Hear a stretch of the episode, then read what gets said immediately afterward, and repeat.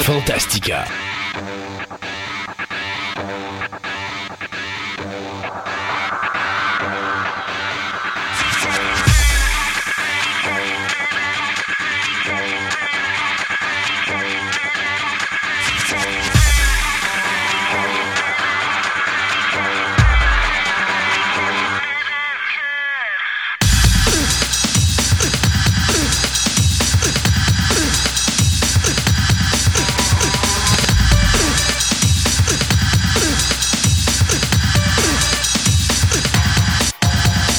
Mesdames et messieurs, bienvenue à cette nouvelle édition de Fantastica.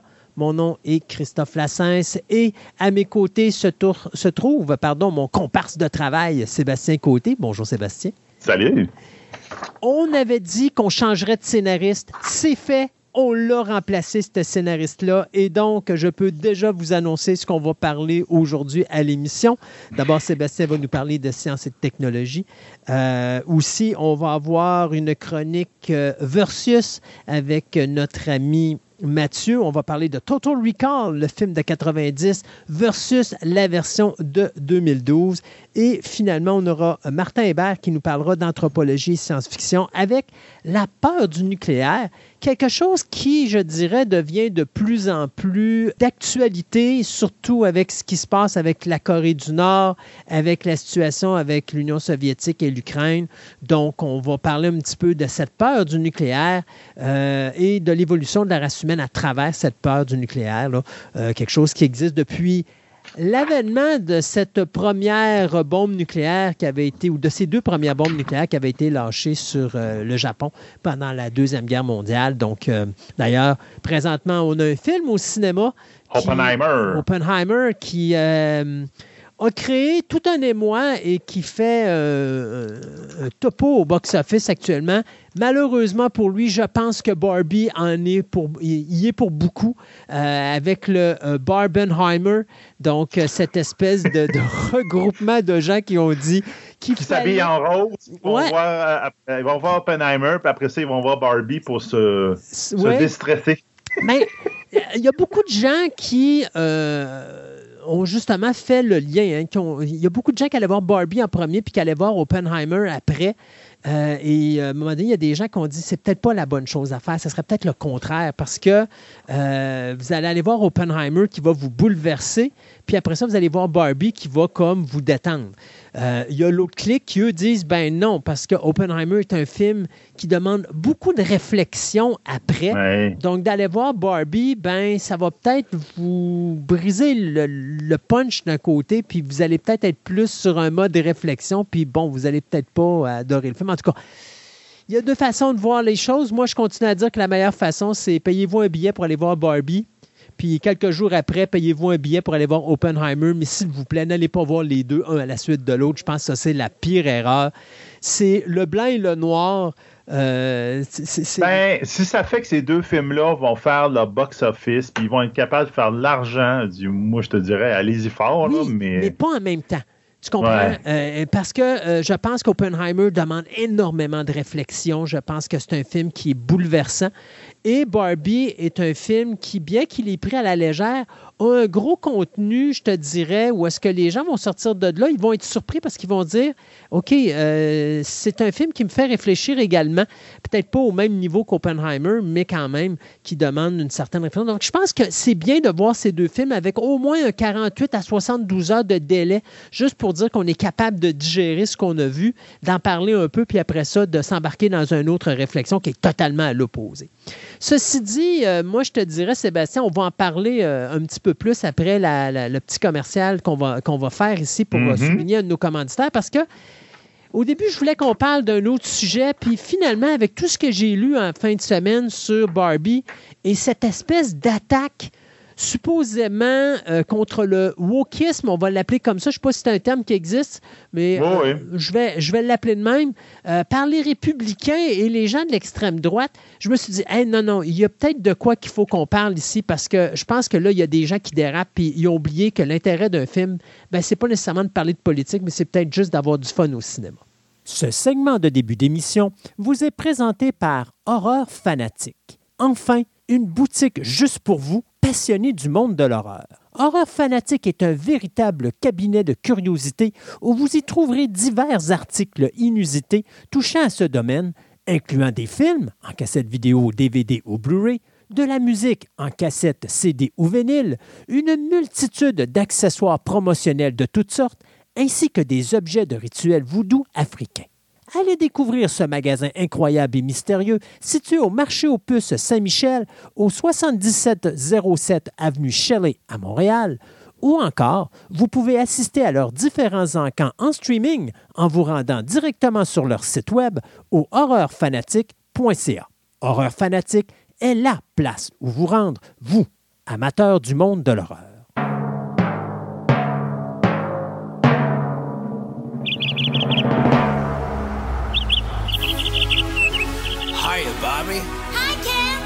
Go for a ride? Sure, Ken. Jump in. I'm a Barbie girl in the Barbie world. Life in plastic, it's fantastic. You can brush my hair, undress me everywhere. Imagination, life is your creation. Come on, Barbie, let's go party. I'm a Barbie girl. Donc, je m'excuse, Sébastien, j'étais pas capable de ne pas faire jouer ce bout musical qui a frappé euh, le monde musical, je te dirais, vers la fin des années 90, plus spécifiquement en 1997, où est-ce que le groupe danois Aqua avait fait cette chanson qui était intitulée Barbie Girl. Et à un moment donné, je regardais la trame sonore du film Barbie, puis je me suis rendu compte que, hey, la trame sonore ne comprend pas la chanson Barbie Girl, puis je comprenais pas. Il y a une chanson qui a été faite qui s'appelle Barbie World, dans laquelle il y a des petits extraits musicaux de la chanson Barbie Girl, mais la, la tune de Barbie Girl n'est pas là. Puis là, je me disais pourquoi? Et en faisant des recherches, j'ai découvert que euh, Aqua, lorsqu'ils ont fait la tune en 97, n'avait pas demandé l'autorisation à Mattel euh, de faire une chanson sur Barbie. Et donc, quand la chanson est sortie, ben, Mattel a poursuivi le groupe Aqua et la maison euh, MCA pour diffamation parce qu'on disait que ça portait atteinte à la poupée euh, de Barbie à cause des paroles et des choses comme ça.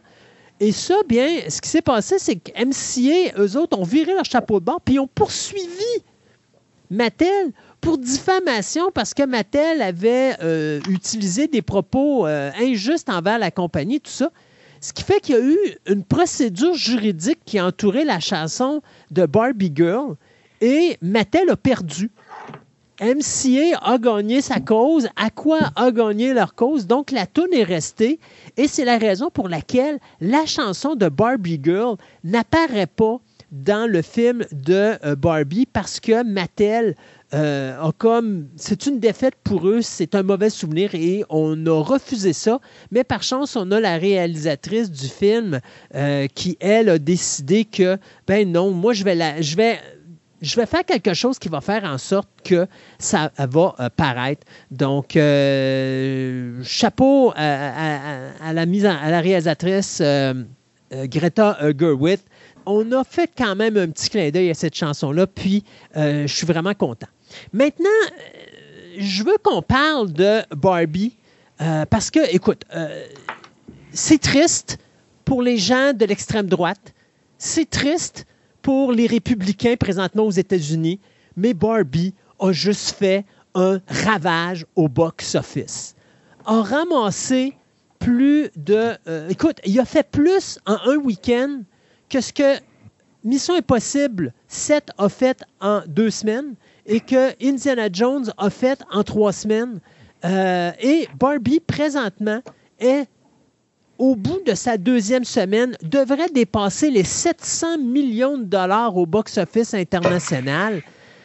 Il devrait ramasser 90 millions. Là, il faut vous dire que moi, on fait l'émission, l'enregistrement de l'émission le dimanche matin, fait qu'on n'a pas encore le box-office de la semaine, mais les prédictions disent que Barbie devrait faire 90 millions en fin de semaine. Ce que ça ferait en sorte, c'est que Barbie, au moment où on se parle, est cinquième au niveau du box-office euh, nord-américain et est cinquième au niveau du box-office international.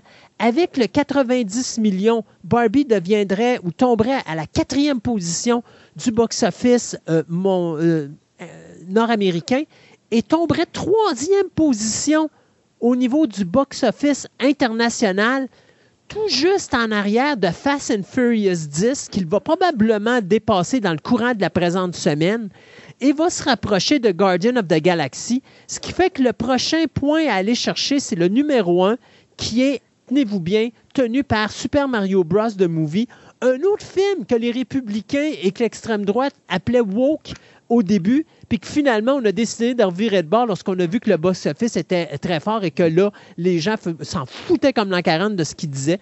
Puis que là, on a dit, ah ben non, finalement, Super Mario Bros, c'est un film anti-woke. Ça amène à ma réflexion, là, là. On peut-tu aller voir un film juste pour le plaisir d'aller voir un film? Ou c'est que c'est qu'on a arrêté de juste dire, hey, j'ai le goût d'aller voir ce film-là juste pour le plaisir d'aller voir le film.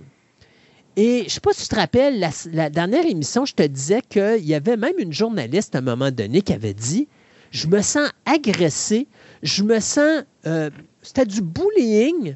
Euh, J'avais l'impression qu'on voulait me forcer à aller voir Barbie avec le marketing. Et là, ma réflexion était Mais est-ce que c'est pas la raison d'être du marketing? Ben oui. De donner le goût au monde d'aller au cinéma C'est ça le but. Regarde, tout- tout- toutes les annonces sont là pour te vendre un produit et te dire mon produit est meilleur que l'autre, viens l'acheter, viens le consommer. Exact. On a vu ça avec Top Gun Maverick, où est-ce que là, on voyait des avions partout à télévision. Qu'est-ce oui. que ça a fait? Ça a fait que Top Gun Maverick a sauvé les salles de cinéma post-pandémique parce que ça l'a donné un push. On va s'entendre présentement, depuis le début de l'année, le box-office nord-américain est une catastrophe. Ah, totalement. OK? Il n'y a pas de film qui se paye. Mission Impossible a coûté 300 millions de dollars à produire. Au moment où on se parle, on est dimanche matin, le 30 juillet, Mission Impossible a amassé 383 millions de dollars à travers le monde entier. C'est une catastrophe pour Mission Impossible, surtout quand on sait que Tom Cruise est en arrière et que Tom Cruise nous a donné Tom- Tom- Top Gun Maverick, qui, lui, a pétaradé au complet.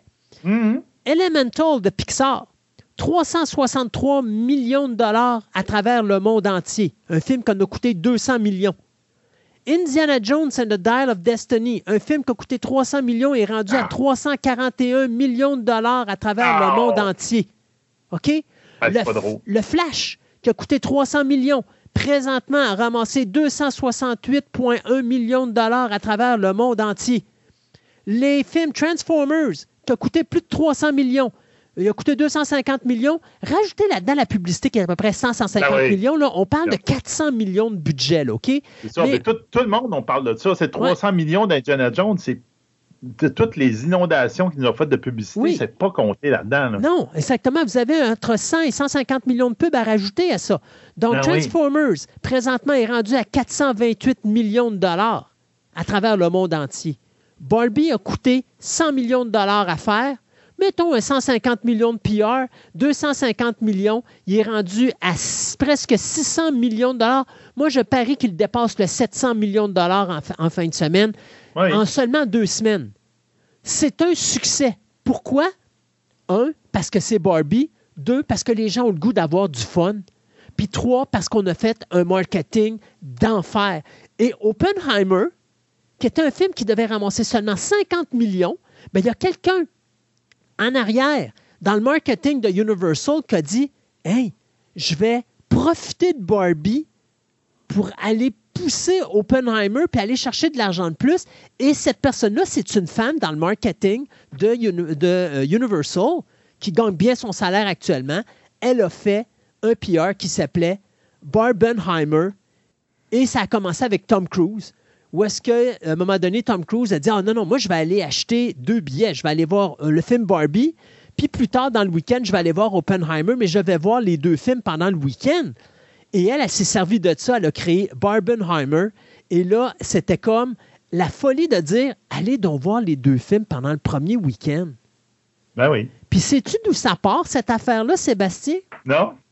Te rappelles-tu, pendant la COVID, il y a la compagnie euh, Warner, Bro- Warner Brothers qui avait dit on présente nos films directement sur streaming. Christopher Nolan était fâché, a dit Je ne refais jamais plus de films pour cette compagnie-là. Ouais. Christopher Nolan est allé avec Universal Pictures pour faire Oppenheimer.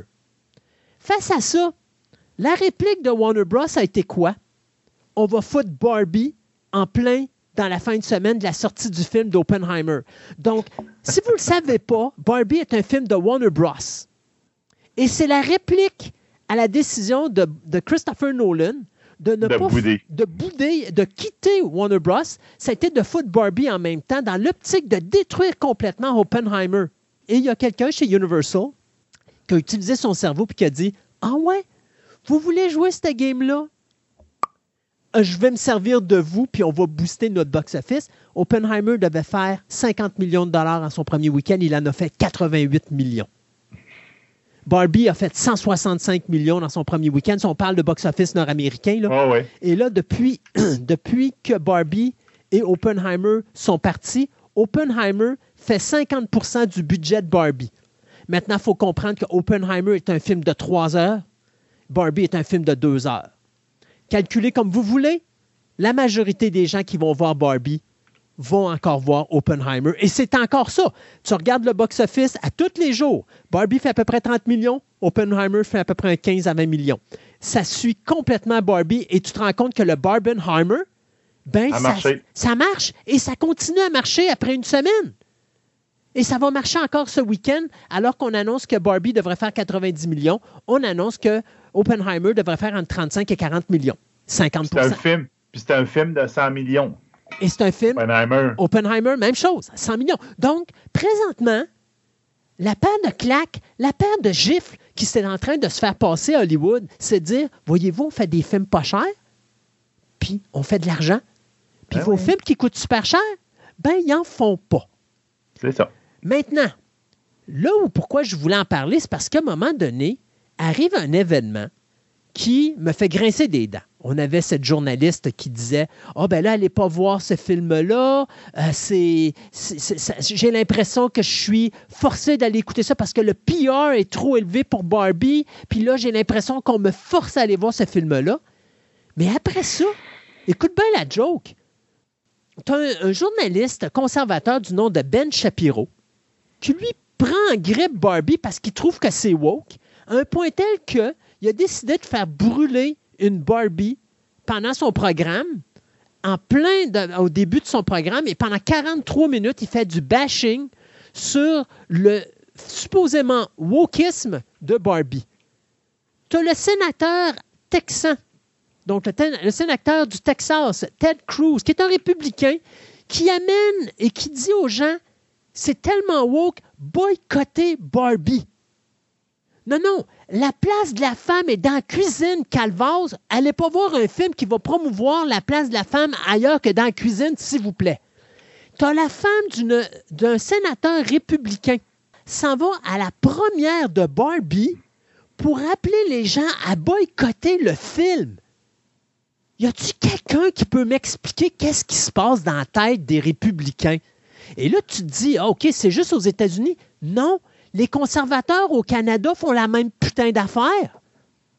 Tu as des journa- Hey, il y a une journaliste au Québec que je lis l'article qui appelle au wokisme qui dit Barbie est woke comme ça n'a pas de Moses bon sens. Quel film minable! Et je lis tous les points négatifs que cette femme-là donnait et j'ai l'impression qu'elle a juste repris tous les mauvaises critiques qu'il y avait aux États-Unis puis elle les a foutues dans son article. Parce que je pense pas qu'elle a réfléchi. Je suis même pas sûr qu'elle a vu le film, la madame en question. Je la Ah, nommerai pas. pas. Mais tu sais, à un moment donné, je me dis, OK, un, d'où viennent les points du woke? D'abord, ben, du côté des républicains, ce qu'on ce qu'on dit, c'est ben, c'est une femme qui est anti-homme parce que ça fait juste promouvoir la place de la femme dans la société. Ben, je ne veux pas vous faire de peine, mais Barbie, c'est ce que ça fait depuis sa création. La Oui. création de Barbie, c'était de dire aux petites filles à l'époque, vous avez le droit d'être n'importe quoi dans la société du futur. Vous n'êtes pas obligé de rester dans la cuisine puis vous occuper de monsieur. Vous pouvez avoir des jobs. Vous pouvez euh, pas être juste secrétaire, non. Vous pouvez être scientifique. Vous pouvez être astronaute. Vous pouvez être pilote d'avion. Vous pouvez être pilote de course. Barbie a créé des diversités qui, oui, sont à la base du, du, du- du- je pourrais dire, du mouvement woke. Mais savez-vous quoi? C'est le même depuis les années 50, 60, 70. Puis quand je vois des républicains qui chialent contre Ken, parce que Ken, c'est un abruti, je voudrais rappeler à ces républicains que Ken est la seule poupée dans les années 90 à avoir été dompée par une autre poupée qui est Barbie parce que Ken n'évoluait pas.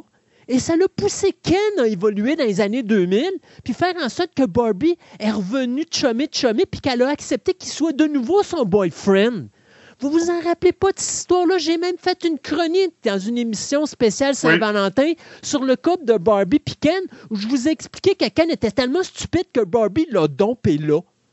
Ben, c'était ça, Ken. Et le- la réalisatrice qui a fait ce film-là, savez-vous quoi? Elle a fait un film sur Barbie.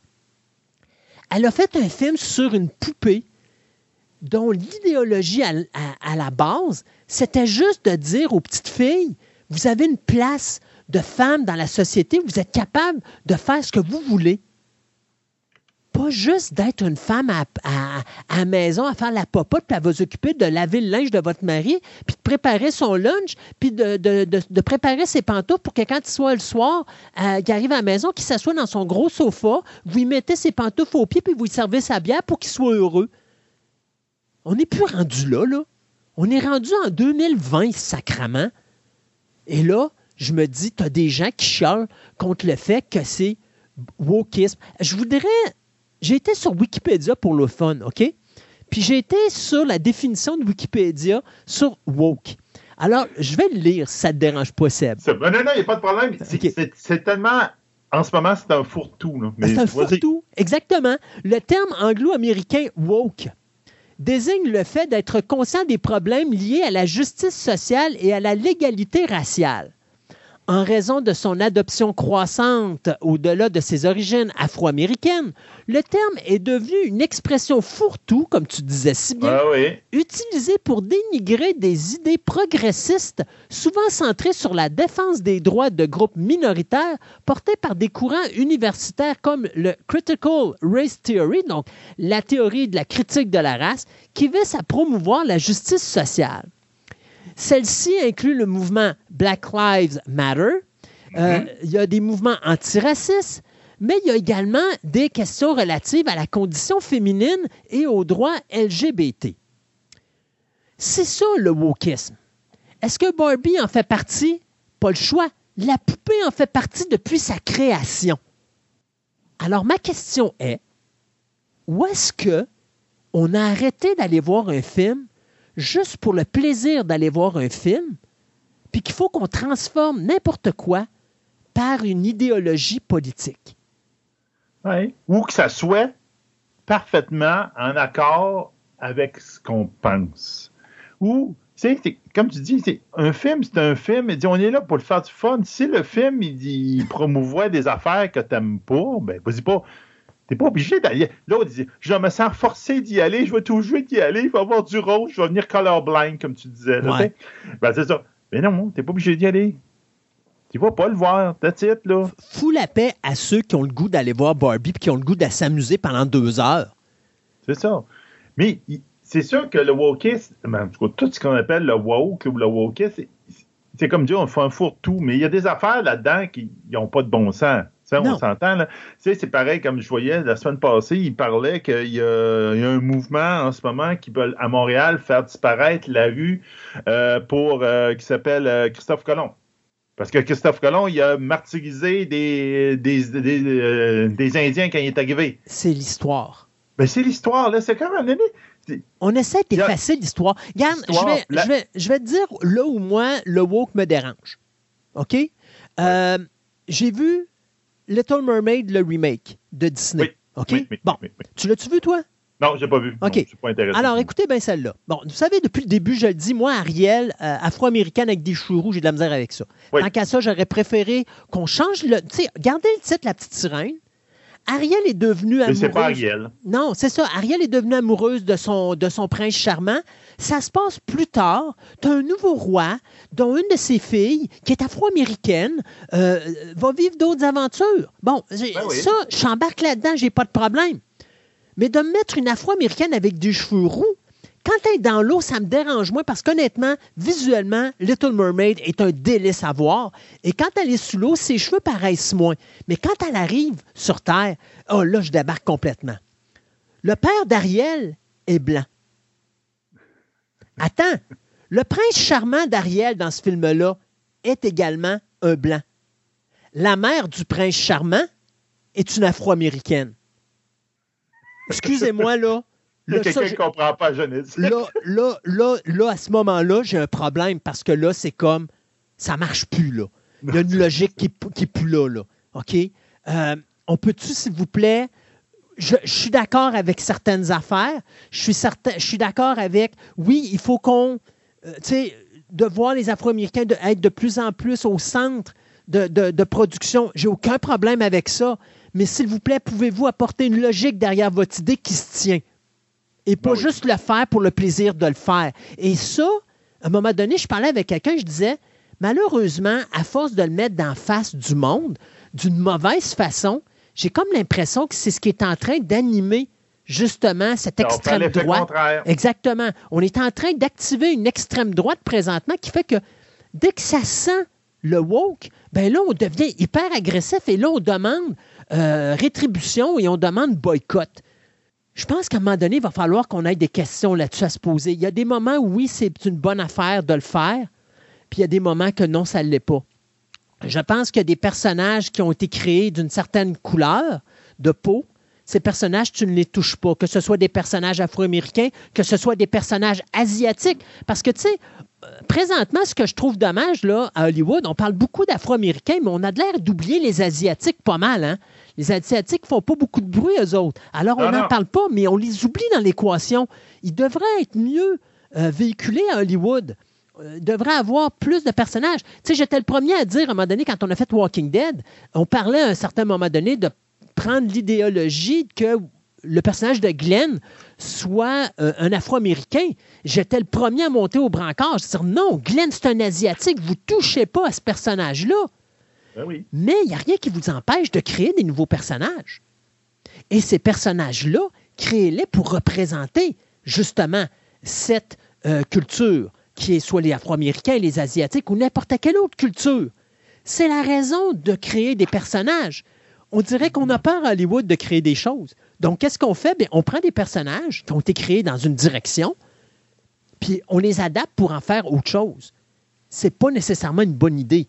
Euh, je comprends ce qu'on veut faire. Je comprends que c'est important de le faire, mais il y a des façons de le faire. Et présentement, je pense que Barbie était le sujet adéquat pour ça. Il y a plein de poupées Barbie qui ont été faites dans une multitude de cultures différentes. Il y a des, des poupées Barbie asiatiques, il y a des poupées a- afro-américaines. Tu sais, Barbie représente ce qu'est le wokisme. Donc, critiquez pas, critiquez pas Barbie en disant qu'il est anti-woke puis c'est un film anti-mâle. C'est un film fait pour les filles. Au même titre que My Little Pony n'est pas fait pour les gars, c'est fait pour les enfants puis c'est fait pour les petites filles. Mais il y a des gars qui tripent sur, sur My Little Pony puis qui vont l'écouter. C'est-tu anti-mâle, euh, My Little Pony? Non, c'est pas fait pour ça. Au même titre que Barbie n'est pas faite pour monter le personnage de Ken puis faire en sorte que ça soit un gars macho. C'est un abruti, Ken. Il s'est fait doper par une poupée, Ken. Tu peux pas être plus casse de bain que ça. Alors, demandez pas qu'il soit euh, intelligent puis tout ça. Il est pas fait Il pour ça. Il n'a jamais été. Il n'a jamais été. C'est un accessoire à Barbie pour montrer l'évolution du personnage de Barbie. Donc, prenez Barbie pour ce que c'est. Prenez pas Barbie pour ce que vous voulez que ce soit. Et c'est là qu'est la problématique. Aujourd'hui, oui. on va au cinéma pas pour voir le film qu'on nous présente. Non, non. On va voir un film pour ce que nous, on a le goût de voir de ce personnage-là. C'est pas de même, ça marche. Non, c'est ça. T'es pas là pour aller voir ce que. d'aller voir une histoire comme toi tu l'aurais vu, comme toi tu l'aperçois, comme toi tu la vois avec ton œil moderne. Tu sais, comme on parlait de Christophe Colomb, on dit ben Ah excuse-moi, mais à l'époque, quand il arrivait, puis il y avait des, euh, des Indiens avec des plumes de fond de même, ben, ils trouvaient comme si c'était des sauvages puis des, des sous-humains. Excusez, mais le, les, euh, le- le peuple noir en Afrique, ça a été de même pendant longtemps. là, Ben oui. Mais c'est parce que l'époque était ça. Tu peux pas analyser Barbie, etc., mais avec ton œil moderne, c'est pas ça. Non. Non, et pire que ça, te rappelles-tu rappelles-tu d'un film Autant n'importe le vent, Gone with the Wind? Oui, Quand que HBO Max ont diffusé pour la première fois Gone with the Wind, oui. le branle-bas de combat, toi, des wokismes. Hey, hey, hey, minute, là, enlevez-nous ça des ondes. C'est un film qui. C'est tellement raciste. Et le film a été fait dans 1900, quoi, 1949? Ben oui. S'il vous plaît, êtes-vous capable de regarder le film avec l'époque où il a été? On est rendu, puis moi, c'est ce qui me dérange. L'époque qui a été tournée et l'époque qui, est dé- qui, euh, qui ça se passe, exactement. Hey, excuse, là, mais Racine, là, tu passes plus ça, là, tu sais? Ben, puis tu devrais au contraire, parce que moi, Ben je suis oui. pour qu'on diffuse ça, parce que la seule façon d'éliminer ce genre de comportement-là, c'est de nous le mettre d'en face. Il faut qu'on apprenne de nos erreurs, et ce n'est pas en effaçant l'histoire qu'on va apprendre de nos erreurs. C'est ça. Puis il faut très bien se rappeler, il dit, euh, comment l'adage de, de la science, il dit, l'important, c'est de se rappeler de son histoire pour pas répéter Exact. les erreurs de- du passé. C'est ça, les- c'est pour ça qu'on apprend, on montre au monde, on dit, voici ce qui s'est passé dans le passé. Tu peux trouver ça dégueulasse, l'Holocauste, la manière, la- la- la- la- l'esclavage de ta mais c'est en l'apprenant Il faut le montrer. tu vas le montrer. Puis c'est comme ça qu'on le répétera pas. Puis là, on veut le Oui. cacher. Oui, on veut le cacher. Non, on veut pas le voir. Oh non, non, c'est mauvais, on ne veut pas le voir. Non, la journée que tu le verras plus puis tu t'en rappelleras plus, c'est là que tu vas répéter exactement les mêmes maudites erreurs. Sébastien, quelle est la meilleure arme de défense? La connaissance. Ouais, Si tu ne connais rien, tu ne peux pas te défendre. Imagine-toi les enfants de bas âge qui présentement se font donner des, des- des productions où est-ce qu'ils voient des choses, puis qu'on leur dit que le monde est tout beau, puis qu'il n'y a pas de racisme, puis qu'il n'y a pas de ci, puis qu'il n'y a pas de ça, puis ils vont se taper un redneck américain du Texas. Et il n'y a aucune chance. Le petit Non, kid, aucune chance. Il va se faire ramasser. Il va se faire ramasser et il n'y aura tellement pas de défense, il n'y aura tellement pas dans sa tête de choses qui vont lui être montrées de qu'est-ce qui s'est passé que le redneck américain va l'entourlouper, puis va le rentrer, puis il va devenir un extrémiste. Ah oui, il va le manger tout cru. Il va le manger tout cru. Pourquoi? Parce que cet enfant-là n'aura jamais eu la défense de voir, regarde mon fiston, c'est ça qui s'est passé dans le temps. C'est dégueulasse ce qui s'est passé dans le temps. Il faut qu'on se défende. Et c'est ça le woke. C'est- Moi, c'est là que je trouve que c'est important. Et malheureusement, un peu comme le, pro- le, pro- le mouvement MeToo quand c'est parti, tu te rappelles le mouvement MeToo quand Oui. c'est parti, je t'avais dit, c'est dommage. C'est un mouvement qui doit être là. C'est important, mais il y a des maudits casses de bain qui vont arriver par en arrière, qui vont se servir de ça, qui vont s'en servir pour attaquer des gens juste pour des balances de pouvoir, pour prendre leur place, pour prendre des postes de pouvoir. Puis euh, là, qu'est-ce que c'est devenu aujourd'hui le MeToo? C'est une facilité d'attaquer n'importe qui sur YouTube, sur Twitter, sur ci, sur ça, pour briser des réputations. C'est la même affaire pour le wokisme. Le wokisme est important. Oui, c'est là, quand c'est bien utilisé, et euh, c'est un mouvement qui doit être là. À la base, le, le- le- c'est vraiment, la base, pas, on parle pas de- du fourre-tout qu'on est devenu, là, Non. mais c'est, il y a quand même une, euh, quelque chose d'intéressant dans ce moment. Woke, ça veut dire éveillé, d'être éveillé à ce qui se passe, puis euh, c'est pas parce que ça se passe de même depuis toujours que c'est supposé de rester de même. C'est une bonne idée, là. Mais à un moment donné, il faut, faut- tu sais, faut- il y, a- il y a des exagérations là-dedans. Pouce, mais pouce égal. C'est ça, pouce, mais pouce égal. Pouce, mais pouce égal. Mais, euh, tu sais, pour en revenir avec le sujet, parce que euh, on dérape pas nécessairement, parce que ça fait partie de la base de tout ça. Moi, je pense que présentement, les, les, les exagérations du wokisme font encore, font présentement en sorte que la clique extrémiste de droite se sent agressée, attaquée, et là, décide de répliquer. Et là, arrive un point où est-ce que là, on devient de plus en plus, ça devient de plus en plus difficile de juste aller voir un film pour le plaisir d'aller voir un film. Moi, Ben des oui. fois, je vais aller voir un film, puis j'écoute le film, puis je vais triper. Puis là, je regarde les critiques. Tu sais, j'ai vu de Flash. Ouais. Désolé, quel bon film de super-héros. J'ai adoré ce film-là du début à la fin. Il y a quelques longueurs, mais visuellement, c'est un petit délice. Et j'ai écouté ce film-là pour ce que ça devait être. C'est-à-dire, c'est quoi?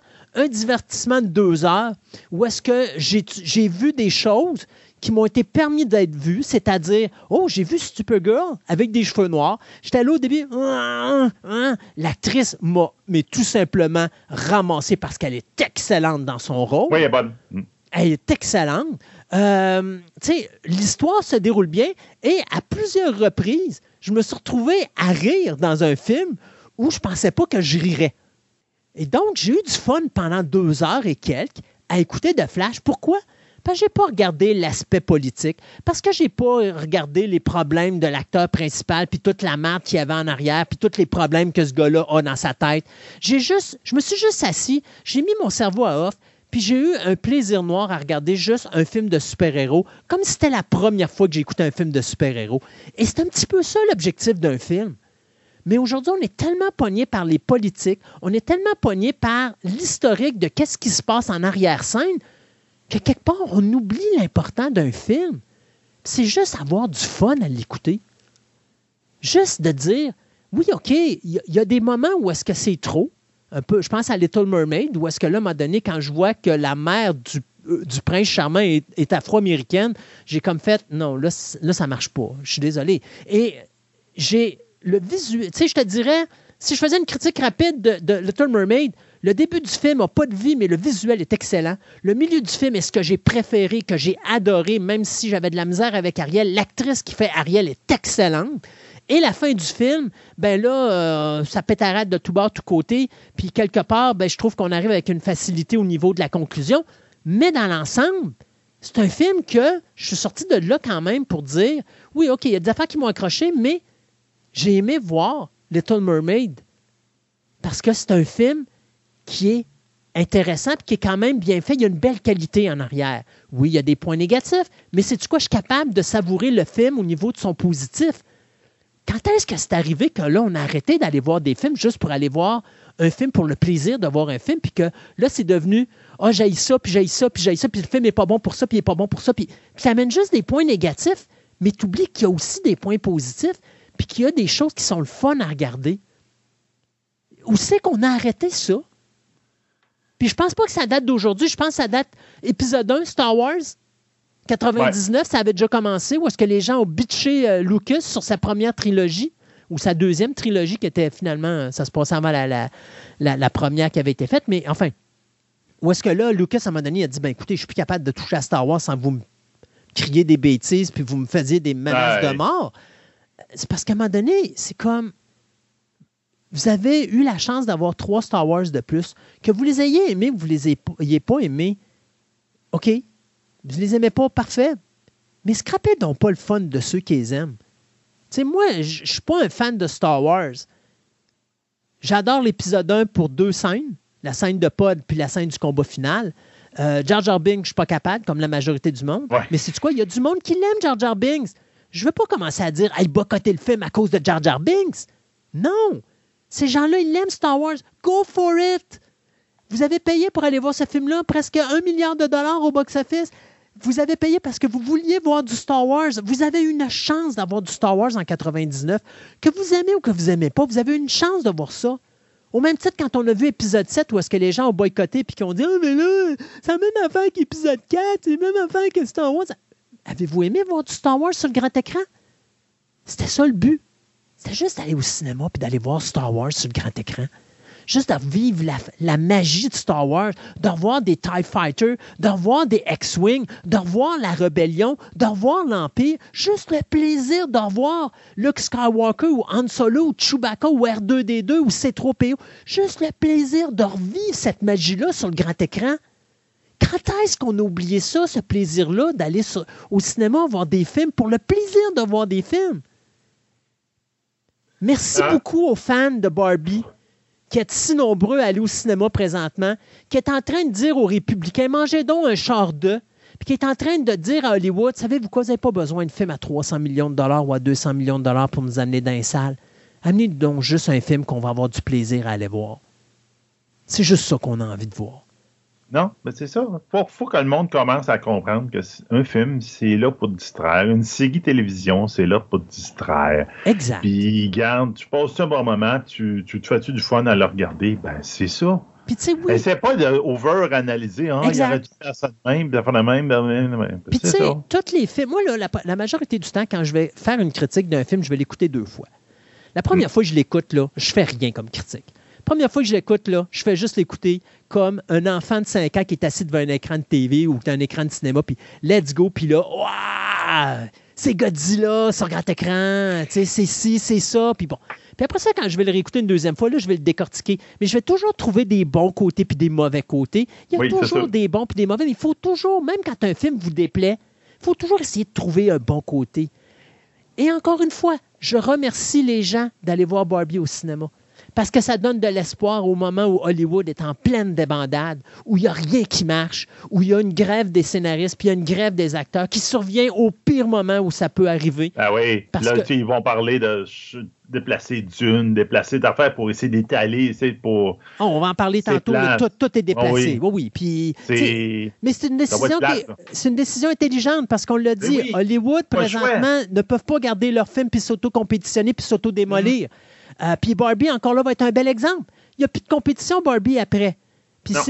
Puis là, ce que je regardais les prochains box-office, on dit que les films vont faire entre 15 et 30 millions pour leur premier week-end. On est loin de Barbie qui en a fait 165. Ben oui. OK? Puis ça, c'est ce qui s'en va jusqu'à la fin de la présente année. Alors, je ne veux pas vous faire de peine, mais de- d'étaler les gros noms aurait fait en sorte que Mission Impossible aurait fait plus d'argent, que Indiana Jones aurait fait plus d'argent, que le Flash aurait fait plus d'argent et que Transformer aurait fait plus d'argent parce qu'il n'aurait pas été un à la suite de l'autre, puis qu'il n'aurait pas bouffé l'argent, puis que les gens ne seraient pas dit, ben écoute, euh, j'ai... J'ai j'ai- j'ai 50 pièces à mettre. euh, Ben oui, on est dans une crise économique, le Voilà. monde n'a pas l'argent, puis tout. Puis ils penseront pas que, regarde, ça marchera pas, là. Excuse, les, des Marvels, on est rendu à quoi, 3 4 par, par année, là? Ouais. Année, c'est trop. C'est trop.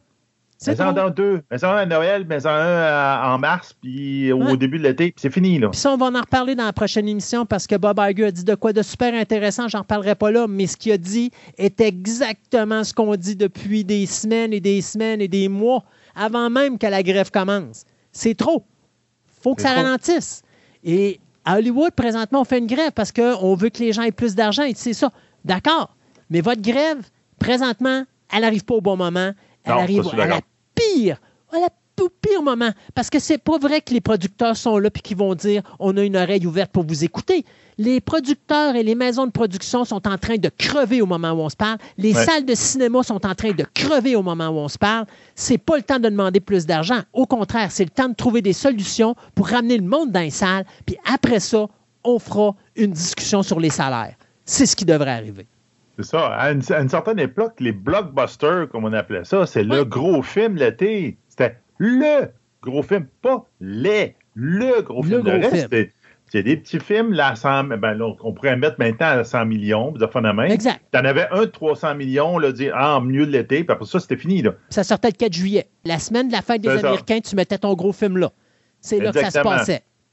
Il n'y a pas de ça. C'était des films avec des, des budgets ordinaires, des Ouais. budgets euh, de- raisonnables. Là, en ce moment, c'est tout le temps des films à gros budget, tout le temps. Ouais. Tu peux pas soutenir une industrie de même, ça ne marche pas. Pas pantoute. Tu sais, Indiana Jones, il est pas si pire que ça. Je suis allé le voir, j'ai pas détesté le film. C'est pas un grand film, on s'entend là. euh, Non, non, puis c'est normal, Indiana des- Jones 3, il était meilleur. Bon, on s'entend là, ça me faisait une plus belle fin. C'est ça. Mais c'est pas grave. C'est un film quand même ordina- correct. Mais c'est pas un film qui vaut 300 millions. Hey, je le crois, je le, je le vois pas le 300 millions là dans ce Ouais. film-là. J'ai dit, je comprends pas comment ça peut coûter 300 millions ce film-là. Puis tu dis, regarde, c'est la l'affaire pourquoi que ça marche pas entre autres, c'est que tu peux jamais rentabiliser un 300 millions. Oublie ça, ça se fait pas. Et par chance, on a Barbie qui est là, qui sauve les meubles et qui Ben nous oui. donne un été. En plus de Mario Bros, qui est à peu près dans le même budget. hein. Mario a coûté, Mhm. je pense, 150 millions, pas loin de ça. Donc, ça. encore ça. Tu as deux petits films qui sont en train d'être euh, au top du box-office présentement, puis qui est en train de Eh dire. Hollywood, c'est peut-être temps de baisser les budgets. Et là-dessus, Sébastien, je n'ai qu'une chose à rajouter.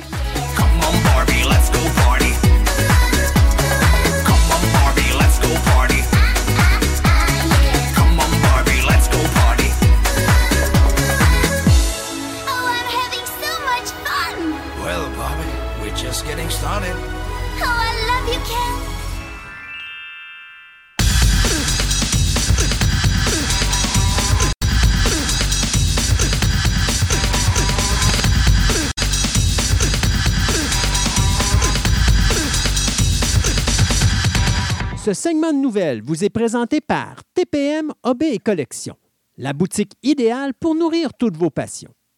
TPM Hobby et Collection a doublé son espace de vente afin de vous donner encore plus de choix avec le même service personnalisé, le tout à des prix plus que compétitifs. Vous cherchez des die-casts, des cartes de sport, de la figurine, des timbres, de la monnaie, des casse-têtes, des jeux de société, du comic book, des cartes Magic, voire même des cartes Pokémon. Voici la place rêvée pour vous, collectionneurs aguerris. Allez donc les visiter dans leur nouveau local au centre commercial de Fleur de Lys au 550 boulevard Wilfrid Amel à Québec ou rendez-vous sur leur site web au www.boutique-tpm.com.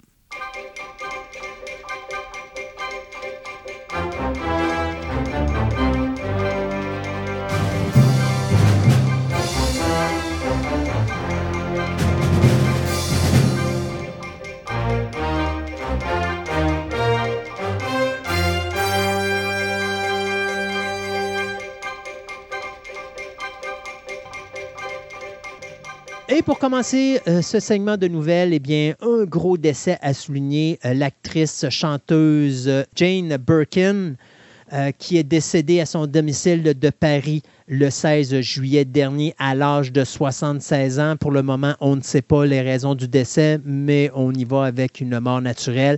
Euh, elle qui a eu trois Césars dans sa carrière, un pour le film La Pirate en 1984, un autre pour La femme de ma vie en 1986 et finalement La Belle Noiseuse en 1991. Récemment, euh, je te dirais, je pense que c'est en 2021, elle avait eu ce qu'on appelle un, stroke, une... j'ai toujours la misère avec ce terme-là en français, un stroke, mais bon. Ouais. Euh, mais enfin, de- pour dire qu'elle avait annulé ses concerts euh, parce qu'elle faisait encore de, de la chanson, donc elle avait annulé, annulé ses concerts à cause de ça. Euh, et puis finalement, bien, c'est sa fille qui est Charlotte Gainsbourg qui avait fait un documentaire sur elle et la relation entre justement euh, Charlotte Gainsbourg et sa mère euh, Jan. Donc, euh, elle qu'on a vue dans des films, elle a commencé sa carrière théâtrale à 17 ans. Elle a commencé au cinéma en 1966 dans le film Blow Up du réalisateur Michelangelo Antonio, euh, Antonioni. Euh, et puis, elle l'avait vu aussi dans La moutarde me de Claude Zidi, ah, Sept morts sur ordonnance, Je t'aime, moi non plus, L'amour par terre, mais aussi les adaptations cinématographiques de euh, romans de Agatha Christie et bien sûr d'Hercule Poirot. C'était euh, Death on the Nile en 1978 et Evil Under the Sun en 82. Donc, euh, Jane Birkin qui nous quitte à l'âge de 76 ans. Euh, deux nouvelles par rapport à l'univers de Babylon 5. euh, deux bonnes nouvelles.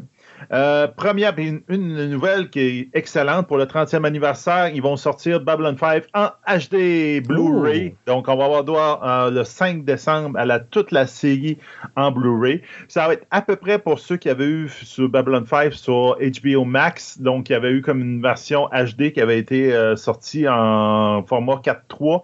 Ben, ça va ressembler à cette version-là, mais avec le bitrate pas d'une TV, mais d'un Blu-ray, donc avoir une qualité encore supérieure.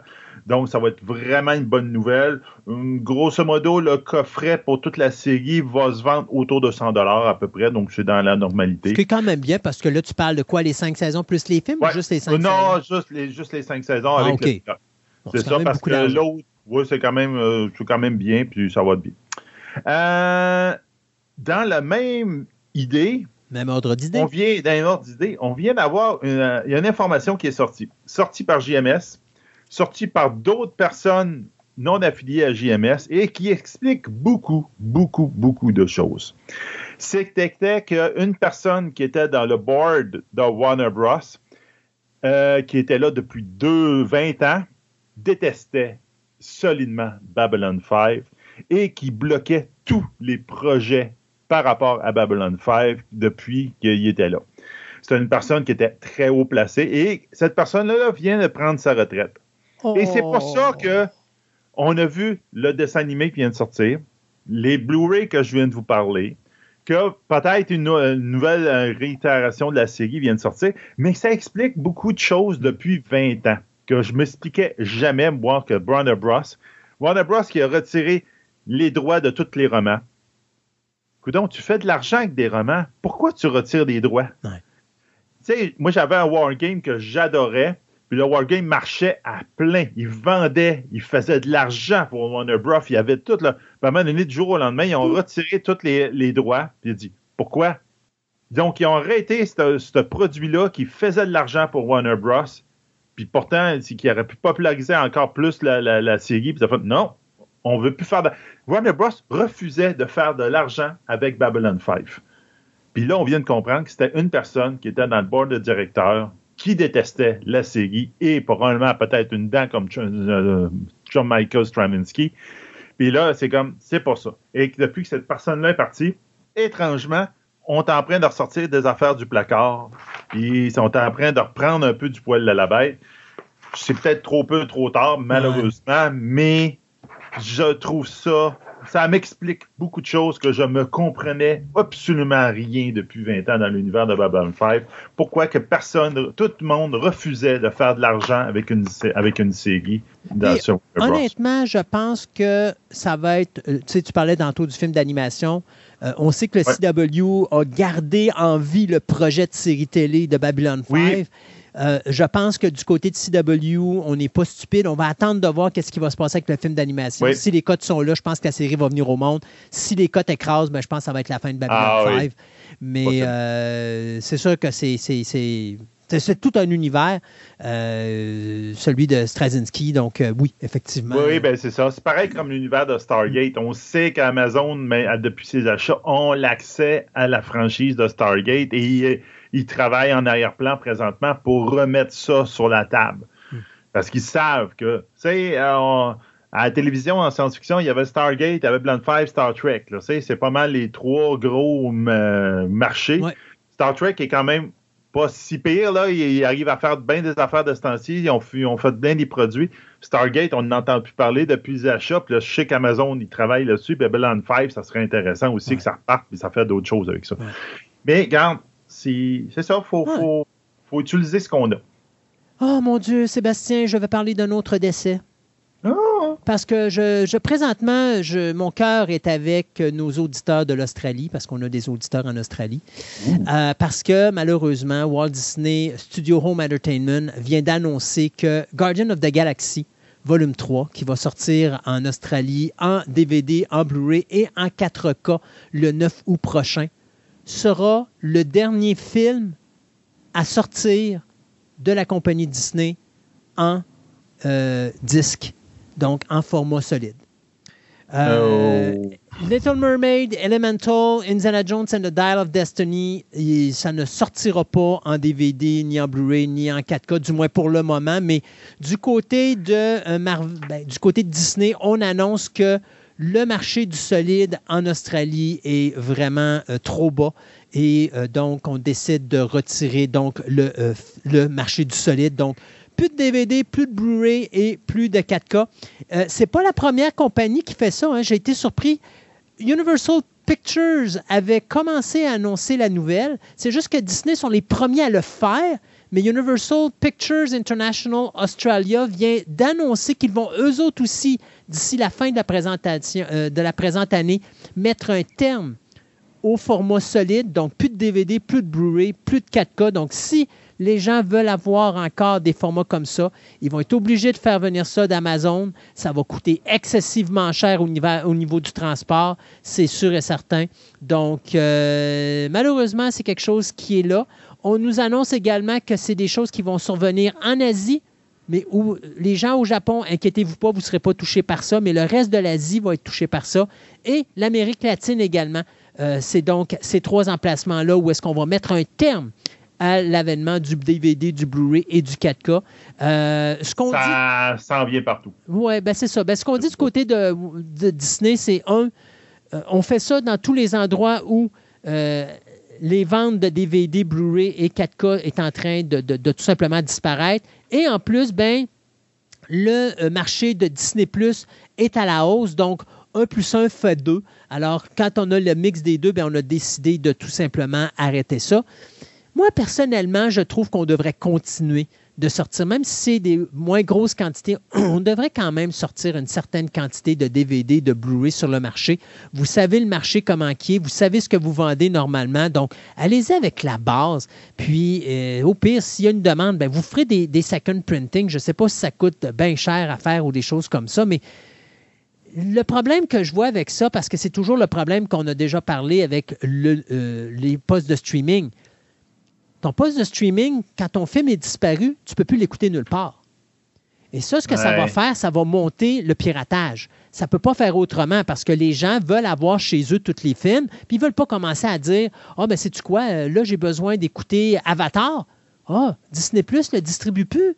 Mais là, je veux voir Avatar. Ah, il va revenir en dans DVD. six mois. Il va revenir dans six mois, puis ça fait la même, puis là, non, non, puis...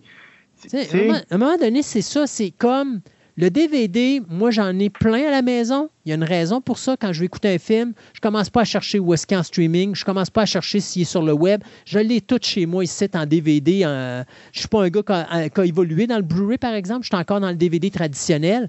Mais euh, j'ai mes films chez nous. Donc, quand j'ai besoin de voir un film, je vais chercher le film dans ma bibliothèque, puis c'est réglé, puis je l'écoute, puis ça finit là. Je ne commencerai pas à vouloir écouter ça sur Netflix, puis oh, Netflix ne passe plus. Bon, mais combien de temps ça va prendre avant que je puisse me le retaper?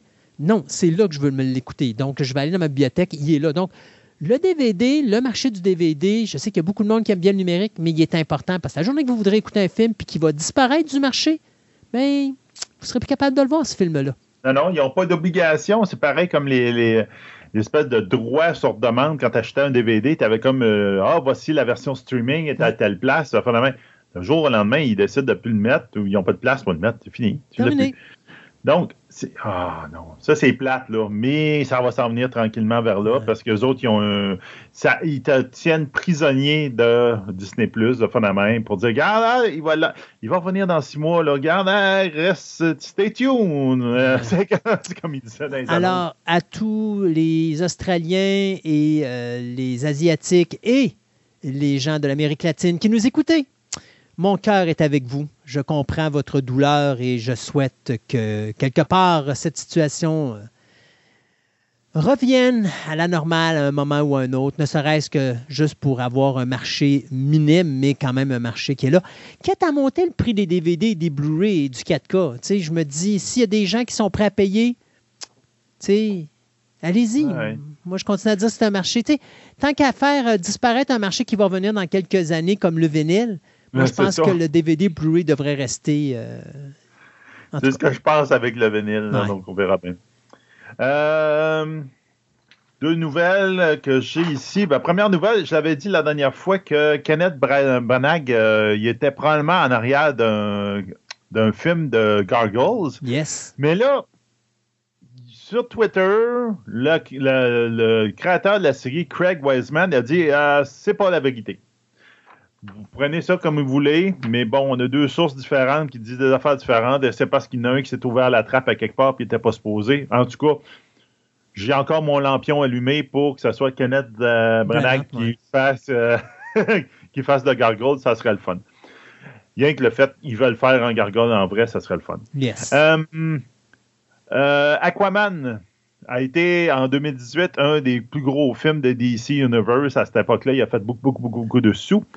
Mais le Lost Kingdom, Aquaman et The Lost Kingdom, qui est le, deux- le Aquaman 2, après, je te dirais, la débandade de Flash au cinéma, ils ont, cap- ils ont pas mal peur. Surtout que ça fait le troisième reshoot. Le troisième Ouais. reshoot a été interrompu à cause de la, la grève des, euh, des, des acteurs, des scénaristes. Mais c'est le troisième reshoot qu'ils font parce que toutes les previews qu'ils ont faites, les, les test screens qu'ils ont fait, ça a été un désastre. Ouais. Donc, Écoute, j'ai. Ah, d'ici, là, ils vont avoir de la misère. Je sais qu'ils veulent faire avec le nouveau Superman, puis tout, à repartir ça. Là. Mais là, en ce moment, leur gros problème, c'est qu'ils ont plein, plein de films qui attendent, qui ne sont comme un peu d'un limbe nulle part, qui sont pas dans le nouveau univers, sont encore dans le vieux. Puis en plus que le monde me dit, Ben, ils vont tout rebooter, pourquoi j'irais le voir? voilà. C'est. Eh, C'est ça. plus, Et, je te dirais, ce qui est dommage, Là, tu as James Gunn qui présentement est en train d'essayer de promouvoir Blue Beetle en disant que Blue Beetle va rester dans l'univers du New DC. Ouais, parce oui. que les chiffres actuels du New Beetle pour son premier week-end, 15 à 20 millions de recettes. C'est 150 millions de budget, 15 à 20 millions de recettes, là. Barbie a fait ça en quelques heures. C'est ça. OK? C'est catastrophique. Et on dit que Aquaman 2, présentement, au moment où on s'en va, ne ramasse pas plus que 35 millions au box-office pour son premier week-end, ce qui est encore pire. Ah surtout oui, quand on sait qu'Aquaman 2 est pas loin du 300 millions présentement. c'est ça. Avec on toutes parle- les reshoots, les reshoots, reshoots, ça oui. coûte un bras, ça. Ouais. Et ça, on va en reparler dans la prochaine émission parce que ça revient avec qu'est-ce que Bob Iger a dit, euh, qui est extrêmement important. Euh, où est-ce qu'il, justement, entre guillemets, il disait écoutez, c'est plate, mais il y a des productions à cause de la COVID et de euh, l'inflation qui avaient des budgets de 100 millions qui sont rendus à 200 millions, puis des films de 200 millions qui sont rendus à 300 millions, et etc., etc., etc. Ouais, ouais. Et ça m'amène à, à- à- à- à la prochaine nouvelle qui est concernant Masters of the Universe. Ben oui. Parce que Netflix vient d'annoncer que la version live sur laquelle il s'attaquait depuis quelque temps, bien, c'est terminé. Et moi, ce qui m'épate dans cette nouvelle-là, c'est pas le fait qu'ils mettent un- la clé dans la porte parce que là, euh, Masters of the Universe, c'est un film qui s'en allait vers les 200 millions de dollars de production. On voulait pas mettre plus que 150 millions de dollars de production. Moi, c'est pas ça qui me dérange. Ce qui me dérange, c'est qu'il y a déjà 30 millions de dollars d'investis. Il est où le 30 millions de dollars? On me dit que le 30 millions de dollars, c'est pour signer l'acteur Carl Allen qui devait faire E-Man. C'est également pour avoir signé les frères Adam et Aaron Nee. Et surtout, pour garder les droits de la marque Masters of the Universe du côté de Netflix. Je m'excuse, là. Mattel a dû demander du cash. Hein? Je, je suis désolé, j'ai un problème. J'ai un problème parce que Netflix ont encore euh, une série télé avec Kevin Smith de Masters of the Universe qui fonctionne très bien puis qui fait beaucoup, euh, sais, qui a des bonnes cotes d'écoute. Il y a un film en CGI qui s'en vient. Fait que je m'excuse, mais le 30 millions de dollars, c'était pas juste pour le film. Je peux pas croire. Fait qu'il y a, il y a un 30 millions de dollars qui est là présentement. Là. La marque, elle est gardée de toute façon. Là. Fait que vous ne pouvez pas mettre ça dans les pertes de The Masters of the Universe. Ma question est, les scénaristes, y avait-tu commencé à travailler sur un scénario là-dedans? Y avait-tu des scénaristes ça. qui étaient payés? C'était quoi le salaire de ces gars-là qui sont présentement en grève en disant qu'ils ne gagnent pas assez d'argent? Pensez-y, là. Masters of the Universe, on n'a rien fait sur cette production-là. Il n'y a pas de décor de commencer à monter. Il y a déjà 30 millions de dollars d'investis sur ce projet-là. Ça n'a pas de Moses de bon sens. Ça n'a pas de bon sens. Donc, oubliez Masters of the Universe, le film, il n'y en aura pas. Le projet est jeté à l'eau. Est-ce que ça va aller ailleurs? Écoutez, présentement, les droits euh, de Masters of the Universe appartiennent à Netflix au niveau des films d'animation. Euh, Est-ce qu'on peut aller ailleurs avec le film avec de vrais personnages? Oui, parce qu'à moins, dépendant le contrat signé au niveau des droits d'auteur, comment c'est, mais normalement, quand on signe des droits d'auteur, il y a des droits pour des films d'animation, il y a des droits pour des séries télé, il y a des droits pour des séries télé d'animation, il y a des droits pour les films. Donc, si on laisse aller Masters of the Universe le nom, ben oui, effectivement, peut-être que euh, on pourrait aller dans d'autres compagnies, mais c'est pas le premier projet de remake de Masters of the Universe qui tombe à l'eau. Et je pense que ce ne sera pas le dernier. Masters of the Universe devient un film qui est extrêmement compliqué à faire. On ne peut pas faire ces films-là en bas de 200 millions. L'univers est fantaisiste. L'univers n'existe pas. Il faut le créer en numérique de A à Z. Euh, je ne sais pas comment on peut faire ce film-là en bas de 200 ou 300 millions. Ben, regarde, ça va avec euh, une autre nouvelle que, ben, une nouvelle, c'est plus un- une affirmation. C'est que Dungeon and Dragon, le film, on- j'ai reconnu, comme tu avais dit, que, euh, dit, Hey, finalement, c'est bien, le Mhm. film, quand tu le regardes, puis tout, c'est. Moi, faut que tu le regardes avec un œil, justement, que tu as déjà joué à Donjon Dragon, puis ça prend un deuxième sens, puis c'est super bien. Puis c'est mieux, mieux que ce qui avait été fait jusqu'à date. Ben oui, c'est le meilleur qu'ils ont fait jusqu'à date. Mais malheureusement, ça a été un flop commercial parce qu'il n'a pas fait son argent au cinéma. Puis là, tu sais, les, les- les, euh, les personnes en arrière de ça, Paramount Plus, puis toi, ils disent, regarde, oui, on veut en faire un autre parce qu'eux autres, ils avaient une idée de faire une franchise, mais il faut trouver un moyen que ça coûte moins. Ouais. Il a, pas, il a- il a coûté cher, mais pas si cher que ça pour. euh, tu sais. C'était quoi, Mais- 150 à peu près? Moi, je pense à peu près dans les 150. tu sais. Donc, on peut en faire, mais il faut en faire des moins.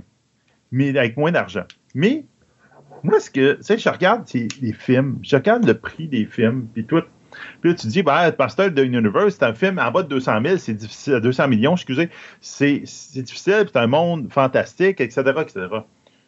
Hey, regarde, il y a, quand la première itération de Fantastica, la, la, notre émission de radio, on faisait les fan-films. Puis On Mhm. parlait des fan-films à cette époque-là. Ouais. On parlait des fan-films de Star Wars principalement. Le monde arrivait à faire un univers crédible, visuellement beau. Ils faisaient ça dans leur garage. Oui. Mais il n'était pas syndiqué. Il était pas- je sais, ils n'étaient pas syndiqués. ça, je suis d'accord avec ça. Mais ils faisaient ça dans leur garage. Ah oui. Avec ma gang, on a fait trois films fantastiques. Oui, on s'entend qu'on avait des jeans. Bon, garde. Tout on, bad, s'en- là, on- les- on les- comprend le procès. C'est comme, regarde, on va aller plus loin. On était capable de faire quelque chose qui avait de l'allure. J'ai pas besoin, j'ai pas, t'as pas besoin d'aller dans l'amateur pour prouver ton point, Sébastien. Tu peux aller avec un film qui s'appelle Sky Captain and the World of Tomorrow. Ben oui, c'est Sky ça. Captain of the, of the World of Tomorrow, alors que toutes les productions coûtaient entre 120 et 150 millions de dollars à produire à l'époque, Sky, and- Sky Captain and the World of Tomorrow a coûté 40 millions de dollars à produire, puis il était fait à 100% numérique. Ben oui. Ça a pas. Il n'y a pas de raison. Il y a quelque chose de malsain dans l'univers de, de la science, ben, de du cinéma Du cinéma. américain Oui, qui coûte un prix de fou. Oui. Et c'est comme, c'est quoi? Puis là, ils veulent laisser les scénaristes, ils veulent en rajouter trois scénaristes dans la salle en arrière qui attendent pour faire des changements. L'argent n'est pas infini, l'argent ne pousse non. pas dans les arbres. Non, puis C'est comme, t'as pas de raison d'avoir des films qui coûtent aussi cher. Il y a une entrevue sur YouTube que j'ai accidentellement sur laquelle je suis tombé qui était super le fun, où est-ce que tu as Tom Hanks qui parle, il fait une entrevue, puis à un moment donné, le gars il disait Je, je- je sais que c'est délicat, mais j'aimerais peut-être poser une question sur un sujet qui est très difficile pour vous. Tu vois, tu vois Tom Hanks qui fonce les sourcils, puis là, le gars, il parle de la grève des scénaristes. Puis il dit Êtes-vous pour la grève des scénaristes? Faut comprendre que Tom Hanks est un, est un acteur, Oui. mais c'est un producteur C'est également. un producteur aussi. Donc, il est des deux bords de la. Puis tu le vois qu'il joue sur des œufs, mais j'ai tellement aimé sa réponse parce qu'il disait présentement, il faut comprendre que Hollywood est dans un cul-de-sac.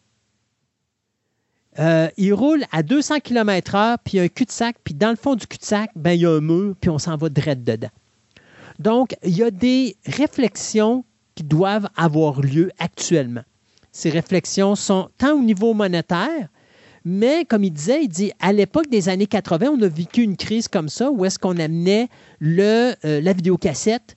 euh, il y avait l'avènement de la télé payante, il y avait l'avènement de plein d'affaires qui faisaient où est-ce que là, où est-ce qu'on se disait, OK, là maintenant, il faut rechanger la façon de voir comment l'argent est retransféré aux gens d'une façon correcte. Ben, que ce soit les acteurs, que ce soit les scénaristes, parce qu'il faut comprendre que avant la vidéocassette, puis avant la télé payante, euh, un acteur jouait dans une série télé, la série télé passait à la télévision, puis après ça, poup, après ça, ça va passer en rerun. Puis là, ben, l'acteur, ben, dépendant le nombre d'épisodes, s'il dépassait un certain nombre d'épisodes, touchait un chèque par la poste parce que son épisode était diffusé à travers le monde. En Euh, syndication. c'est dans- ce qu'on les- appelle syndication, exactement. Bon. Mhm. Et là, aujourd'hui, on arrive avec le streaming. L'avènement du DVD, du Blu-ray, du 4K, l'avènement euh, de YouTube. Mais il dit, la problématique elle est là. Il dit, t'as d'un côté, tu as, les scénaristes puis tu as des acteurs qui tirent de leur bord parce qu'ils veulent avoir le plus d'argent possible. Puis tu as de l'autre côté les producteurs et les maisons de production qui, eux, de plus en plus, sont confrontés à une réalité. Oui, on a des postes de streaming, oui, on a ci, on a ça, mais il y a le piratage. Puis si les gens veulent écouter de quoi, c'est-tu quoi? Ils peuvent écouter de quoi où ça coûte rien parce qu'il y a des chaînes comme YouTube. Puis il y a des chaînes de streaming sur Internet qui coûtent absolument rien. Puis là, à ce moment-là, tu es dans un milieu où est-ce que, oh minute, tu n'as plus de revenus qui rentrent. Et là, la crise actuellement est, il faut trouver un juste balance. Parce que, oui, effectivement, tu ne peux plus ramener autant d'argent que tu as ramené parce que de plus en plus, il y a une accessibilité de gratuité qui survient dans l'univers, qui fait en sorte qu'il y a moins d'argent qui va rentrer pour les maisons de production. Et ça revient à dire ce qu'on dit depuis longtemps. Il faut baisser les budgets. Et je pense Ben que présentement, Puis on va vous en reparler dans deux semaines. Mais je pense que présentement, on commence du côté d'Hollywood à. Puis c'est un langage qu'on voit avec Master of the Universe, c'est un langage qu'on vient d'entendre avec toi aussi. On commence à dire il faut le faire, mais il faut que ça coûte moins cher. Ben, c'est ça l'affaire. Il là, faut ben, que ça coûte moins cher, il faut- faut que tu rationalises, il faut que tu changes ta manière de faire. C'est c'est tout un changement, mais c'est c'est- il peut y avoir du monde. Il y a des woke qui Oui. disent faut que ça change. Mais après ça, il faut tout le reste de la machine dise OK, on va changer dans le même Oui. sens. Il y en a qui vont chialer, il y en a qui vont tirer de leur barre, puis tout. Mais regarde, mais Mais ça à un peut moment prendre du temps. donné, et c'est ce que j'adorais du, du, euh, du speech de Tom Hanks, il dit maintenant, c'est pas de tirer le plus de son bord, c'est un travail d'équipe. Mhm. Et j'ai tellement adoré cette phrase-là parce que j'ai cliqué que Tom Hanks, qui est des deux bords, comprend lui comment ça doit marcher, la patente. Ben oui. Il faut que tout le monde soit équitable, mais il faut autant du côté des producteurs qui s'en mettent plein les poches en faisant rien pantoute, puis qui dé- manigancent des fois les chiffres en disant Oh, on n'a pas gagné tant d'argent que ça finalement, alors que c'est juste fait pour empêcher que les acteurs aillent chercher le plus d'argent possible puis qu'ils puissent en mettre plus dans les leurs, Ben oui. que de l'acteur qui lui demande, ou le scénariste qui demande beaucoup plus, mais que finalement, on n'aura jamais les moyens de payer ça parce que plus vous augmentez vos salaires, plus la production monte, puis moins les compagnies vont faire des films à 300 millions, puis à un moment donné, ben c'est ça. À un moment donné, Hollywood va cracher. Donc, c'est un travail d'équipe. Il va falloir que des deux côtés, on comprenne que là, il faut que ça arrête. Il faut qu'on devienne réaliste. Et c'est pas en augmentant nécessairement les salaires. Ou... Moi, je continue à dire que la solution, c'est des recettes sur les box-office. Si un Ouais. film fait des profits, on fait ça. Mais les box-office ne devraient pas être gérés par les maisons de production, ça devrait être géré par une organisation indépendante qui, elle, s'assure que les revenus sont bien calculés. Je pense que c'est là qu'elle se trouve la solution, puis tout le monde va être heureux comme ça, parce que là, on va vraiment dire, savez-vous quoi, si on fait un film à 60 millions, puis qu'on fait 7 milliards, 700 milliards de dollars, euh, 700 millions de dollars à travers le monde, ben, crif, il y a de l'argent pour tout le monde. Mhm. Mais si on fait un film à 60 millions, puis qu'on perd de l'argent, ben, savez-vous quoi, il n'y a pas personne qui va en faire. C'est ça.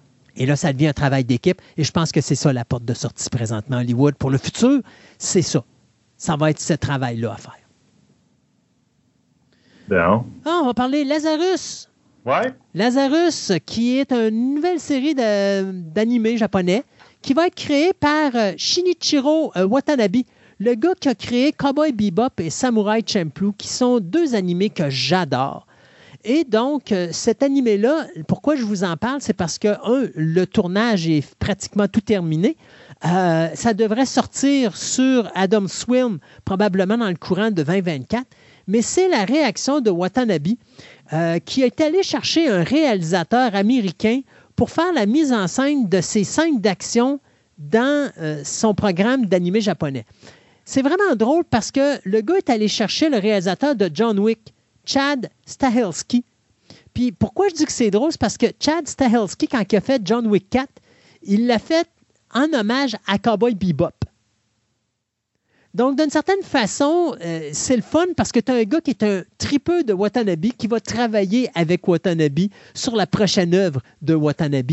C'est les célèbres studios euh, MAPPA qui s'occupent bien sûr de l'animation de Attack on Titan, qui vont s'occuper de l'animation de cette nouvelle série qui va se passer en 2052, où on a une société euh, qui a vu la violence disparaître complètement grâce à un mystérieux euh, sérum. Le problème, c'est qu'à un moment donné, le concepteur de ce sérum annonce que euh, son vaccin a été créé, mais qu'à l'intérieur, il a mis un poison qui allait tuer en dedans de trois ans tous les gens qui ont été vaccinés. Donc, c'est Lazarus, c'est un animé qu'on va voir sur les ondes de, euh, sur les ondes, pardon, de Adult Swim en 2024. Euh, y a, au moins, il y a quelques productions qui ne seront pas plus ou moins atta- attaquées par nos grèves, etc. Mais euh, Camelot volume 2, donc euh, Camelot, le deuxième film, devrait probablement commencer cette année à être tourné. Euh, le tournage devrait commencer à, Auvergne, à Rhône et dans les Alpes. Donc, euh, j'ai bien hâte de voir ce deuxième volet, le premier ayant été un gros succès. Ça va être vraiment intéressant. On va voir Camelot encore au grand écran. Et moi, je vais finir notre segment de nouvelles avec euh, des annonces de films d'animation qui vont être faites par DC Comics. Euh, donc, les studios DC Comics Animation qui viennent d'annoncer deux projets. Le premier ben, est une suite à un film qui vient de sortir justement sur Max, qui est Justice League War Worlds, qui d'ailleurs devrait sortir en DVD également, euh, ou si ce n'est pas déjà fait. Euh, donc, Justice League War World qui est comme un prequel à ce qui s'en vient, soit Crisis on Infinite Earth. Donc oui, c'est le prochain film d'animation fait par les studios d'ici. Donc si vous écoutez Justice League War Worlds, puis vous trouvez que ça finit en queue de poisson, c'est normal, c'est la première de deux parties. Crisis on Infinite Earth devrait voir le jour dans le courant de l'année prochaine. Mais ce qui m'intéressait vraiment là-dedans, c'est le deuxième projet que DC Comics a annoncé, soit le remake de Watchmen en euh, animation. Donc ça, c'est quelque chose qu'on va voir en 2024. Ça va souligner également les 15 ans de la sortie du film de The Watchmen de Zack Snyder. Donc euh, ça, j'ai vraiment hâte de voir le film animé de The Watchmen, qui sera probablement beaucoup plus proche de l'œuvre euh, du comic book de 86 que le film de Snyder avait fait. Donc Watchmen, le remake, ça s'en vient l'an prochain en film d'animation. On s'arrête pour quelques chroniques et on vous revient en fin d'émission avec une courte table ronde et tout ce que Sébastien a eu le courage de mettre sur notre Twitter.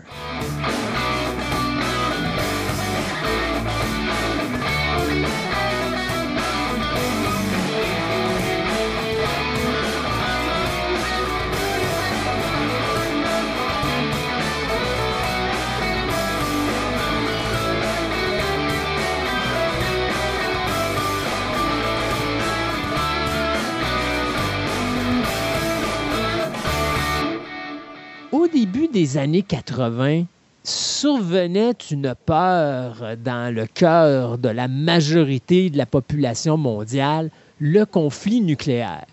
On peut penser à une multitude de films, mais c'est sûr et certain que moi, le premier film qui me vient en tête quand je parle de ça, c'est toujours The Day After ou Le jour d'après, qui a eu un succès monstre en 1983 où est-ce qu'il a été présenté à la télévision.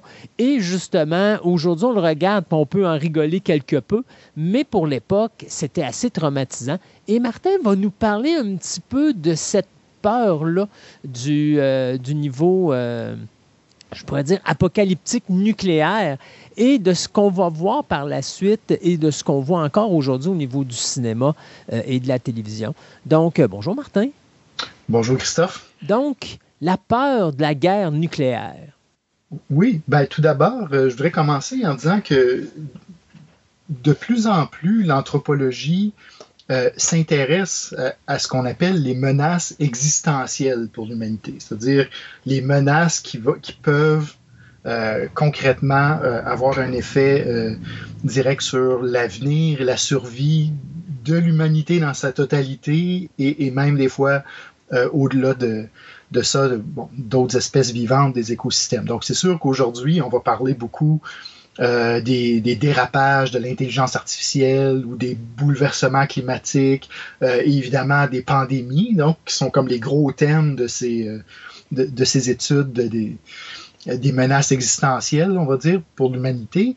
Euh, mais euh, le, le grand-papa de ça, euh, disons, ces intérêts-là ont certainement commencé au sortir de la Deuxième Guerre mondiale euh, et ont porté beaucoup plus sur euh, la menace nucléaire, la menace de la guerre nucléaire totale, pour être euh, euh, franc. La Donc- du- ben, le- sans qu'on parle du conflit nucléaire, mais la peur du nucléaire, dis-moi si je me trompe, elle a starté pas mal durant les années 50 avec des films comme Them ou là, euh, Godzilla, où tu avais des monstres qui étaient complètement modifiés ou des insectes qui étaient complètement modifiés par le nucléaire, qui devenaient gigantesques, puis à ce moment-là, euh, s'attaquaient à la race humaine et puis euh, causaient dévastation sur son passage. Absolument. Euh, en fait, il y a des traces même qui ont été trouvées euh, dans des romans euh, qui, remontent aux années 20, avant même qu'on ait une théorie de ce que pourrait être une bombe nucléaire, dès l'invention de la dynamite. Il y a des auteurs qui se mettent à spéculer puis disent mais qu'est-ce qui arrive si on met tout le temps plus de dynamite? Euh, donc euh, des, bombes de plus en plus grosses et de plus en plus de dynamite emp- empilée ben, à un moment donné ça va avoir des effets euh, totalement dévastateurs. Et il y a eu des spéculations sur le fait que ça pourrait même créer des explosions tellement grandes que l'équilibre des, éco- des écosystèmes terrestres pourrait être en, être bouleversé. Mais évidemment, euh, le point tournant de tout ça, c'est euh, à la fin de la Deuxième Guerre mondiale. Donc en août 1945, quand euh, les États-Unis larguent deux bombes atomiques sur deux villes japonaises, l'humanité au complet se rend compte que quelque chose vient de changer. On, on se rend compte que la guerre telle qu'on l'a connue euh, n'existait plus, dans la mesure où, à, partir du moment où on a des armes qui sont capables d'une telle destruction, euh, ça change la donne. Cette première euh, exposition publique, on va dire, la première, le premier usage des armes atomiques va déclencher une, une guerre aux armements. Ju- juste avant d'arriver aux exemples que tu donnes, il y a, a un petit parcours à, à retracer. C'est-à-dire qu'en 1945, les Américains euh, utilisent la bombe atomique et en 1949, c'est au tour de l'URSS. Donc, tant que euh, les États-Unis étaient les seuls à l'avoir, euh, ils avaient le gros bâton et le reste de la planète ne pouvait que, se soumettre. Mais quatre ans plus tard, l'URSS teste sa propre première bombe atomique. Et là, ça, ça enclenche euh, euh, évidemment une course aux armements euh, absolument terrifiante parce que là, euh, vous avez deux adversaires qui chacun possède cette bombe-là. Et cette course aux armements-là, elle va se faire à travers des tests. Donc, évidemment, euh, les États-Unis n'ont jamais envoyé une bombe atomique sur l'URSS, puis l'URSS n'a jamais envoyé de bombe atomique sur les États-Unis, mais chacun en a envoyé beaucoup sur lui-même. Euh, les États-Unis et, ses alliés ont fait plus de 1000 euh, tests d'armes atomiques et, nucléaires sur des territoires qui leur appartenaient, ou en tout cas sur des territoires qu'ils contrôlaient, donc soit évidemment dans le sud des États-Unis ou dans les archipels du Pacifique. Et l'URSS a fait quelque chose comme 800 tests euh, sur, euh, sur ses propres territoires, euh, notamment au, au Kazakhstan, là, qui, a été bombardé, y compris avec euh, l'arme nucléaire la plus forte qui a jamais explosé sur la planète, là, une espèce de monstre, je pense que c'était comme 25 mégatonnes, là, euh, etc. Donc, tout ça pour dire que dans les années 50, il y en a un paquet d'armes nucléaires et atomiques qui explosent. Donc, jusque-là, c'est terrifiant, mais euh, on est encore dans la logique de la dynamite, si tu veux. Donc, c'est des grosses bombes qui font des gros trous, puis etc. Sauf que c'est euh, ces, essais-là euh, commencent à livrer des nouvelles connaissances sur les armes atomiques. Et cette connaissance-là, c'est le résidu. Donc, les, déchets, les, euh, les particules radioactives qui sont envoyées dans l'atmosphère vont commencer à être retracées partout sur la planète. On se rend compte qu'elles sont amenées par le vent, on se rend compte qu'elles sont, elles viennent contaminer l'air, l'eau, le sol, etc. Et en plus, on se rend compte qu'elles ont des effets sur euh, la biologie. Et là, euh, on, ici, on est en fait en 1954, là, il y a vraiment le, euh, le- le- le- la, la première vraiment prise de, conscience de l'importance et des effets dramatiques des retombées radioactives. Et là, la planète prend conscience du fait que si ces armes-là sont utilisées, ce n'est pas important où est-ce qu'elles tombent sur la planète, tout le monde va, va être empoisonné. Et, et c'est ça, cette réalisation-là en particulier, qui va commencer à euh, vraiment avoir un impact très très fort sur l'imagination euh, du public. Et, et les exemples que tu donnes le montrent tout à fait. Et c'est vraiment pas un hasard là, qu'en 1954, le premier film qui va euh, traiter de, de cette question-là est un film japonais. Mm. En fait la version japonaise de, de Godzilla. hein. parce que, comme tu le sais, la version américaine, elle, a été euh, nettoyée. là. Euh, ils ont enlevé à peu près toutes les références là, qui condamnaient euh, la, la pollution par la radioactivité en lien avec les armes nucléaires. Mais les Japonais étaient aux premières, je veux dire, première ont été les premiers affe- affectés. là. Donc, pour eux, ça a été un message extrêmement important de dire ben, regardez, ces armes-là sont terribles. Donc, effectivement, première caractéristique de cette période-là, qui va durer à peu près 40 ans. Disons qu'on va dire de 1945 à 1990, mais 45 ans peut-être, euh, c'est la menace qui va hanter euh, l'esprit de, beaucoup de personnes, à la fois en lien avec la guerre, mais aussi en lien avec la, contamination. Et là, ben, les exemples que tu donnes, justement, les, les animaux mutants, les grosses fourmis, les, lézards géants qui apparaissent dans l'océan, etc., vont être un peu une manifestation de, euh, euh, de cette peur-là, en disant, ben, finalement, on, on est face à quelque chose qu'on ne comprend pas.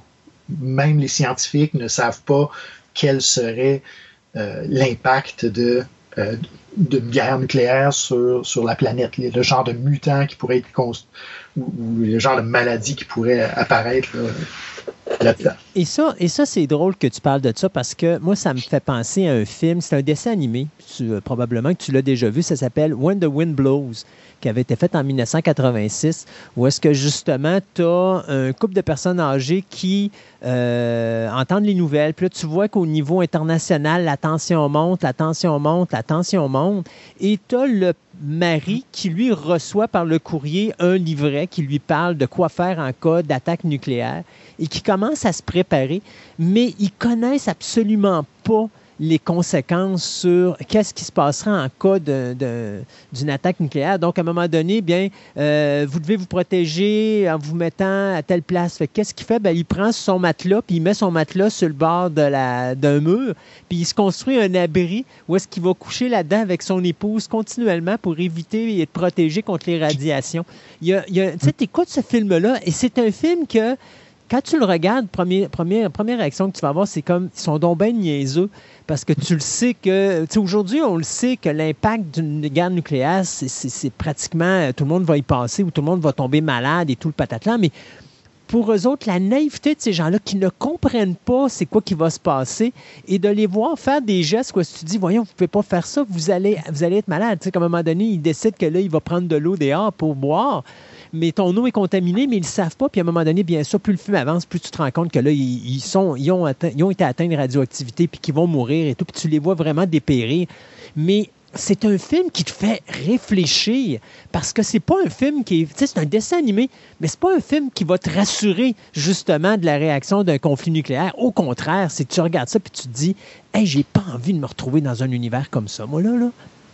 Absolument. Puis euh, tu viens de reformuler dans tes mots, euh, en fait, euh, l'analyse qu'un philosophe français euh, a faite de la guerre nucléaire, euh, philosophe qui s'appelle Jacques Derrida, euh, qui a dit dans les années 80, il dit, ben, finalement, la guerre nucléaire, c'est une expérience littéraire.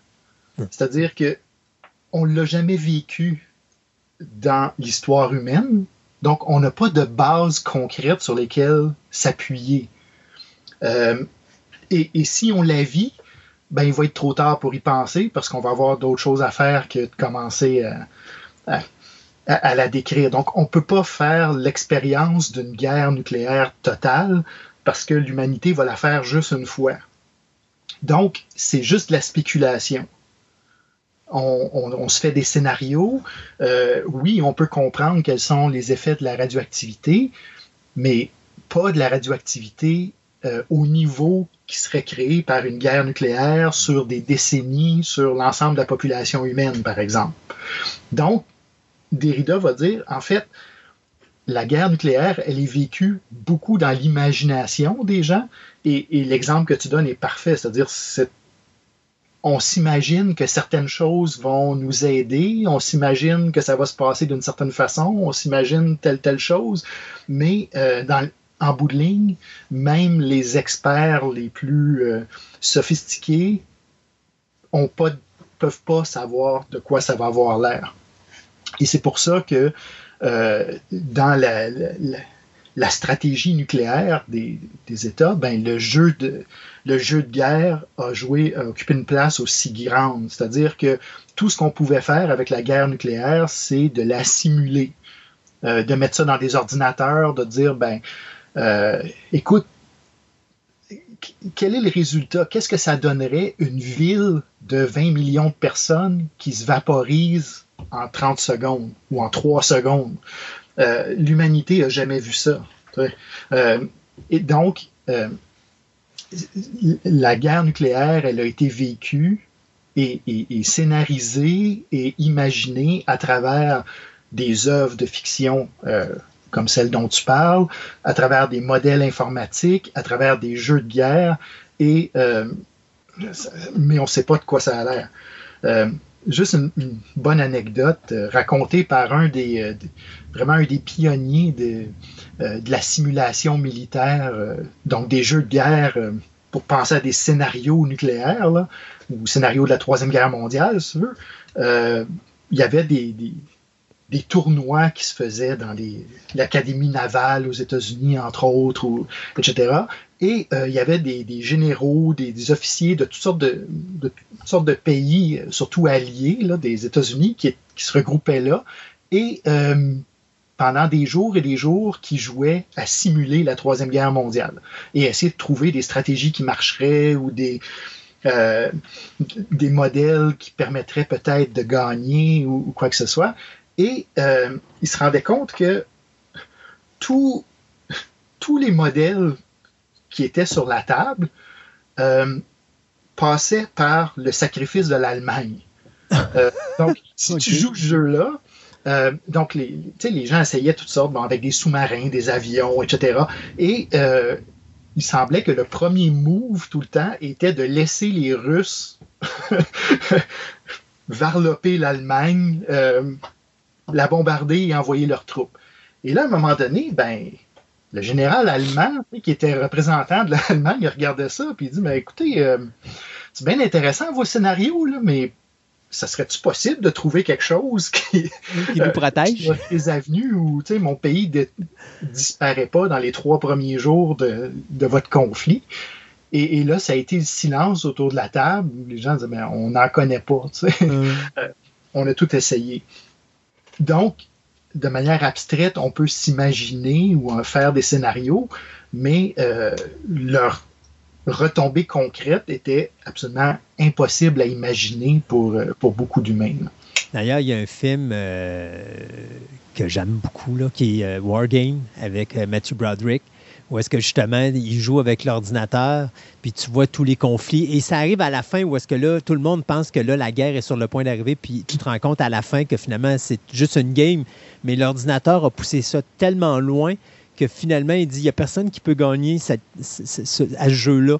Parce que tu voyais toutes les possibilités de jeu qui pouvaient arriver, puis tu voyais qu'en bout de ligne, ça arrivait juste à une euh, version finale du résultat qui était la disparition de l'espèce humaine, puis, de toute vie sur Terre, parce que il n'y a, pas- a pas moyen de t'en sortir autrement que comme ça.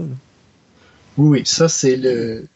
Je pense que c'est vraiment ce film-là, c'est l'apogée, euh, à mon avis, du film nucléaire. Euh, c'est à la fois une réflexion très poussée sur la question de la stratégie nucléaire, puis le fait que c'était un cul-de-sac. Euh, il n'y avait pas une manière de gagner euh, euh, une guerre nucléaire avec des missiles balistiques. Là, et dans le film, on voit des, plus différents personnages représenter euh, vraiment différentes attitudes face à ça. hein. Il y a le fameux professeur Falcon qui a inventé le système de simulation. Puis ce que je disais tout à l'heure, les, simulations euh, se faisaient aussi à travers euh, des ordinateurs. Donc, il y a une machine qui, qui va comme 24 heures par jour, 365 jours par année, euh, jouer scénario après scénario pour essayer de trouver des, des- solutions gagnantes. Donc, Falcon se rend compte qu'il n'y en a pas et il va vivre en ermite et il va s'installer exactement à côté d'une cible stratégique. Donc, il, va, il va aller vivre, euh, il va s'installer et et, et jeter l'éponge là et dire ben finalement euh, euh, on habite, je pense que c'est à un mille ou deux d'une cible stratégique. Il dit donc on va être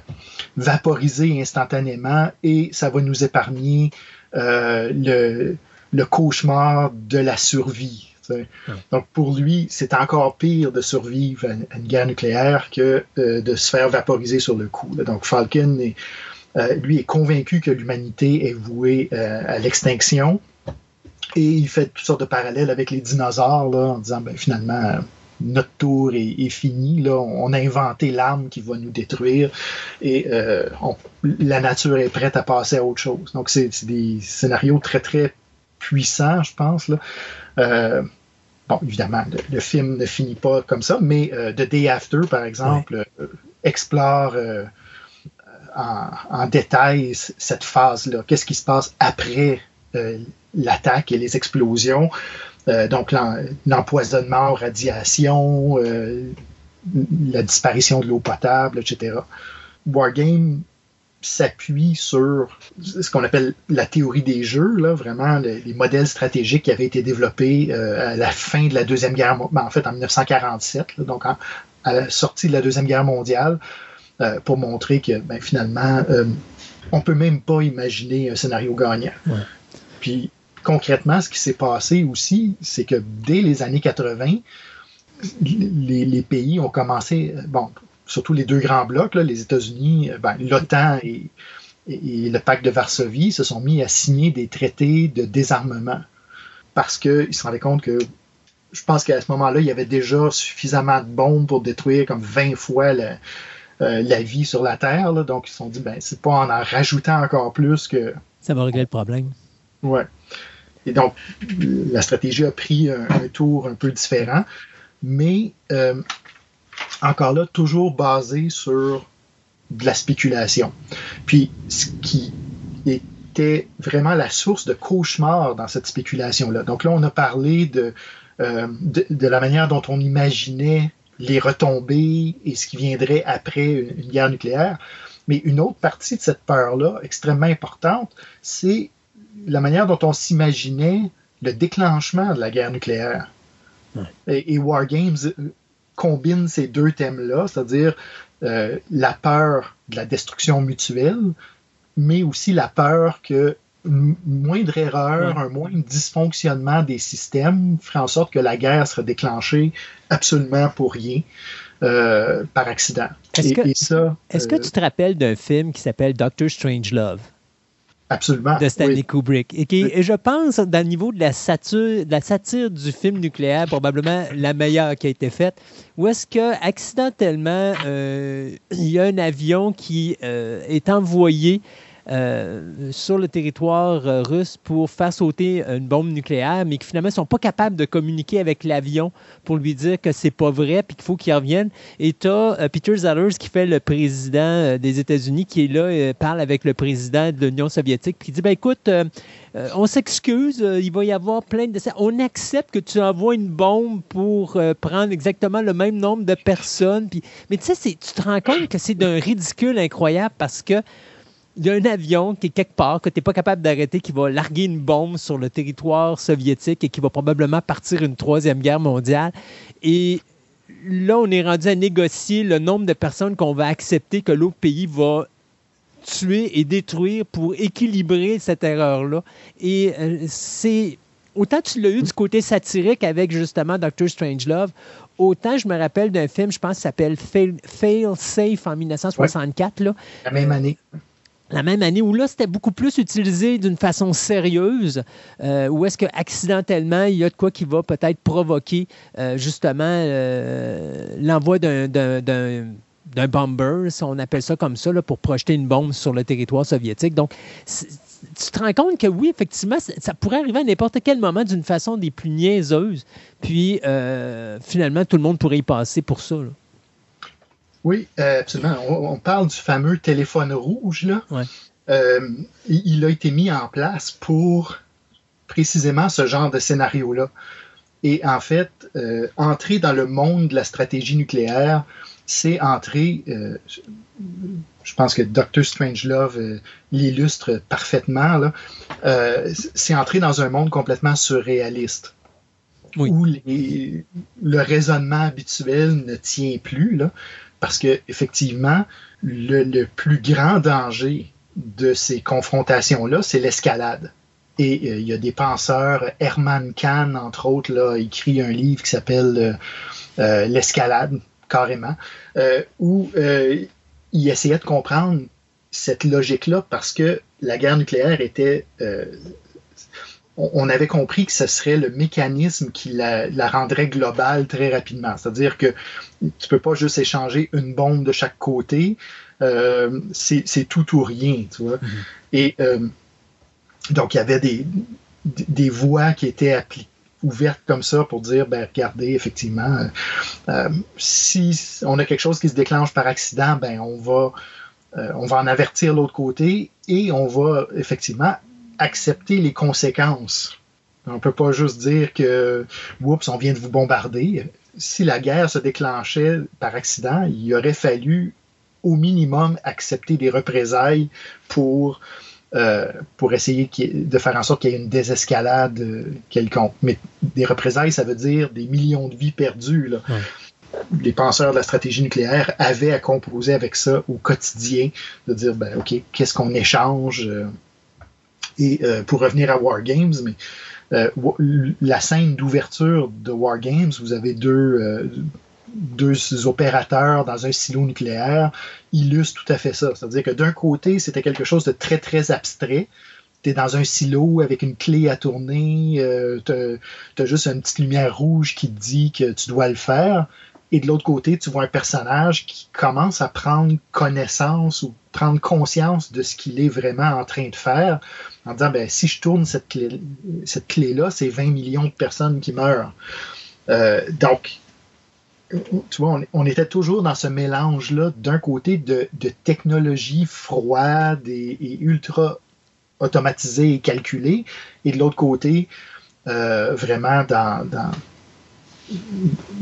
dans, des, dans des zones morales que l'humanité avait jamais pu explorer jusque-là euh, et, jamais voulu explorer. Donc, le, pouvoir de détruire une ville euh, en appuyant sur un bouton, là, et, ça va revenir effectivement, euh, fail safe. et même l'idée de, tout automatiser, euh, allait pas mieux. Donc, tu connais sans doute le film Colossus là, de Forbidden Project, Oui.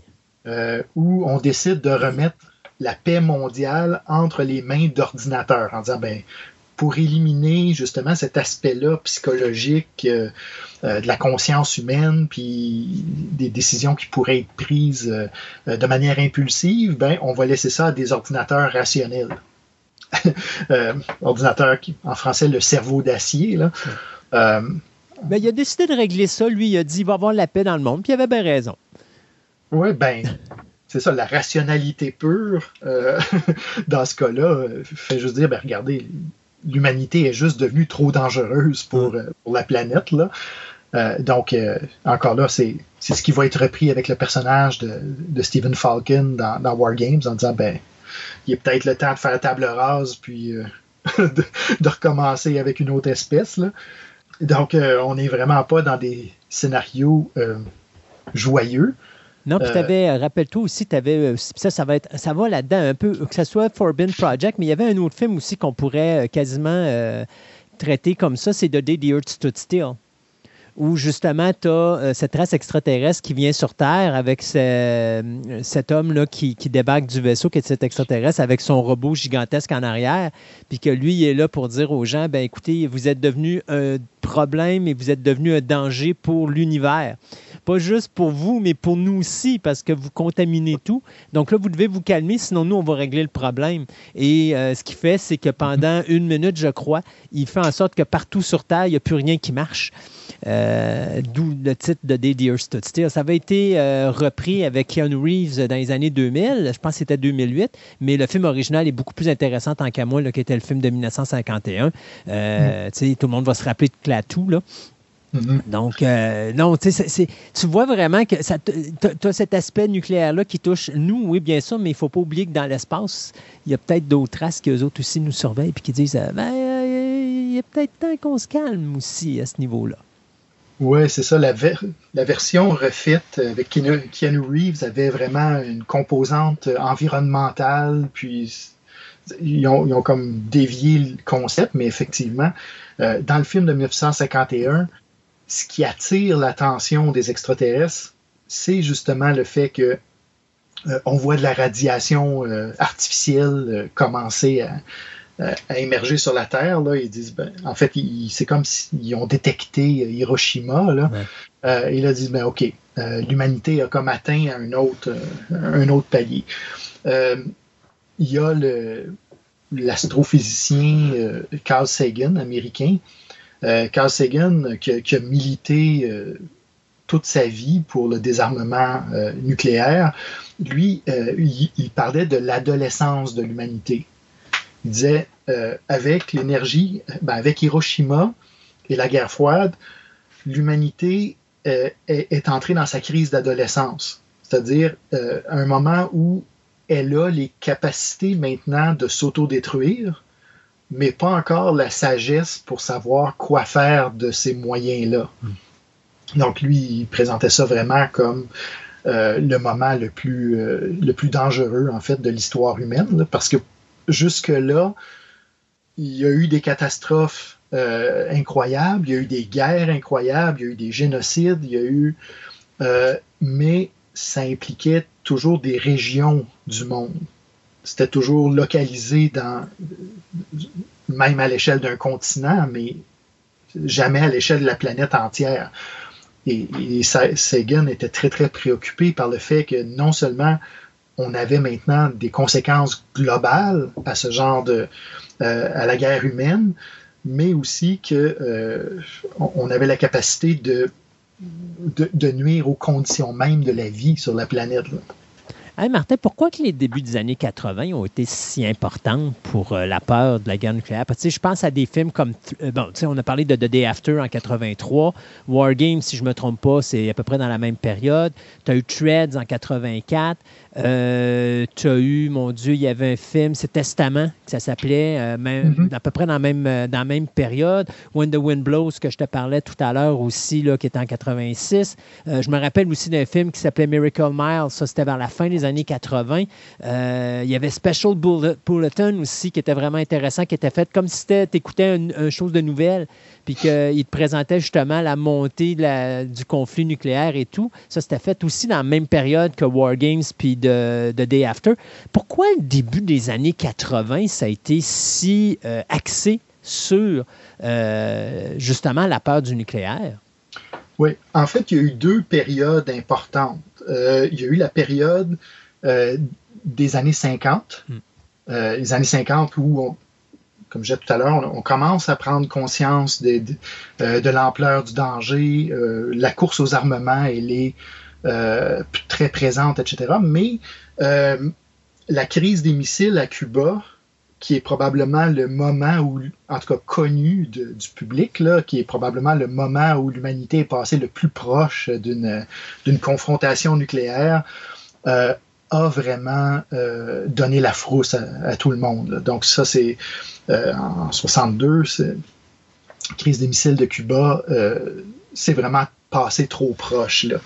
Euh, donc, on va donc dans les années 60, il y a une tentative de, limiter les essais nucléaires, même s'il va y avoir des périodes où il y en a beaucoup, mais les années 60-70 sont les années en fait de guerre interposée. C'est-à-dire là, ça va être le Vietnam, ça va être... Donc, euh, la stratégie change, puis euh, on a compris après la crise des, des missiles qu'une confrontation directe entre euh, l'OTAN et le pacte de Varsovie, c'était c'était l'apocalypse immédiat. Donc, la forme de la guerre va changer pour devenir des guerres indirectes là, dans, dans des pays euh, qui appartiennent à aucun des deux gros blocs. Par contre, euh, il y a beaucoup de choses qui vont changer euh, après la guerre du Vietnam. Donc, les Américains se rendent compte que ils sont à peu près pas capables de gagner ces guerres par intermédiaire, si tu veux. Là. Donc, euh, jusqu'à la fin de la guerre du Vietnam, les Américains pensaient qu'ils pourraient euh, maintenir une dominance globale par ces petites guerres localisées là dans les jungles et les déserts du monde. au sortir de la Deuxième Guerre mondiale, de la guerre du Vietnam, ils se rendent compte que non. Euh, ils font juste s'embourber, euh, ils sont pas capables de gagner, ils sont pas. donc là, la stratégie va changer à nouveau et on va voir euh, en- évidemment euh, la, présidence de Ronald Reagan est, la plus typique de ça. Donc, on, on va complètement changer de stratégie et se lancer dans une escalade. Donc là, tout d'un coup, on, reprend, on repart la course aux armements et c'est durant cette période-là, on voit les budgets militaires exploser. Euh, les, les bombes, les bombes qui sont construites sont de plus en plus grosses. Il y avait le projet Star Wars à cette époque-là, là, on se rappelle. Ouais. là. Star Wars qui était euh, une autre composante euh, de ça. Donc là, il y a vraiment eu un sentiment que euh, cette fois-là, ce serait la bonne et, et que la guerre viendrait de ça. Donc, on- début des années 80, effectivement, là, on voit euh, ce- ces scénarios-là se, se- se multiplier. Même le film euh, Red Dawn, par exemple, Oui. euh, qui est basé sur l'idée d'une sur la prémisse d'une invasion physique des États-Unis par, euh, euh, par les forces russes, ben, tu sais qu'en arrière-plan, ben, il y a une guerre nucléaire qui, qui est en cours aussi. Donc, il y a, il y a tous ces scénarios-là que finalement, la Troisième Guerre mondiale viendrait. Et plus concrètement, ben, euh, la stratégie de cette escalade-là, en fait, euh, a été celle d'une guerre économique. Donc, c'était l'approche de Reagan. Euh, on, pourra en dire ce qu'on voudra, puis euh, vraiment, il a créé des conditions absolument ultra périlleuses pour, l'humanité, mais le but était d'épuiser économiquement l'URSS. Donc, de, les faire entrer dans une guerre, une course aux armements qui coûterait tellement cher que euh, une grande partie de leur budget y passerait, que euh, le pays s'épuiserait. Et certaines personnes vont dire qu'en fait, c'est, un des mécanismes qui a, euh, qui a mené à la fin de la guerre froide, c'est-à-dire que la, course aux armements était devenue une guerre économique que l'URSS n'a pas été capable de soutenir. Et là, graduellement, ben, il y a eu l'effondrement de, leur économie, de leur système de gouvernement.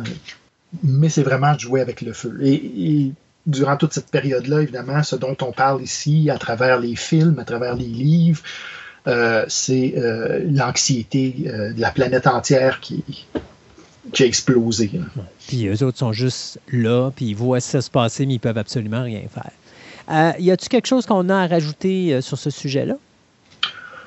Ben, écoute, on est rendu euh, en 1989. euh, le, monde change avec la chute du mur de Berlin. Euh, ça ne veut pas dire que le monde est un endroit plus sécur, mais on va certainement avoir ce, cette menace-là, ce danger existentiel-là, en particulier commencer à, à reculer face, après ça, par exemple, aux enjeux environnementaux là, qui vont prendre le relais par la suite.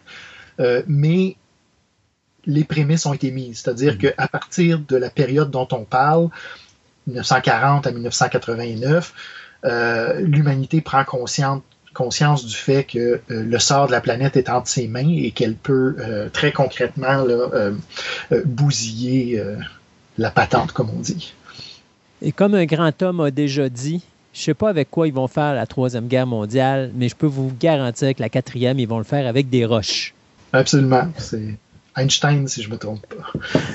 Hey, Martin, un gros merci. Et puis, euh, on se dit à la prochaine pour plein d'autres chroniques anthropologiques. Toujours un plaisir.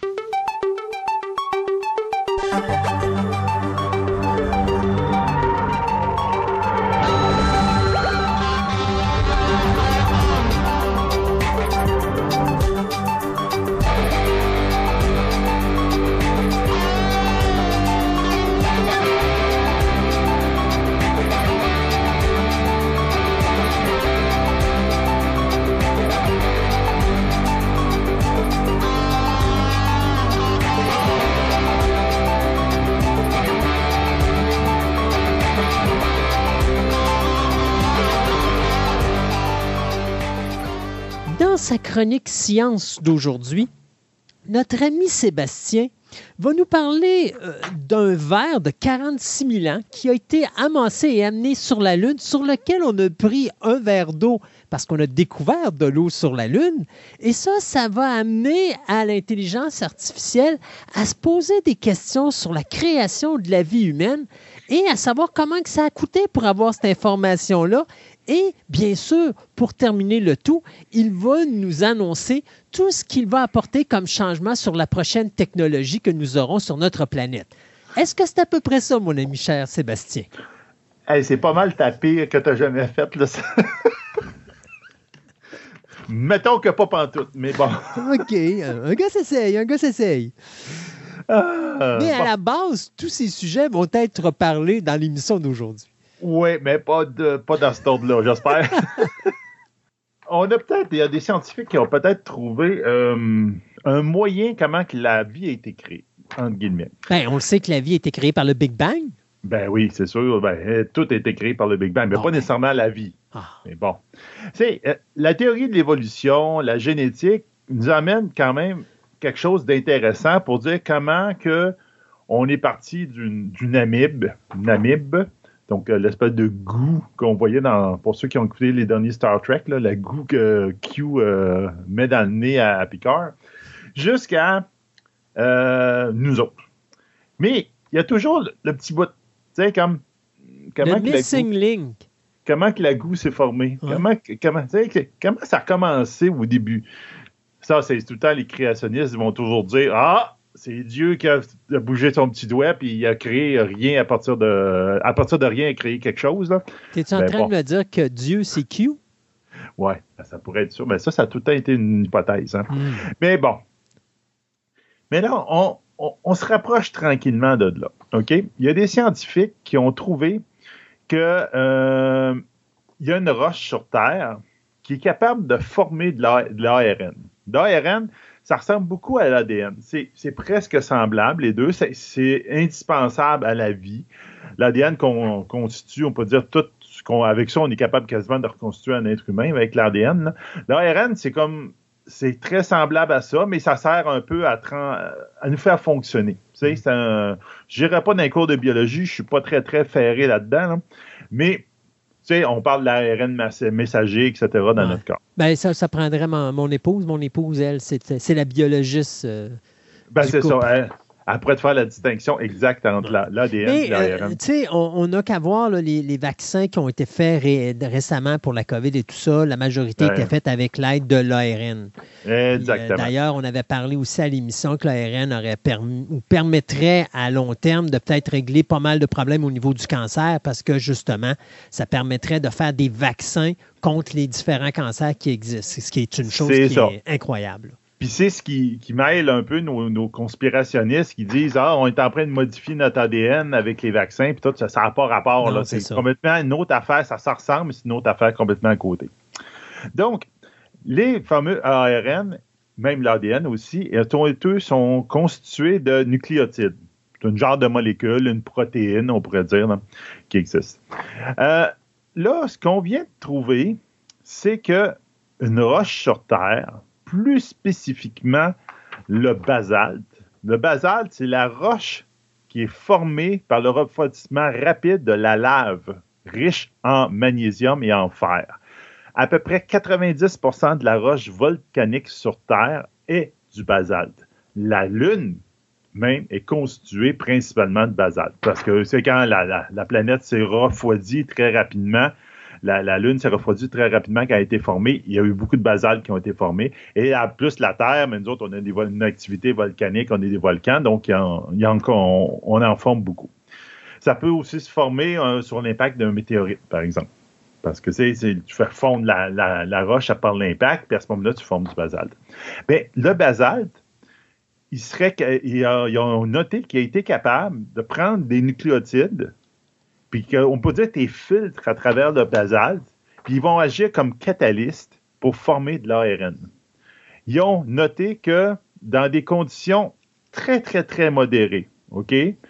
Des molécules en, de 50, euh, qui comprennent entre 100 90 et 150 nucléotides de long, à une température de 25, 25 degrés C et un pH de 7,5, traversait le, le- le basalte, et arrivait à l'autre bout et il formait des nucléotides de 300 nucléotides de long.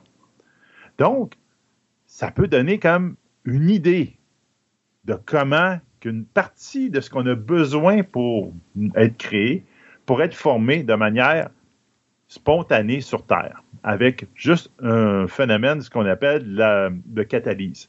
Un catalyse, en fin de compte, catalyseur, c'est un, tu prends une réaction quelconque qui va de A à B, ça prend, mettons, euh, 50, je donne un chiffre de même, 50 d'énergie pour que la réaction se produise. Mais si tu rajoutes un catalyseur, tu peux baisser l'énergie né- nécessaire pour faire la réaction, peut-être à 20 ou à 10. Donc, c'est ça le but d'un catalyseur. Donc, ça serait quand même intéressant. Surtout qu'il y a d'autres recherches qui avaient montré qu'il y avait des nucléotides qui étaient capables de se former sur des astéroïdes. Il y en avait trouvé sur les astéroïdes et que c'est peut-être le nickel qui était à l'intérieur de certains as- astéroïdes qui faisait un catalyseur qui permet de former les nucléotides à partir de d'autres éléments plus simples. Donc, sais, tranquillement, on voit que ça pourrait dire Ah, mais les nucléotides peut-être sont venus une hypothèse des astéroïdes qui se seraient écrasés sur Terre, qui auraient formé du basalte. Le basalte aurait transformé en ARN, etc. On peut donner tout un début de la vie avec ça. Tranquillement, c'est- il y a des hypothèses, puis il y a des choses qu'on découvre, qu'on fait Ah, ça pourrait être intéressant comme, comme avenue. L'autre chose que Christophe nous a tout dit tout croche, C'est ma job de dire les ta choses tout job de croche. c'est la physique. OK? La physique. On interprète la physique par des, euh, des variables. OK? Donc, tu sais, mettons, euh, on parle la, la physique, euh, la physique euh, du déplacement d'une automobile, etc.. On parle, ah, ben, ça va se parler en termes de masse de l'auto, en termes d'accélération de l'auto. Mais en fin de compte, ça aussi, ça peut divisé en plus petit. L'accélération, c'est un- c'est une distance en fonction du temps. Donc, le temps puis une distance. Donc, tu sais, tu peux essayer de tout diviser ça en variables. OK? Si un extraterrestre venait sur Terre, Mhm. puis il essaierait de nous expliquer sa conception de la physique ou de comment que l'univers fonctionne, peut-être qu'il y aurait un autre set de variables. Peut-être qu'il y aurait des variables qui expliquent autrement. Donc, euh, peut-être sa distance, lui, il ne voit pas. Ou encore, le temps, il ne le voit pas comme nous autres. Donc là, il ne voit pas, il voit différemment de nous autres. Un peu, tu vas parler les, les créatures dans, euh, euh, voyons, Arrival. Ouais. Tu sais, qui voyaient le temps complètement différent de nous autres. Donc les autres, leur variable temps n'est pas aussi simple que des minutes, secondes, heures. Ils ont d'autres choses. Donc, tu peux, tu peux voir ça différemment. Je vais te prendre un autre exemple très simple, les triangles. Au début, les triangles, c'était expliqué par le côté fait telle longueur, il y a tel angle. Puis à un moment donné, il y a un mathématicien qui s'appelle euh, Norman Wilber- Ber- Wilberger qui est arrivé puis a inventé la trigonométrie. Puis là, il a dit que non, non, ben, peu, si tu fais le cosinus ou le sinus de ta langue, tu vas avoir la longueur de- du carré de ta. Tu sais, tu vas. Là, tu comme. Tu tombes avec un autre set de variables qui explique la même chose que tu avais avant, mais d'une autre manière.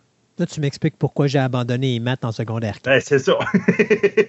Donc, c'est pour vous montrer que les variables, ça dépend comment tu les vois, comment tu les perçois. Par exemple, ça, je ne le savais pas, il y a un peuple natif, euh, un peuple amérindien natif des États-Unis qui s'appelle les Hopi, H-O-P-I. C'est un peuple euh, très proche des Na- Navarros, là, euh, qu'eux autres voient le temps d'une manière différente, de manière culturelle. Et donc, les personnes qui viennent de cette communauté-là voient la physique d'une manière différente. Parce que le temps, dans leur culture, se perçoit pas pareil comme la nôtre. Un peu comme les gens que je te parlais avec Arrival. Exact. OK? Peut-être pas, euh, on s'entend pas aussi poussé qu'Arrival, là, mais bon, on voit le problème. Donc, il y a des. euh, quand on utilisait les AI pour essayer de prédire des modèles euh, physiques, souvent, on leur définissait, ça, on, on faut leur donner des instructions, il faut, faut les fider, il faut leur donner de- quelque chose à travailler. Il dit, ah, regarde, après-moi, moi, le mouvement d'un pendule, euh, ben, il faut que tu me représentes ça avec des angles, puis des distances, puis des, euh, etc. Mais là, il y en a un qui ont dit, garde, on leur donnera pas ça. Dit, ils ont pris le modèle, ce qu'on appelle le double pendulum. Double pendulum, imaginez-vous une corde, il y a un pendule, donc un- une boule de métal au bout, puis il y a une deuxième corde qui, avec un deuxième pendule. Puis quand tu le bouges, ben, on peut s'entendre qu'il y a un pendule qui bouge à une telle vitesse, l'autre en dessous, il est entraîné, puis il bouge à une autre vitesse. C'est un, ça fait un modèle un petit peu complexe. Normalement, nous autres, on verra ça en fonction de l'angle de la corde versus un des pendules avec la vélocité de la boboule. OK? Uh-huh. Donc, ils ont filé ça, à ce modèle-là, à un- un- une intelligence artificielle sans lui donner aucune variable. Il dit, il a imposé rien. Il dit, explique-moi ça en termes de variables, mais sans donner nos définitions de ce qu'on a. Et il a sorti quatre variables. Comme nos quatre variables que nous autres on a, comme dit, deux angles, deux, de- deux vélocités pour les deux pendules. Donc, ça, c'est ça, les physiciens s'attendaient. Disaient, Ah, quatre variables, parfait. Ils regardent un peu comment ils travaillent avec ces variables-là, puis ils voient que, regarde, c'est drôle, ben, c'est bien. Ils arrivent à très bien prédire où est-ce que le pendule va être rendu, etc., au bout d'un certain temps. Là, ils arrivent à dire, ah, ces quatre variables-là, ces deux-là, c'est de les angles. C'est parfait. Ces deux, autres- ces deux autres-là, ça devrait être la vélocité. Euh, t'as un peu, c'est pas de vélocité. C'est quoi ça? Puis à date, c'est encore un mystère. OK. Il a venu avec deux variables qu'on n'a pas vraiment d'idée à quoi ça se rapproche. OK. C'est ça qu'ils ont trouvé intéressant. Il dit, regarde, il vient peut-être de trouver quelque chose de plus simple que la vélocité, mais on n'a pas d'idée encore c'est quoi qu'il a utilisé. Son modèle marche. Donc, ces deux variables fonctionnent. Mais en ce moment, on est le même problème que la, la, scientif- la- la- celle qui faisait la, traduction dans puis l'extraterrestre, qui essayait d'y expliquer sa notion du temps, puis qu'elle comprenait rien. Puis nous autres, là, c'est l'AI qui dit, ben oui, moi, j'utilise ces deux affaires-là. Ouais, mais c'est quoi ces deux affaires-là? Je les comprends pas. Parce que on, était dans une dans d'autres choses qu'on n'était pas capable. C'est pareil comme le, les, comme tu disais tantôt, t'as lâché ton, euh, ta mathématique à, te- Ouais. à l'école. Ben c'est ça. Il y a quelqu'un qui est arrivé avec un cosinus, puis il essaie de t'expliquer le cosinus, puis là, tu veux, Euh, c'est quoi ça? Ben c'est ça. On est rendu là, mais là, AI n'est pas nécessairement capable d'expliquer facilement ce qu'il lui vient, lui utilise par défaut, puis il dit, ben c'est de même que ça marche. Donc, c'est très intéressant comme approche, puis ça peut nous ouvrir comme d'autres d'autres manières de penser pour la physique, là, vraiment, que peut-être que on n'est pas encore au plus simple, on n'est pas encore au- à la base, on est peut-être encore en train de, on est peut-être un système un petit peu plus compliqué qu'on pourrait avoir. Mhm. Donc, c'est quand même intéressant comme Hmm. approche, puis ça peut être bien, ça peut faire bien des choses avec ça. Maudit AI qui est supposé nous simplifier la vie puis la complique. c'est tout le temps ça. Justement, hey, on va parler des AI. Euh, les AI. On parle de ChatGPT. On, on, même, on va s'amuser à un moment donné, nous autres, avec ChatGPT. Mais ChatGPT, euh, faut s'entendre que ça a un coût, puis un coût environnemental. On s'entend ici. Environnemental. allez- Je peux comprendre Oui. monétaire, mais environnemental? Environnemental, tu vas voir. C'est quoi? Euh, C'est le nombre de personnes qui décident de se tirer en bas d'un building parce que ChatGPT a dit quelque chose qui faisait pas leur affaire? Quasiment. Euh, on n'a pas toutes les informations par ChatGPT. Parce que ChatGPT, on s'entend, là, euh, c'est la septième merveille du monde, ou presque en ce moment. Là. Puis, euh, on, est rendu à la, on est rendu à la, la dixième merveille du Ouais, monde parce qu'il faut se rappeler que Jean-Jean Ferré est la huitième puis China est la neuvième. Donc, c'est assez. sais, on n'a pas toute l'information là-dedans. Mais on peut extrapoler sur bien des choses qu'on connaît. OK? Par exemple, euh, en 2019, Google, OK, avait utilisé 2,3 billions, donc milliards de gallons d'eau pour refroidir trois de ses centres de recherche. Ça, c'est le Google, Res- Google Research. OK. Google, je veux savoir où est-ce que je peux réparer mon, mon moustiquaire de la maison. C'est ce que j'ai fait hier. hein. Donc, tu sais, ça, ça fait là, trois des data centers aux États-Unis dépensaient 2,3 milliards de gallons d'eau pour les refroidir. Bon, écoute, explique-moi quelque chose. Oui. Je peux comprendre que tu vas refroidir un moteur d'une usine nucléaire. Oui. Explique-moi comment que de l'eau va refroidir un ordinateur. Ben, c'est ça. Tu fais des, des refroidissements à l'eau, OK? Donc, grosso modo, même tu as des ordinateurs euh, personnels là, que tu peux avoir des refroidissements à l'eau dedans. là, OK? Oui, j'ai un Ça fan, existe. moi, fan fan. Oui, tu un fan. Mais maintenant, pense que Microsoft, quand ils ont commencé à faire des recherches sur l'intelligence artificielle, OK? C'était pas ChatGPT. Euh, quand ils ont, ils buildé la place pour faire ça, OK? Ça contenait, euh, j'ai une date, euh, j'ai pas de date, c'était au début, donc là, je te dirais il y a quelques années, ça comprenait 10 000 cartes graphiques et 285 processeurs OK. Pour faire l'intelligence artificielle que, euh, qui est en train de faire euh, Microsoft à cette époque-là. Donc, ça vient, c'est une quantité énorme d'ordinateurs. Effectivement, les petits fans, tu mets un ordinateur à côté d'un ordinateur, à côté d'un ordinateur, tu passes le, tu- un petit fan, il pousse la chaleur dans l'autre ordinateur à côté, qui pousse l'ordinateur, ça ne marche plus. Là. Ouais. Donc, Ben, ouvre faut la que tu les refroidisses. Ben, c'est ça. faut que tu refroidisses. Faut que tu fasses des ou- systèmes d'air climatisé. Ou prends ton ordinateur, prends ta centrale, puis fous ça en, en Arctique ou en Antarctique. Ben, c'est toutes des affaires. là. En Antarctique, il faut que tu ailles l'énergie. C'est ça. Donc, c'est- il faut que tu ailles l'énergie pour faire aussi ça, rouler toutes ces affaires-là.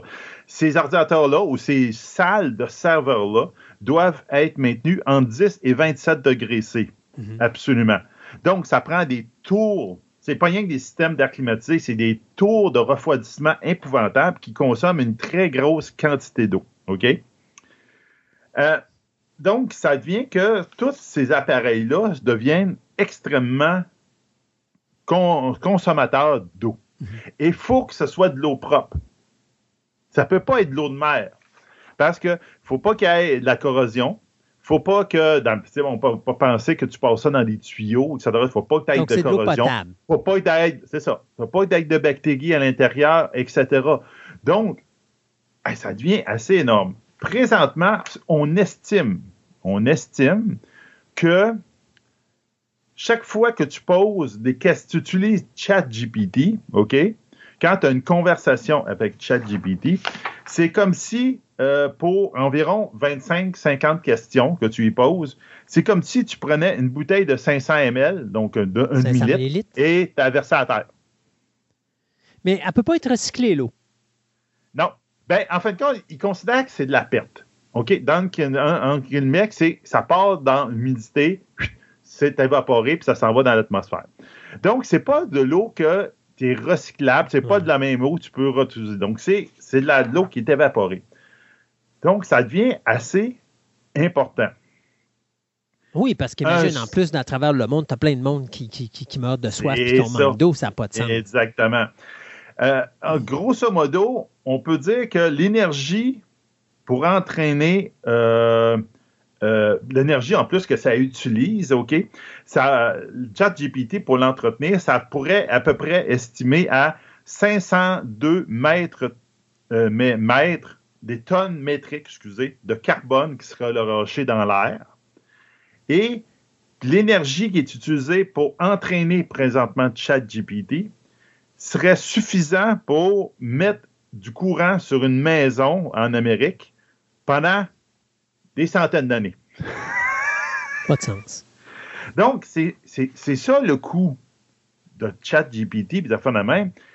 Il faut vraiment se poser la question parce que on s'entend qu'on parle euh, aux États-Unis qui a à peu près présentement 2,2 millions de, de- de- de résidents des États-Unis qui manquent d'eau ou qui n'ont pas nécessairement un bon système d'eau euh, de, plomberie. OK? Et qu'après, qu'en plus de ça, il y a 44 millions qui, vivent- aux États-Unis qui n'ont pas un système adéquat d'eau. D'où un pays qui, se- qui ramasse beaucoup de leur eau de leur eau souterraine. Donc, si on parle de. C'est quand même. Il faut mettre ça en perspective, c'est que ça devient très coûteux, environnementalement parlant, et que là, c'est rien que le premier système. Avec ChatGPT, la nouvelle version qu'ils sont en train de mettre au point, puis de même, ça va probablement augmenter cette consommation-là. Parce que là, on n'est pas rendu à trouver un système autre pour le refroidir. On est, euh, si on avait un système autre pour nous refroidir, là, regarde, ça fait longtemps qu'on n'aurait pas chaud dans nos maisons. Donc, il faut, faut penser à cette affaire-là. C'est que c'est. c'est ChatGPT, c'est pas un ordinateur maison. C'est comme des centaines de milliers d'ordinateurs, tous liés ensemble, qui font quelque chose. Hey, Skynet, là, il est immense. Ouais. Et que Skynet, peut-être que euh, dans Terminator, il aurait coupé l'approvisionnement d'eau, peut-être qu'il aurait réglé leurs problèmes, puis Il a réchauffé. il aurait chauffé, puis il aurait surchauffé, puis il aurait pété. Donc, c'est faut penser à ça, puis la fin de même, c'est vraiment intéressant comme, euh, comme approche. Il faut, faut penser, puis c'est des chiffres qui sont pas relâchés, c'est des estimés avec d'autres choses qu'on savait de d'autres projets qu'on se promène. Parlant de l'eau, parlant de l'eau, Ouais. l'eau souterraine. Je parlais que c'est ça pas mal aux États-Unis qui est la source numéro un d'eau potable aux États-Unis, c'est la l'eau souterraine. Ben, Au Canada, euh, juste pour on que les gens comprennent, là, quand on parle d'eau potable, là, puis dis-moi si Ouais. je me trompe, Oui. c'est euh, la neige qui est dans les montagnes qui fond, puis qui va redescendre dans les, euh, de ces montagnes-là, puis qui va devenir l'eau potable. C'est pas. Puis normalement, ça sent. Grosso modo, c'est à peu près ça. Ça, ça. peut être ça, ça peut être les pluies qui tombent dans des lacs ou des rivières qui descendent. Tu sais, nous autres, ça pourrait être euh, euh, dans le nord, un petit peu plus au nord canadien, euh, québécois. Mettons, il pleut, ça tombe dans les rivières, ça descend de la rivière, ça rentre dans le lac Saint-Jean, le lac Saint-Jean, ça tombe dans la rivière. Bon, tu sais, c'est un peu ça, c'est ce qu'on appelle les bassins versants, etc. C'est des affaires qu'on qu'on on analyse beaucoup à la job avec Ouais. chez nous. Là. Puis Ça faut, tombe dans le, il faut qu'il y ait un brasse camarade. Là. Donc, un- Ah oui. un- comme quand tu parles justement de l'eau qui tombe du ciel, on ne pourrait pas nécessairement boire l'eau qui tombe du ciel parce que ça dépend ce qu'il y a. Ben, mais, on peut la boire, ouais, mais euh, elle contient pas beaucoup de minéraux. ouais. C'est, c'est- c'est pareil comme euh, ce, qu'on, appelle le phénomène d'osmose. là. C'est que quand euh, tu mets par une paroi qui peut être trans, euh, tran- euh, euh, où on peut transférer des minéraux d'un- d'une place à l'autre, une petite paroi, on met de l'eau de pluie, de l'eau distillée. C'est de l'eau distillée, de l'eau de pluie. De l'eau distillée d'un bord qui ne contient aucun minéraux. Puis de l'autre bord, tu, mets de l'eau qui est très chargée, mettons de l'eau d'une rivière. Par osmose, le- la paroi va permettre de faire un transfert d'un à l'autre. Les minéraux vont se trans... L'eau ne changera pas de place. C'est les minéraux qui vont changer Ouais, de ça. place pour essayer d'équilibrer. C'est la même chose dans ton corps. Si tu prends de l'eau distillée, tu bois de l'eau distillée, tu la bois, mais cette eau-là, ben, tu vas la, tu vas l'évacuer à un moment donné, euh, l'eau à à l'eau aux toilettes, etc.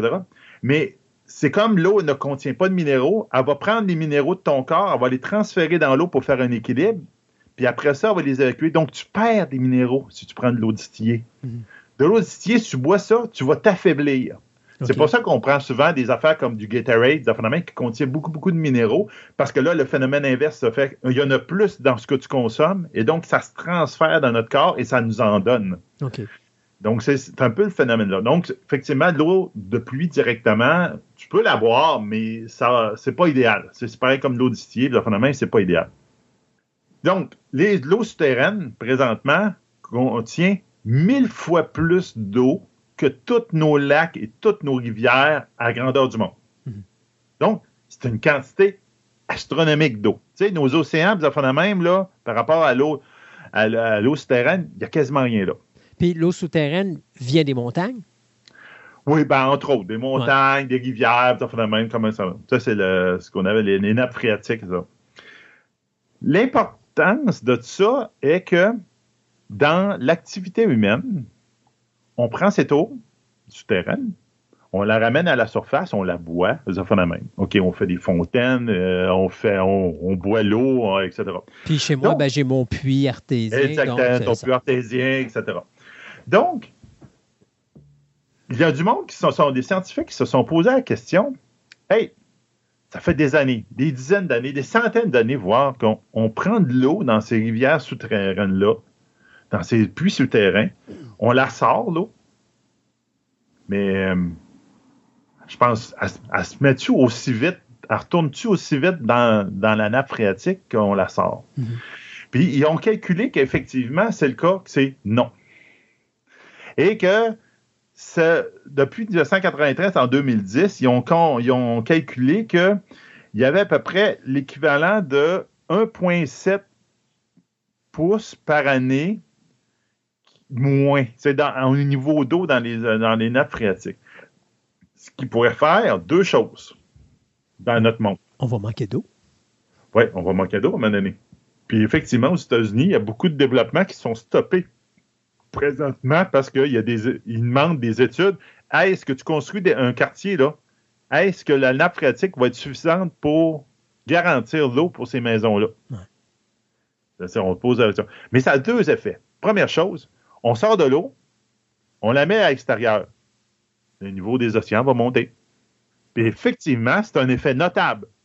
Ils ont calculé, puis ils ont fait la main, puis il y a un effet notable sur le niveau de l'eau.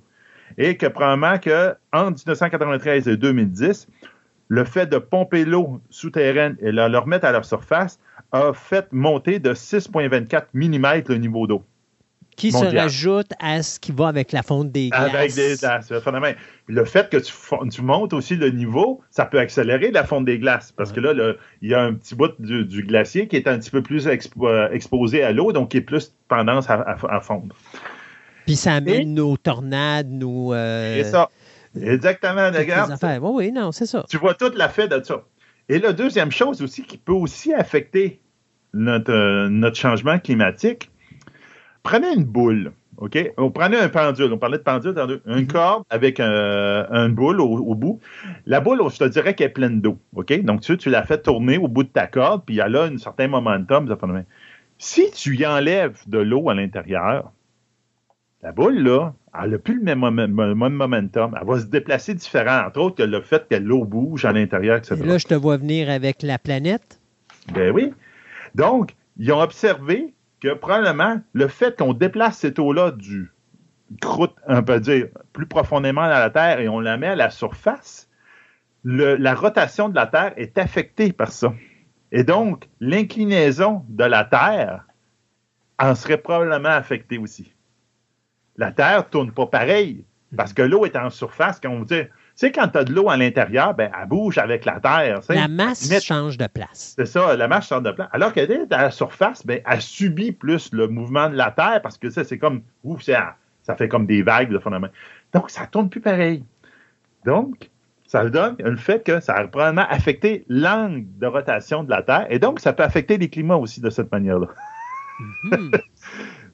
ça, c'est des choses comme on on pense pas jamais, là. Mais que là, il y a de plus en plus des études qui disent Hey, c'est peut-être pas insignifiant l'effet de Ben- l'eau de, de l'eau qu'on puise dans nos puits, puis phénomène, puis qu'on remet en surface, mais qu'on est tellement de monde, on est tellement de personnes Ouais. qu'on ne revient pas aussi vite. Dans le temps, c'était pas nécessairement, ça se voyait pas parce que la consommation qu'on faisait, euh, comme tu disais, les fonds des glaces, le phénomène, ça revenait, puis on s'en apercevait pas. Mais maintenant, on est de plus en plus de monde, en- plus en plus de monde qui puise de l'eau, mais on les remet pas aussi vite, donc peut-être que ça a un effet présent. Incluant le AI. Oui, oui. Ben. Incluant le AI. C'est pour ça que je parlais des deux choses, une Ouais. après l'autre. C'est comme là, tu vois que le AI consomme beaucoup d'eau. Donc Ouais. là, peut-être aux États-Unis, comme Mais- je dis, l'eau vient de la, des nappes phréatiques. Donc là, le AI, il accélère le, Je veux, le changement je veux climatique. parler à un moment donné à un météorologue qui va nous expliquer ça, mais tu sais, on voit depuis quelques années, avant, on n'avait jamais de tornade ici au, euh, au Québec. Ouais. Puis là, depuis quelques années, on a vu les tornades passer des États-Unis s'en venir en Ontario. L'Ontario, à maintenant, à tous les Oui. ans, il y en a. Avant, il n'y en avait pas. Maintenant, il y en a. Et c'est en train de débarquer dans le coin du- de, de Montréal et tout ça. On voit à quel point la température shift Mhm. complètement sur les continents et ça explique, c'est expliqué en partie par ça. là. Ben oui, exactement. C'est toutes des affaires, de- des effets de même. Le, le- le climat change. Quand on dit le réchauffement climatique, c'est que la température monte. Ouais. Mais ça ne veut pas nécessairement dire qu'il va faire plus chaud ici. Non. C'est la température de l'eau. ben, c'est la, température globale à la Terre. Ouais. Mais le climat, tu sais, il y y a des- il y a des météorologues qui prédisent la, la météo, puis il y a des climat, y a des climatologues qui, eux autres, prédisent le climat. C'est deux sciences séparées. Le climat, c'est compliqué. C'est, c'est le Gulf Stream. Donc, le Gulf Stream, c'est un, courant marin que lui nous réchauffait dans certaines époques. C'est ça qui fait que la France a une température beaucoup plus chaude que nous autres. Pourtant, on est au- même, au même niveau sur la Terre. Il Ouais. devrait avoir de la neige autant que nous autres. Mais en cause des courants marins, puis tout, ils sont différents. Mais ces courants-là, avec la fonte des neiges, enfin, ils vont changer de place. Et donc, ça va affecter le climat. Donc là, c'est ça, des, là, les tornades, ils vont en avoir plus à telle place que d'autres places. Il va y avoir des... Tu sais, c'est- complexe. Et ça, et ça devient sérieux parce que tu as des endroits où est-ce que justement, parlons la France pour le fun, là, Mhm. euh, puis on fait, on fait l'extrapolation, on s'amuse. Euh, la France qui euh, n'est pas reconnue pour avoir des températures très froides, incluant l'hiver, Ben oui. donc on n'a pas des maisons qui sont hyper isolées comme les nôtres ici. Mhm. Euh, la température devient extrêmement froide là-bas dans les hivers. Oh, attendez-vous à avoir beaucoup de décès parce que les gens vont Ben mourir oui. de froid? Carrément? Ben oui, les maisons n'ont pas tendance à avoir des solages comme nous autres ancrés très fort dans le sol parce qu'ils n'en ont pas besoin. Ouais. Donc là, ça fait que les maisons vont travailler, les maisons vont, vont vieillir plus rapidement, les maisons ne sont pas bien isolées, ils n'ont pas d'isolement généralement parce qu'ils n'en ont pas besoin. Donc, tu sais, c'est tout le coût de la construction, le fait que c'est des bâtisses, regarde, on s'entend en France, c'est des bâtisses qui sont là depuis, depuis des, des centaines d'années parce que euh, ben, la civilisation française est pas mal plus vieille que la nôtre. Puis, on peut eu tout de suite à dealer avec le froid. Donc, là, ça fait des, des coûts économiques Mm. assez importants. La montée des eaux, ça va faire un coût économique super important parce qu'on se bâtit sur le bord de l'eau, Ouais. historiquement parlant, parce que l'eau était un moyen de transport. Euh, prenez la ville de New York. C'est Manhattan. C'est Manhattan et euh, ils, Ben, vont, ils Je vont avoir des méchants problèmes. là. Je lisais un, ar- un article, puis à un moment donné, tu sais, euh, il y a, quelqu'un qui me parlait de ça, qui disait Hey, euh, l'île de, de Manhattan est en train de. de- de- est en train de s'affaisser dans l'eau, est en train de, de- de couler tranquillement pas vite. Puis je disais, voyons, ça peut pas couler, c'est, comme, ça porte bon sens. Mais effectivement, avec le poids de la populace du Mhm. monde qui reste à New York actuellement, les buildings et tout ça, effectivement que la surface terrestre de l'île de Manhattan commence tranquillement pas vite à descendre dans l'eau. Et ça. en plus, tu as l'eau qui monte. Et ça me fait penser, je ne sais pas si tu te rappelles, euh, Valérian euh, et Laureline, tu avais ce fameux, ce fameuse bande dessinée où est-ce qu'à un moment donné, tu étais à Manhattan, puis Manhattan était sous l'eau. Euh, Mhm. euh, euh, puis c'est des affaires qu'on a vues une coupelle de fois, là, mais tu vois vraiment que les rues n'existent pas, puis tu vas peut-être monter, ton niveau d'eau va peut-être monter au troisième ou quatrième étage des buildings, puis tu sais, tes buildings sont rendus avec des algues et toute la kit. Crème, tu te dis, voyons, ça n'a pas de sens, c'est ridicule, mais est-ce qu'on s'en va vers ça, vraiment? Ben oui, et c'est comme tu voyais dans The Expanse, qui est une série de science-fiction que- qu'il a fini dernièrement, dans l'intro, il n'en parlait pas, mais dans l'intro, tu voyais la statue de la liberté avec un mur autour Ouais. Pour pouvoir empêcher l'eau d'atteindre la statue de la liberté parce que le niveau d'eau avait monté dans, dans le futur. Donc là, ah non, c'est toutes des choses qu'il faut penser, puis il faut Ouais. regarder, puis ça va changer. Si vous que dans le Vieux-Québec, vous voyez que quand on a des grandes marées, puis avec le vent du bonne place, on se fait inonder une partie du Vieux-Québec, mais Ouais. c'est parce que c'est tout du remblaiement. On a bouffé de l'espace sur le fleuve pour faire des constructions. Ça, c'est la même chose que quand j'étais par chez nous, euh, dans le Bas-Saint-Laurent. On disait, on voyait tout le temps des nouveaux qui disaient, ils construisent un nouveau chalet, puis là, ils empiétaient sur le fleuve. Ouais. Puis là, on dit, autres, on le savait, dit, Euh, le fleuve va te le reprendre, va te le reprendre à un moment donné. Ouais, à un moment là, donné, de il va plus te en la plus, réalité. c'est ça. Puis de plus en plus, c'est encore plus fort parce qu'il y a plein de recherches parce que le- le fleuve reprend son espace. Il va même en prendre plus qu'il y avait avant. Donc là, à un moment donné, l'homme, dit, on ne peut pas prendre le, le pas sur l'eau comme on veut. L'eau, à un moment donné, elle va gagner. Oui, ouais, non, mais la nature va gagner. Tu peux La pas gagner écœurer la nature. gagner. Oui, oui, ça, c'est sûr. C'est ça. Donc, c'est des affaires intéressantes. Une autre affaire sur la Lune. Mais ça, Euh, euh, ça, il va falloir qu'on trouve de quoi parce que, veut, veut pas, si on va faire des colonies sur la Lune, il faut trouver de l'eau. Oui, il faut trouver de l'eau. Il faut trouver de l'oxygène. Donc, Ouais. l'eau et l'oxygène, on s'entend que c'est pas mal lié. Euh, Il y a plein de choses qui ont été trouvées qui sont même très, très, très intéressantes. Il y a beaucoup d'avenir là-dedans. Puis il y a des affaires qui vont ben, s'implanter, ils vont tester dans les prochaines années. Parce qu'on s'entend que les Américains veulent retourner sur la Lune, etc. Mais j'ai vu un sondage dernièrement, un sondage qu'ils ont fait auprès de la population américaine. Ils voudraient plus que la NASA s'intéresse euh, à, je pense à 60% ils voudraient plus que la NASA s'intéresse à dévier des astéroïdes que d'aller sur la Lune. Mais ça, c'est une autre histoire. ça. Les gens les gens comprennent pas que on a trop de monde sur la Terre présentement et que s'il se passe pas de quoi, ou est-ce qu'on soit qu'on. Puis tu sais, ça me fait rire parce que je sais pas si tu te rappelles, la vice-présidente des États-Unis a fait un speech à un moment donné où est-ce qu'elle disait la seule façon de, de- de- de balancer nos budgets puis tout ça, c'est de réduire la population euh, nord-américaine. Euh, puis à un moment donné, ça a fait, ça a fait fréquer le monde parce que ah, il y a- le gouvernement va, va vouloir exterminer du monde, blablabla, blablabla. Puis ça ramenait avec justement les conspirationnistes qui parlaient que le Ben vaccin oui. de la COVID était fait pour éliminer, contrôler la population et c'est ça. Mais on a un problème de populace actuellement sur Terre. Il y a trop de Ben monde. oui, il y a Et trop de monde. quand quelqu'un me dit Ah, il faudrait dévier les astéroïdes, ça sert à rien, on n'a pas besoin de dévier les astéroïdes. Vous, allez être les- vous êtes l'astéroïde sur la Terre présentement. Là. Vous êtes ce qui est en train d'amener à la destruction de notre planète. On a trop de monde. Donc, Ben oui. il faut penser à coloniser, il faut penser à aller ailleurs pour transférer cette over de population-là sur d'autres mondes, où est-ce que justement on va pouvoir balancer tout ça? Parce qu'on arrive, à un moment donné, on ne peut pas continuer comme ça. Moi, je continue à dire que dans un futur proche, on s'en va vers un petit peu ce que la Chine avait fait à un moment donné, quand elle avait dit on va commencer à euh, contrôler les naissances, puis dire Ouais. tel couple ne peut pas avoir plus que tant d'enfants, parce qu'à un moment donné, on n'arrivera pas. là. On n'arrivera pas. Il y a trop de monde sur la Terre. Il y a trop de Non, monde sur la Terre. c'est ça l'affaire. Il faut, faut faire attention à ça. Donc, l'oxygène sur la Lune, euh, le, le- le sol de, de la Lune. Encore là, les scientifiques haïssent qu'on utilise le mot sol pour parler de la Terre sur la Lune, parce que le sol, ben, c'est le, petit ingrédient magique de la Terre. c'est comme. c'est- C'est du sol riche, c'est du sol, il y a des bactéries là-dedans, etc. Regarde, pour les- le sol, c'est tout. Pour, pour les respecter, on va appeler ça la plage lunaire. C'est ça. La poussière qui est sur la Lune, C'est ça, la plage lunaire. c'est ça. La piège qui est sur la Lune est considérée. On appelle ça principalement de la régolite.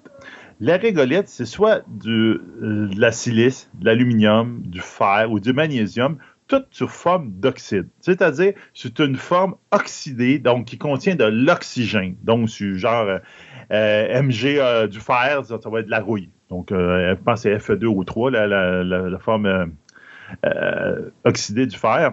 Donc, ça contient potentiellement beaucoup d'oxygène. Donc, une des idées qu'il y a, c'est que d'essayer de prendre cet oxygène-là et de l'utiliser. La fameuse régolite contiendrait 45% d'oxygène. Mais il faut de l'énergie pour la dégager. Si on prend une technologie qu'on connaît bien gros ici sur Terre, ça s'appelle l'électrolyse. Et c'est ça qu'on utilise pour faire de l'aluminium. Donc, on prend l'oxyde d'aluminium qui est dans la Terre, on la passe sur un courant avec des électrodes et on sépare l'aluminium de l'oxygène. Sur Terre, l'aluminium, c'est ce qu'on veut, et on se contrefout de l'oxygène, puis elle s'en va dans l'air. Mais le même processus pourrait être fait sur la Lune. Et là, on aurait, ouh, on a de l'oxygène très, très, très précieux. Et, ah, ben pourquoi pas, on a de l'aluminium, on pourrait peut-être construire des affaires avec. Donc, c'est quand même intéressant. Le problème, c'est que ça prend beaucoup, beaucoup, beaucoup d'énergie. C'est pour ça qu'il y a beaucoup d'alumineries au Québec, pour la simple et bonne raison que l'électricité coûte pas cher. J'ai eu peur, je pensais que tu allais me dire que ça allait prendre beaucoup d'eau. Non, malheureusement, ça été, là, ça aurait été un méchant problème. Donc, l'idée, c'est de faire fondre ben, l'oxyde d'aluminium. Parce qu'on prend rien que l'oxyde d'aluminium, on le fond, il devient comme liquide, on fait l'électrolyse là-dedans, on sépare les deux, puis avec ça, on a. Donc, ça nous prend beaucoup d'énergie, puis euh, il faut avoir beaucoup de chaleur, etc. Donc là, l'idée, c'est d'avoir une source d'énergie quand même assez importante sur la Lune qui nous permettrait de faire ça pour avoir de l'oxyde. Donc, c'est avec une technologie qu'on en ce moment, on maîtrise extrêmement bien. C'est juste de transporter tout ça là-bas. Euh, la Belgique est en train de faire un projet avec euh, l'Union européenne, l'Agence européenne euh, spatiale, pour justement faire quelque chose, tr- trois bâtiments, je dirais, expérimentaux, pour les mettre sur la Lune. L'idée d'essayer de, d'utiliser le processus d'électrolyse il serait déjà prêt en 2025 à envoyer le matériel sur la Lune pour faire des tests. Donc, c'est quand même très intéressant. L'idée est de savoir, on a, a-tu assez pour faire quelque chose d'intéressant? Bon, y a, là, il y a des estimés qui sont été faits. Euh, ils ont pris euh, que 1 mètre cube de sol lunaire contient 1,4 tonnes de minerais. OK? Là-dedans, il y aurait 630, euh, 630 kg d'oxygène. La NASA a déduit, par des tests qu'un humain normal prend 800 grammes d'oxygène par jour pour survivre. Donc, le 630 kg d'oxygène permettrait à une personne de vivre pendant deux ans, grosso modo. Si on estime que la Lune, les 10 premiers mètres, c'est de la régolite, et donc, à ce moment-là, en prenant la circonférence de la, la- la Lune, etc., on estime qu'il y aura assez d'oxygène à l'intérieur sur la Lune pour supporter 8 milliards de personnes pendant 100 000 ans. Wow.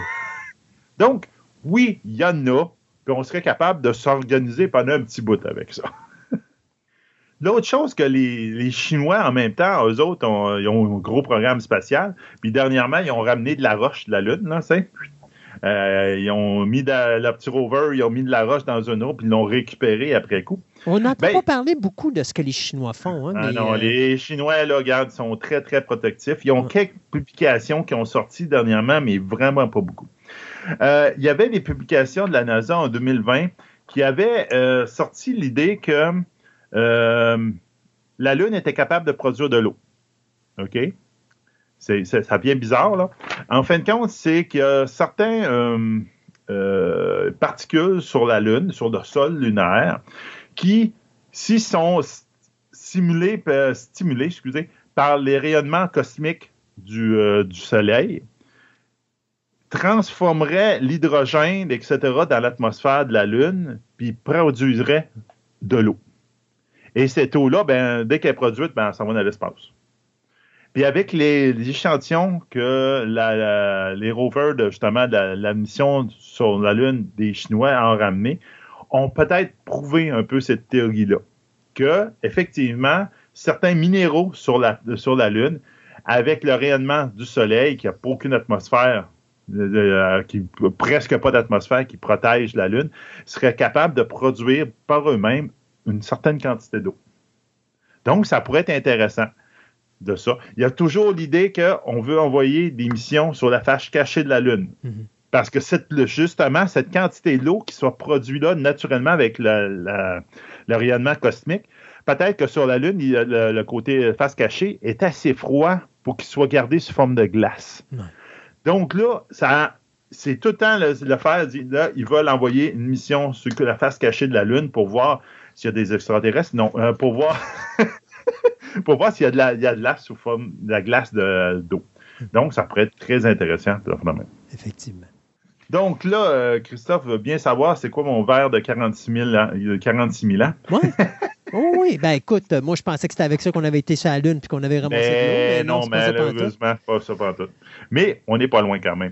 Euh, c'est que dans le permafrost de la Sibérie, on a trouvé plein de choses. On a trouvé des, euh, un peu d'ADN, on a, trouvé, on a trouvé des virus, même si c'est des virus préhistoriques, on ne voudrait pas trop les dégeler parce qu'on n'est peut-être pas euh, prémunis contre ces virus-là. Tu dis quoi? Puis ils ont même trouvé un, un ours au complet. Donc, euh, il y a plein de choses à 40 mètres du sol. Mais ils ont trouvé là-dedans, entre autres, un ver. Donc, euh, ils l'ont appelé né- nématode. Donc, nématode, c'est le ver nématode, qui est, selon les, euh, les, datations carbone autour, il daterait d'environ entre 45 839 ans et 47 769 ans. Donc, c'est un verre qui est quand même assez vieux. Ce qui est la particularité de ce verre-là, c'est un peu comme notre fameux euh, tardinicrade, le fameux bébête qui est capable de survivre à n'importe quoi dans le, euh, dans le. Bien, cette bébête-là, une fois qu'elle est dans un, une espèce de d'état extrême d'environnement, il va, il va tomber en cryptobiolosis. Donc, en fin de compte, il va tomber en, en sommeil profond où toutes ces, cap- toutes ces affaires euh, biologiques sont arrêtées, puis il attend un temps meilleur pour revenir. Ben, ils ont été capables de le faire revivre. Oh, Ce petit verre-là de 46 000 ans. wow! Donc, le petit verre, et même ils ont été capables de le reproduire jusqu'à 100 générations pour essayer de voir, pour l'idée de, de il y en avait, mettons, il y en avait peut-être deux, trois, là. Puis, en faisant des générations, mais ils ont été capables d'avoir une bonne quantité de verre. Puis là, ils sont capables de voir un peu la génésis, d'analyser la génétique de ce verre-là pour voir c'est quoi qui fait qu'il est capable de dormir aussi longtemps dans un sommeil si profond. pour pouvoir, après ça, se réveiller, puis bien en forme, puis moi, je suis prêt à repartir, à reconquérir le monde comme dans le temps. L'intérêt, de ça, c'est surtout le fait de trouver une nouvelle méthode pour conserver des tissus ou des cellules pendant très, très, très, très, très longtemps. Hibernation suspendue? Ouais, ben peut-être pas au niveau humain, mais au moins au Ouais, niveau génétique. De, de gagner, euh, de garder de l'ADN, de Ouais. garder des cellules de- pendant très longtemps. Puis à ce moment-là, on peut le c'est un peu comme l'arche de Noé, là, où euh, on mettait avec, sauf avec de l'ADN, puis on serait capable de repartir d'une civilisation ailleurs. là. Ben, ça, ça pourrait être quelque chose de ce style-là. Mais ça pourrait être aussi très, très ba- basic. là, genre, on garde des cellules euh, d'un tel cancer, vous en même, pendant très longtemps, jusqu'à un moment donné, on dit Oh, on a peut-être trouvé un nouveau traitement, on a repogné la cellule cancéreuse, Ouais. ou on est capable d'aller vous faire des tests dessus, ou encore cette cellule cancéreuse-là. euh, parce que, tu- par exemple, j'ai un collègue de travail, euh, il a été atteint d'un cancer euh, très virulent. euh, puis quand le docteur l'a vu arriver chez, chez eux, il a fait non, il a dû avoir un, un problème sur le dossier, ça marche pas. Il dit pourquoi? Parce que si je- ce que je lis là, tu devrais même pas te tenir debout. Il dit on va recommencer les tests. Il a dû avoir une erreur. Et non, finalement, c'était ça. Il était Ah vraiment atteint ce cancer-là. Il a été enfermé pendant le COVID, pendant dans une chambre fermée pour pas que le traitement détruisait son système immunitaire comme, comme faut. Donc, ils Ah. l'ont enfermé dans une salle. Puis il s'en est sorti. Il était très bien, mais ils ont fait des études sur son sang puis tout pour savoir comment ça se fait qu'à l'état où tu étais là, que tu étais capable de faire du vélo stationnaire dans ta salle. Puis alors que tout le monde, le reste du monde, ils sont tous couchés à terre, puis ils sont, sont, morts- sont, ouais. sont finis bien raides. Donc, c'est c'est des affaires de même que tu peux prendre des cellules de cette personne-là, puis les conserver pendant très longtemps. Puis qu'à un moment donné, la science a été évoluée, qu'on regarde, c'est ça qui fait qu'il était, il était capable de s'en sortir si facilement de ce cancer-là, puis c'est ça qu'on qu'on faut essayer d'appliquer aux autres. Donc, c'est toutes des Ah. affaires qu'on tu trouves à quelque part. Il y a Mm. 46 000 ans, tu trouves quelque chose de 46 000 ans, puis peut-être que ça va aider dans 46 000 ans plus tard. Exact. Puis moi, je continue à dire, euh, même si on dit que présentement, c'est impossible de faire d'hibernation suspendue, moi, je continue à dire que c'est quelque chose qui peut être un bon départ pour faire ces recherches là-dedans parce qu'on n'a pas le choix. On va en avoir de besoin. Si à un moment donné, on va, comme on disait tantôt, on revient avec un sujet qu'on a parlé, la colonisation. Si on va coloniser les planètes, euh, les planètes ne sont pas à 3 heures de route ou à 6 heures de route. Là. Ah, c'est ça, là. Alors, si tu veux, tu sais, c'est pas vrai qu'on va envoyer un vaisseau, puis c'est la troisième ou quatrième génération qui va arriver à l'autre bout. là. L'objectif, ce serait vraiment de dire, bon, écoute, les gens qui partent, on les endort, puis ça part, puis ils se réveillent de l'autre bord, puis let's go, c'est parti. C'est sûr que là, c'est pas possible, mais bon, euh, il y a À un toujours moment donné, ça va là, il y, a, il y a des recherches qui sont faites sur l'hibernation et Exact. de plus en plus, il y a des promesses de quelque chose qui te fait on va peut-être être capable. Donc, ça, ça va être que très si intéressant. c'est passé dans un film, ça va se faire, Sébastien. On peut dire ça, mais ouais. Ouais, ouais. Enfin. Merci beaucoup, euh, Seb, pour ta chronique science. Et puis, euh, on, va, on va en avoir plein d'autres, des chroniques science. C'est toujours un plaisir de parler de Ben notre oui. futur proche et de choses qu'on ne pensait pas qui seraient possibles et qui vont finalement le devenir.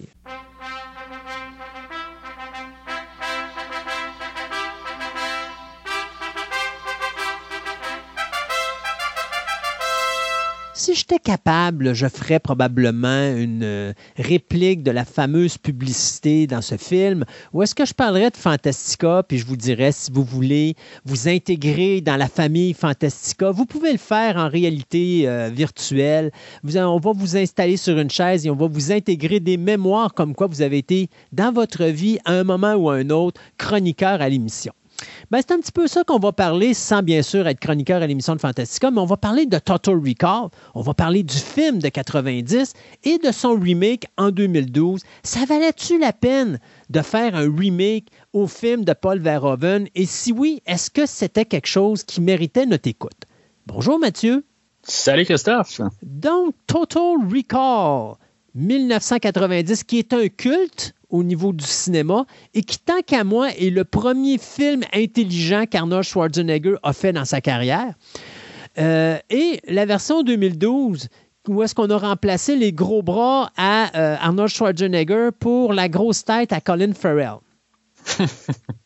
Ah, c'est drôle, hein? Tantôt, euh, juste avant de rentrer en onde, euh, j'étais sur mon Facebook, puis j'avais une, vidéo de moi-même qui m'envoyait un autre message euh, à moi-même. là. OK. Que, ça a l'air que je m'appelle pas Mathieu, mais en tout cas, Ça, Ouais, c'est ben, quelque chose qu'on va longtemps- pas ça- gérer après. ça. Ça fait longtemps que je te le dis, surtout quand tu as des. euh, que tu, as des, des- des illusions ou est-ce que tu penses que les remakes sont meilleurs que les films originaux, que j'ai beau dire, là, ça serait peut-être le temps qu'on te ramène ta vieille personnalité pour que tu, tu reviennes toi-même puis que là, tu te rends compte que ce que tu dis n'a pas de maudit bon sens. Ouais, hein? ben, en tout cas, euh, je me levais avec Sharon Stone un matin en plus, puis là, je me posais des questions. Euh, cas, Sharon Stone. le film qui a mis Sharon Stone sur la map, Total Recall 90. Il y en a fait des choses, Total Recall 90. Mhm. Ouais, ouais, ouais. Ben, c'est. C'est c'est un peu aussi euh, co- comment qu'on voit, euh, tu on a- fait la, la- la chronique là, de versus euh, de euh, Schwarzenegger versus Stallone. Mm. Puis des films de même fait que tu sais, dans- on voit la science-fiction, puis c'est euh, Schwarzenegger, il fonce là-dedans, là, dans le côté euh, science-fiction, ce que Stallone euh, n'a, je pense, jamais vraiment touché, là, à part dans Judge Judge Dredd? Demolition Ouais. Man? Effectivement, j'ai oublié Demolition Man. Tu veux que je continue? Mais, ben, Ben, c'est ça. Donc, non, il a, il a fait. La seule différence, par exemple, c'est que Schwarzenegger a fait quelque chose que Stallone n'a pas fait. C'est que Schwarzenegger a, et c'est pour ça que je dis que c'est le premier vraiment film intelligent que Schwarzenegger ait fait, là, pas parce que je dis que Predator, c'est c'est- c'est con puis tout le kit, là, mais voilà, Verhoeven trouve le moyen à un moment donné dans ce film-là de prendre son film d'action puis de nous insérer une petite rubrique euh, cérébrale avec euh, Quaid. Euh, t'es pas vraiment Quaid ou t'es pas vraiment là. Là, tu penses que tu es sur Mars, mais tu pas vraiment là. Tu es assis à Recall encore, puis tu es encore branché sur la machine, puis tu es en train de tout simplement faire un. un- comment il appelle ça donc? Une, euh, une simu- simulation? non, non, non, dans sa tête, là, il est en- parce qu'il est en train de mixer la réalité avec la fiction, puis il est plus capable de faire la différence entre les deux. Ce qui fait que pour lui, le rêve est en train de prendre le contrôle de son corps. Et donc, il- Mhm. techniquement, il sera encore branché sa machine, mais ils ne peuvent pas le ramener parce que justement, il, il- il est tellement intégré dans son rêve qu'il ne veut pas revenir dans la réalité.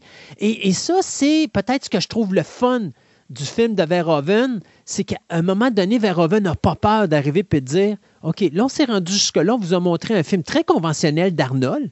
Là, maintenant, on va Mhm. vous passer une petite claque d'en face, puis on va vous réveiller, puis on va vous dire Hey, savez-vous quoi? Le film en question, là, c'est un petit peu plus cérébral que ça parce que c'est peut-être un rêve que vous regardez. Ce qui- C'est peut-être un rêve, c'est ce qui est, un- ce qui est important à savoir. Tu sais, de- en passant, euh, tu sais que c'est, tiré d'une petite nouvelle là, de Philip K. Dick. Bien sûr. Tu, tu sais, c'est pas. euh, dans le fond, toute l'idée, euh, tu sais, j'ai, j'ai, euh, si- lu la nouvelle. là, Et si des gens veulent savoir c'est quoi la nouvelle en question, le titre en anglais, c'est We Can Remember It for You Wholes- Wholesale. Puis en Mhm. français, c'est Souvenir à vendre. C'est ça. C'est, ben, tu sais, c'est, pas mal la même histoire, là, vraiment le compacté. Nous, dans le fond, c'est pas mal la, la- la première demi-heure du film. Euh, Ouais, l'histoire. parce que je pense en que c'est telle, là. 23 pages ou 30 pages, pas plus. Là. Ouais, c'est pas, c'est pas très énorme. Mais l'histoire, c'est pas mal ça. C'est, c'est toute l'idée d'aller sur, euh, euh, sur Mars. Mais tu sais, on- il n'y a pas d'action là-dedans. Là. C'est, c'est, c'est juste. euh, en tout cas, je- on ne parlera pas trop là, de, comment ça mélanger ça en plus. là. Non, non, c'est cérébral. ouais, ben, c'est ça. C'est, juste l'idée, dans le fond, qui est pas mal tirée de ça. Mais tu sais, c'est, un travailleur comme un autre. Là, puis qu'évidemment, ben, il, est- il est acheté l'idée, euh, avec l'idée d'aller euh, chez Recall. Mais quand il se ramasse chez Recall, ben, ça développe d'autres euh, souvenirs que lui, dans le fond, c'est un assassin sur Mars. Puis que. Euh, c'est, la même idée, là, mais c'est Mhm. juste que c'est, pas élaboré là, parce que c'est un c'est comme un 23 pages, comme tu dis. Puis que finalement, ben, il, il suppose peut-être, il a effacé la mémoire, mais sauf que quand il était jeune, il avait été euh, euh, enlevé par des extraterrestres, puis que si, mettons, il échappe, s'il tue, euh, parce qu'en tout cas, il y a tout un, un genre d'histoire que, ils disent, là, il, il, il peut pas être tué parce que là, toute la, la, la, la population de la Terre va se faire détruire par les, les extraterrestres, tout ça. Puis, c'est toute un- une histoire là, qui, est- qui est comme qui se clôture en elle-même. Mais euh, peut-être qu'on a repris l'idée d'extraterrestres avec euh, les extraterrestres là, qui ont euh, les martiens là, qui Ouais. ont euh, fait le, le, le, le- le moteur là, qui peut euh, remettre la. Qui peut permettre de mettre de L'oxygène sur Mars Ouais, en deux minutes. en deux minutes. Ça, c'est peut-être l'élément qui me dit que c'est un rêve tout le long, euh, parce que, tu sais, en deux minutes, tout d'un coup, il y a de l'oxygène sur Mars. Ben, il y a plus Mais que je ça trouve- parce que dans le deux minutes, tu as ses yeux qui sortent de sa tête, mais c'est pas grave, il s'en remet. là. Les yeux reviennent dans sa tête, puis tout est correct. Il y a peut-être une machine même à revoir. Ouais, Ah. c'est ça. Hmm. là-dedans. Mais, sais, je trouve que ce film-là, de 90, joue bien la ligne de c'est-tu la réalité, c'est pas la réalité. Même si, tu sais, euh, Verhoeven arrive, il dit c'est un rêve tout le long, puis il y, a des- il y a des éléments qui dit dans le film euh, que c'est un rêve, mais tu peux le regarder vraiment au complet, puis toujours te poser la question à la fin du film, c'était peut-être la réalité quand même. Tu t'as pas Ben- comme d'idée concrète qui dit que c'est un rêve à 100%. Total Recall n'est pas le premier à avoir fait ça. C'est Blade Runner en Non. 82. Euh, puis Blade Runner finit le film de la Encore même façon. Oui, exactement. Et Blade Runner finit exactement de la même façon que Total Recall. C'est au spectateur à décider ce qu'il vient de regarder. Si Mhm. vous êtes pessimiste, comme moi je le suis, ben Quaid était sa machine, puis il, a été lobotomisé, puis ça finit là. Si vous êtes un optimiste, ben Quaid, euh, c'était la vérité, puis tout ce qu'il a vécu est vrai, puis il embrasse sa, sa nouvelle héroïne, euh, et puis là, ben tout finit, euh, ils vont avoir des enfants, ils vivront heureux jusqu'à la fin de leur jour. Euh, Mais qu'est-ce qui arrive si il a, il a vécu un rêve, et dans son rêve, ben, il a tué sa femme? Exact. Qui- Moi, c'est c'est l'idée de. Il revient à la maison, ça fait deux semaines qu'il est ailleurs, il est en train de fourniquer avec un autre. Puis là, tout d'un coup, il est supposé reprendre sa vie avec Sharon Stone, puis euh, Mais, ça mais- serait un mais problème. c'est la raison, c'est la raison d'ailleurs quand il y a cette fameuse scène euh, qui dit justement ta femme est celle qui vient t'aider. Puis à partir du moment, le moment où Quaid, si jamais il est sur la machine là, le moment où il est lobotomisé, c'est le moment où est-ce qu'il tue sa femme parce qu'il peut plus revenir dans la réalité. Sa femme n'existe plus. Et ça, c'est quelque chose que j'ai reproché au film de 2012. Puis je vais t'amener ma théorie, puis tu vas me dire si tu trouves que ça a du bon sens. Euh, t'as- le personnage de Quaid qui est comme dans le film original de 90, est un gars qui travaille dans- dans- dans- pour une compagnie, et puis là, il est marié à une femme qui est interprétée par Kate Beckinsale, puis à un moment donné, il découvre qu'il y a une autre femme qui est impliquée dans, son, dans sa vie, qui était Jessica Biel, qui était justement un membre de la résistance. Bon. Euh, Lorsqu'il s'en va à Recall, ben, là, bien sûr, le personnage de Jessica Biel revient à la surface parce que là, il, il s'en rappelle, parce qu'elle fait partie de sa mémoire euh, précédente. Quand arrive la séquence finale, euh, moi, je pense que ce qui aurait été vraiment un tour de force, quelque chose qui aurait été totalement différent du film original de 90 et qui aurait fait en, fait, fait en sorte que euh, tout ce qui vient de vivre est vrai, puis que tu tombes dans la réalité, c'est que moi, le personnage de Kate Beckinsale, c'est le personnage de, mon Dieu, Rachel Ticotine dans Mhm. le film original. Et lorsque il tue le personnage de Kate Beckinsale, il tue pas sa véritable femme, ce qui fait que quand il sort, parce qu'à un moment donné, si je me trompe pas, à la fin, où est-ce qu'il se réveille parce qu'il est dans une chaise, justement, dans un camion, après toute son histoire, son aventure, et moi, j'aurais fait en sorte qu'il se fasse dire, votre femme est présente à côté de vous, et quand il se tourne, été l'actrice Jessica Biel, et là, tu viens te rendre compte qu'il était à Recall, mais que parce qu'il a tué la bonne personne, soit sa femme dans le rêve, mais qui n'est pas sa femme dans la réalité, il peut retrouver la réalité parce que là, Jessica Biel, c'est sa véritable épouse. Euh, et ça, ça aurait été un twist. Là. Personnellement, j'aurais trouvé débile, parce que j'aurais dit, OK, vous venez de sauver la version de 2012 grâce à ça. Mais sinon, moi, la version de 2012, c'est le genre de film que je considère qui est un remake totalement inutile et ridicule à face à un original qui était presque parfait tant qu'à moi. Euh, parce que, euh, en dehors de. euh, pour moi, la faiblesse de Total Recall de 90, c'est Arnold, mais le reste des ac- Mhm. les actrices qui sont là et euh, le scénario de ce film-là de 90, il est top-notch. Contrairement au film de 2012 qui a plein d'affaires qui n'ont aucun Moses de bon sens puis qui ne se tient pas de bout. Je suis d'accord avec toi que, dans le fond, ben, tu sais, si mettons on compare juste euh, Arnold versus euh, Colin Farrell, j'arriverais à dire que c'est sûr que Arnold n'a pas le temps. Il, Il a pas le en fait l'acteur, là. C'est ça. Mais ça reste que c'est un, un film d'Arnold, puis tu sais, il capture l'écran quand il est à l'écran. Oui, Colin Farrell, meilleur je te dirais, excuse-moi si je te coupe, puis je te dirais Oui. que dans ses prestations à l'écran, c'est probablement un de ses meilleurs rôles. Oui.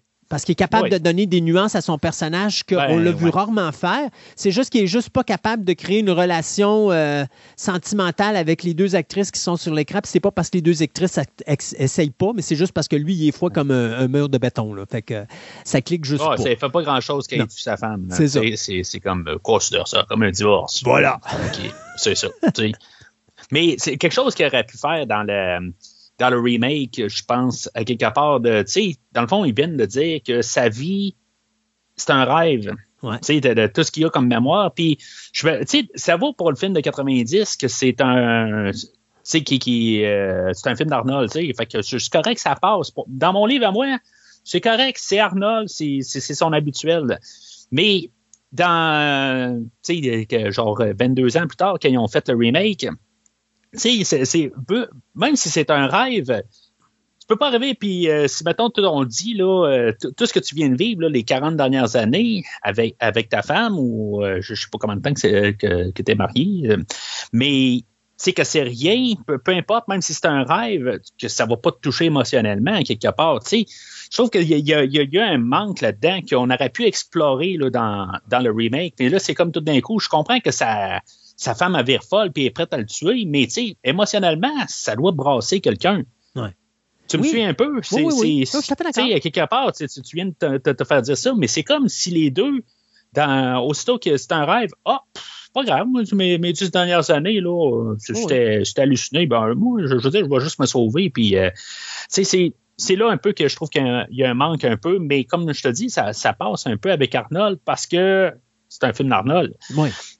Ça Mais- passe pas avec Colin Farrell. Puis d'ailleurs, la séquence, juste la séquence, c'est la séquence quand Carnol est dans sa chambre d'hôtel sur Mars, puis qu'il reçoit la visite du gars qui lui dit T'es encore assis sur la chaise à Recall. Elle a un impact dans Total Recall. Elle en a une sincère parce que tu t'attends vraiment pas à ça. Puis moi, je me rappelle la première fois que j'ai vu Total Recall, puis je vois cette séquence-là, c'est comme Wow, qu'est-ce qui se passe? Ça, c'est pas un film d'Arnold traditionnel. Qu'est-ce qui se passe là? Wow, c'est donc bien fucké. Quand j'écoute la séquence dans Total Recall, le remake, elle tombe à plat, mais totalement parce qu'il y a bien trop d'affaires. Le gars veut tirer la femme. Il voit que ça marche pas. Il donne son gun. Bon, ben, tire-moi. Tu sais, c'est comme. À un moment donné, là, c'est tellement long, ça aboutit pas, ça n'a pas l'impact de la séquence de 90 qui, elle, va directement au point, c'est-à-dire, on perd pas de temps, voilà le texte que je te dis, ta femme rentre, c'est ça, tu as une décision à prendre, et la décision de Quaid, elle est prise par un geste euh, très simple, c'est que s'il est assis sur sa chaise, il fait en sorte que le personnage qui est en avant de lui commence à avoir une goutte qui coule sur, sur sa tempe, puis là, il flingue. Ou encore, bien, euh, s'il aurait accepté, ben là, il serait tout simplement, euh, il serait allé dans les bras de sa femme, puis là, il serait revenu à Recall, puis tout aurait été beau. Euh, dans la version de 2012, c'est du n'importe quoi. On dirait que les scénaristes, à un moment donné, ils ne savaient pas comment l'écrire, cette scène-là. Fait qu'ils ont allé dans plein de directions en disant, ben, on va mêler tout le monde, puis finalement, ça va passer. Pas pantoute, là. Ça, moi, je trouve qu'elle est tombée complètement à plat, puis c'est la séquence la plus importante du film, tant qu'à moi, là.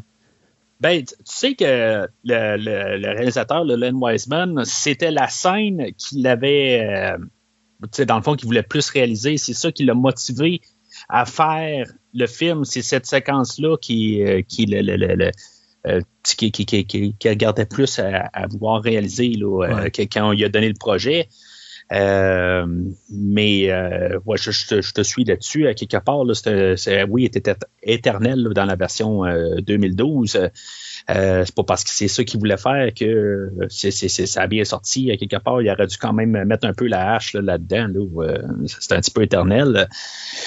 Mais euh, vous parlez de Colin Farrell puis d'Arnold Schwarzenegger, c'est ça que je disais, Arnold, il, il capture l'écran, tandis que, que Colin Farrell, euh, je, je trouve que tu sais, il est plus meilleur acteur, mais il captive vraiment pas l'écran com- comparativement à Arnold. Fait que je trouve c'est comme c'est, assez euh, euh, c'est, comme l'ironie un peu d'un, autre côté. Là. Un a qu'est-ce que l'autre n'a pas, mais tu sais, c'est dans le fond, chaque film a- c'est ça. Ça.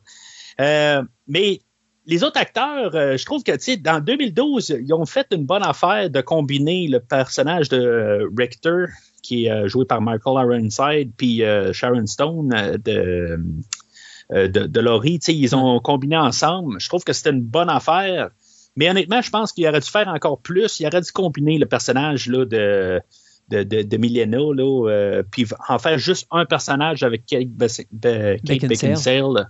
Je pense qu'il aurait dû aller encore plus loin avec ça. Euh, je trouve que Kate, euh, Kate Beckinsale et Jessica Biel, j'ai, déjà de la misère à les différencier. C'est, dans le feu de l'action, tout ça. C'est euh, la première fois que j'ai vu le film au cinéma, j'étais comme là, ben pourquoi Kate Beckinsale est là encore? Puis là, tout d'un coup, Adler est avec lui, je comprends pas. C'était Jessica Biel. Ben c'est ça. Ouais. Pourtant, ils sont, pas- sont pas pareils ensemble. Mais moi, je te Non, dirais, honnêtement, Jessica Biel m'a déçu dans ce film-là comme actrice.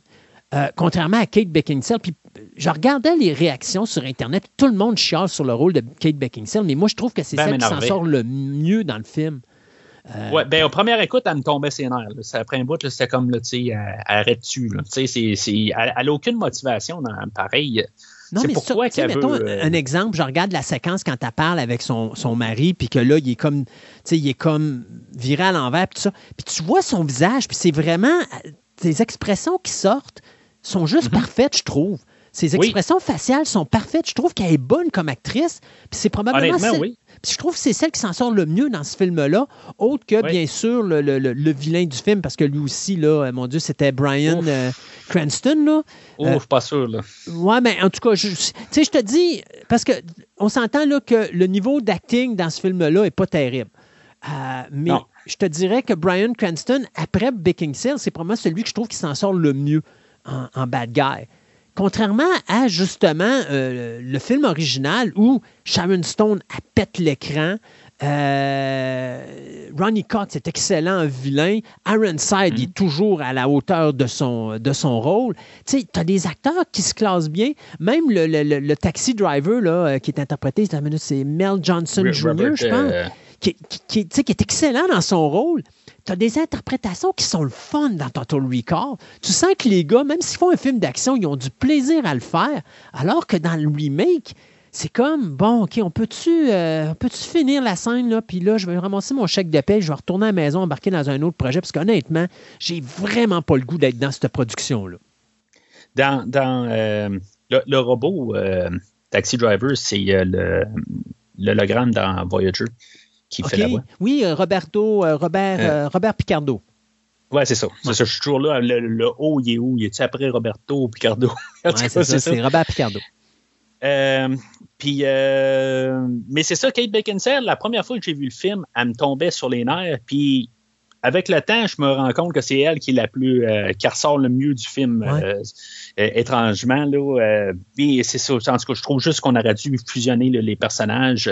Puis, je trouve justement la scène que tu parles, c'est la scène justement qu'on voit que sais, qui est capable de jouer les deux rôles, tu sais, quand elle embarque, là, tu sais, euh, sais, elle colle, tout ça, tu sais, elle, elle est toute chaleureuse envers lui, puis après ça, elle vire sur un scène, là, c'est, euh, je trouve que c'est, c'est, c'est bien interprété. Ouais. Euh, mais, tu sais, faut pas t'oublier aussi que le réalisateur, c'est son, c'est son Son mari. hein. non, n'oublie pas ça. C'est ça. Fait que, tu sais, c'est sûr qu'il va la faire montrer, là, pas mal mieux. Puis, tu sais, pour faire de jalousie à quelque part quand il rentre à la maison. Fait que, Ouais, mais pour ça non, que parce que, excuse-moi, mais un acteur ou une actrice, tu peux pas les améliorer s'ils ne te donnent pas une bonne prestation. Non, c'est sûr. Beckinsale a toujours été une bonne actrice avec, elle a, elle a un excellent talent. Moi, je l'ai vu dans plusieurs rôles, puis plusieurs rôles différents. Puis des fois, quand il faut qu'elle joue des rôles dramatiques, elle est capable de le faire. Jessica Biel, elle a ses limitations. Euh, Mhm. Ouais, J'aime mais bien elle n'a comme... pas de place.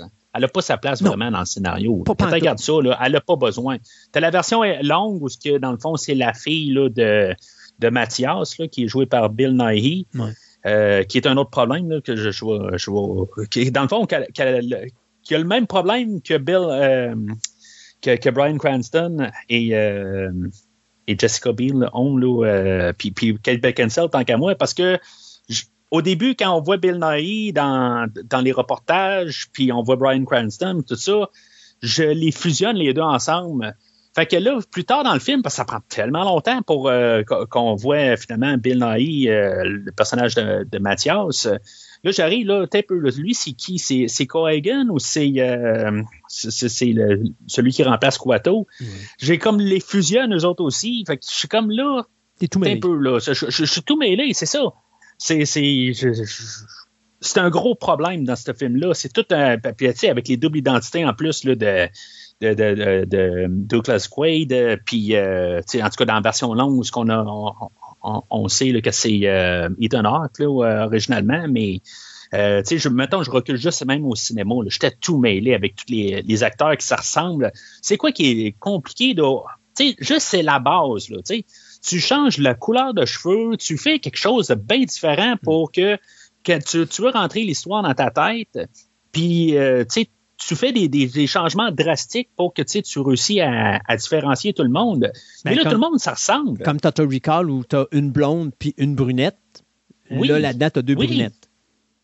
Ben, c'est ça, tu sais. Puis euh, l'autre est, est- dans, dans le fond, elle tient pas à grand chose dans, dans, dans tout le film. Fait que, tu sais, c'est tout, c'est tout mêlant, là.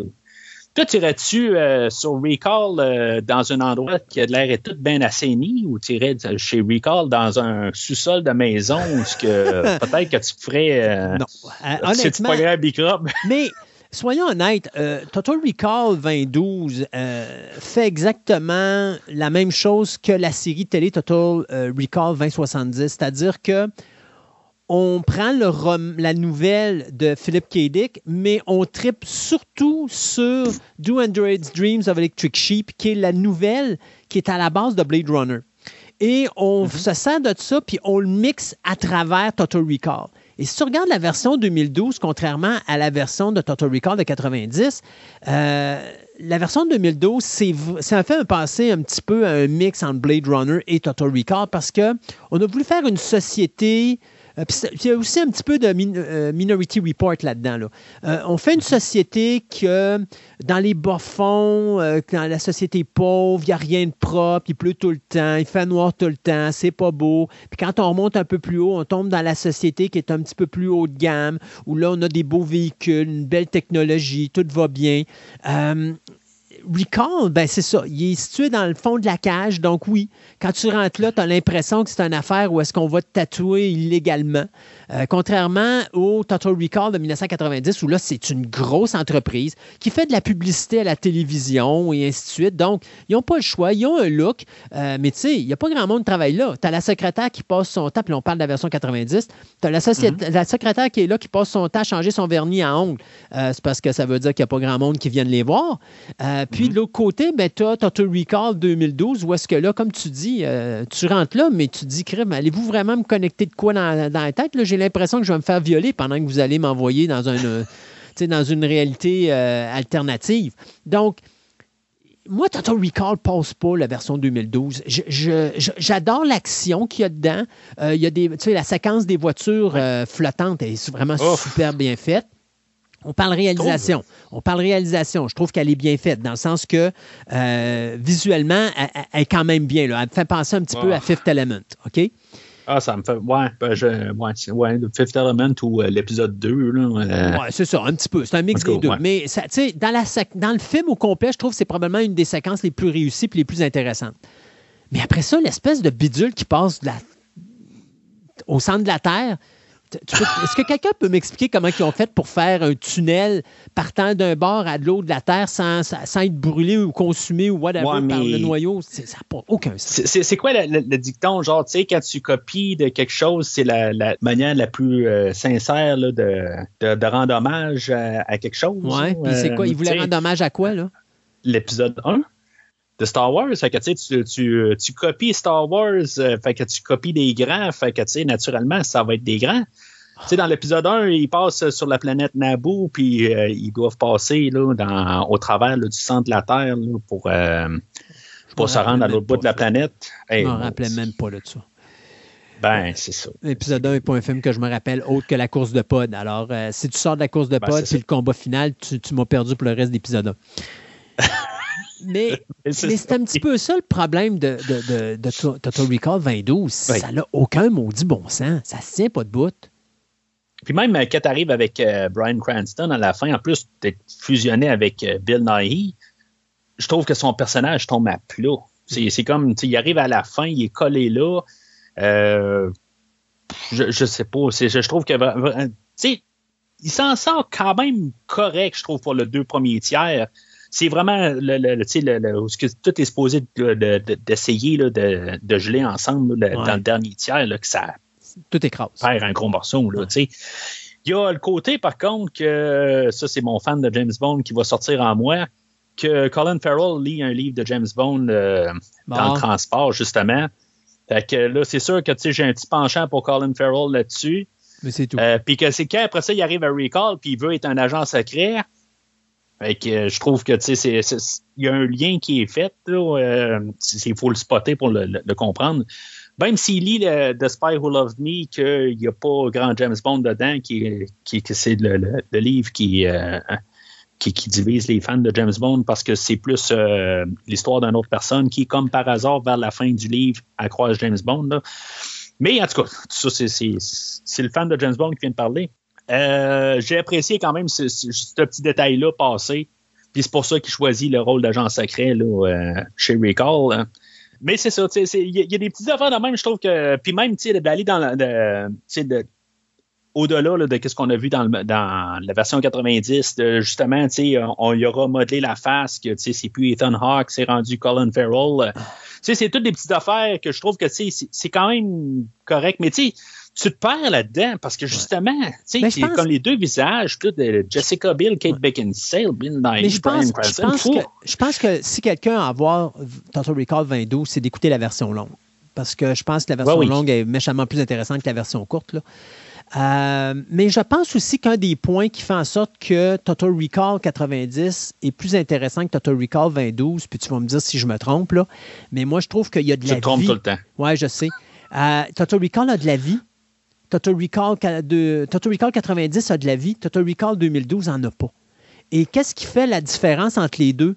Moi, je pense que Jerry Goldsmith et sa trame sonore instrumentale dans, Jerry- dans Total Recall 90 éclipse totalement le film, alors que Ouais. Total Recall 2012, tu, tu il n'y en a pas de musique. C'est pathétique comme Ouais, musique. du- C'est ouais. c'est de la musique d'ambiance. Puis Harry Gregson Williams s'est pété la gueule tant qu'à moi là-dessus parce que il n'y a rien. Il n'y a, pas- y a pas rien Ouais. pour te faire. Tu sais, tu n'as pas une petite- un petit air qui va. Oh, OK, la musique est belle, puis ça va te faire. Non, il n'y a rien. C'est statique, c'est du boum, boum, boum, boum, boum, boum, boum, euh, rythmé. Ben, c'est les deux. C'est, c'est, c'est, c'est, euh, je trouve qu'il aurait dû partir dans une direction puis se coller à cette direction-là. C'est, il y a, il y a- il y a comme de l'instrumental, puis il y a des bouts de sa vire techno. C'est comme choisir un ou l'autre, mais Ouais. tu sais, vas-y à fond. Puis là, c'est comme je veux comme essayer de faire les deux, puis je- Ça marche pas. en tout cas, c'est, c'est- non, c'est ça, ça colle pas ensemble. C'est sûr que le, le- le- le- pour, pour les rares fois, ça fait une couple de fois, je pense que, que dans nos versus, on parle de Jerry Goldsmith, puis je, je suis jamais je suis toujours sur le bon côté sur Jerry Goldsmith. C'est vraiment ça colle ou ça colle pas, mais sa trame là, de, de Total Recall, euh, c'est une des meilleures là, pour moi là, dans, Dans sa carrière.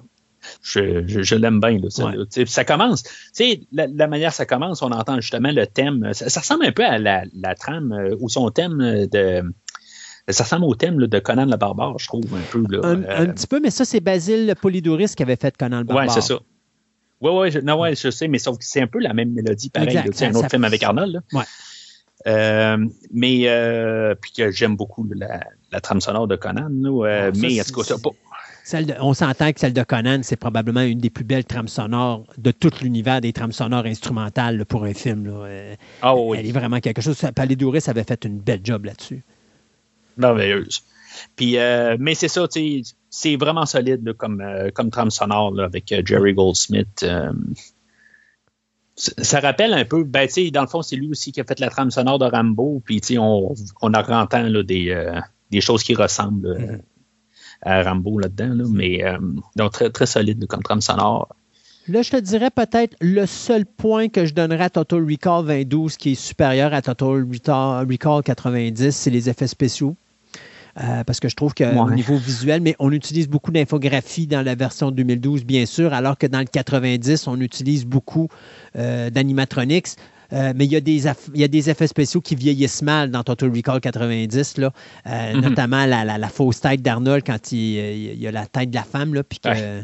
Bon, ça, c'est des séquences que malheureusement, c'est. Mais c'est avec le temps. Ouais, c'est ça, avec le temps ça. pour la période. Tu peux pas. euh, tu peux pas arriver puis critiquer un film pour qu'est-ce qui était dans le temps puis qui était peut-être la haute technologie Non. du temps parce que Mais je critique pas en mal. Je dis juste non, c'est ça. qu'au niveau visuel, les effets spéciaux de 2012 sont supérieurs un petit peu là, à ceux de 90 qui, eux, vieillissent mal avec le temps. Ouais. Euh, tu sais, ceux de 2012, euh, écoute, ça fait quand même 10 ans. On les écoute encore aujourd'hui, puis ils sont encore au goût du jour.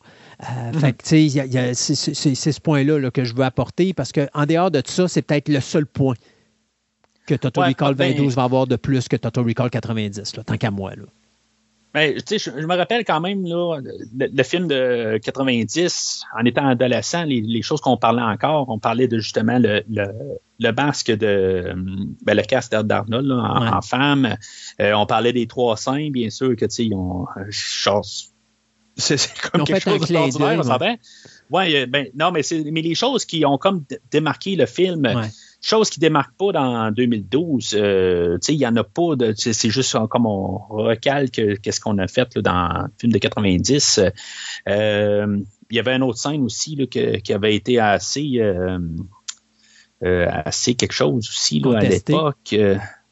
Non, pas contesté. Ben, je parle pas nécessairement de contester, mais des choses qu'on pouvait parler qui étaient comme wow, on- quelque chose qui, qui, qui, frappait, puis que tu sais, une fois que tu écouté le film, là, des images qui te restent, là, euh, t'avais ça, t'as, euh, pas dire Arnold avec la, la bidule dans le nez, là, euh, qui était quand même quelque chose.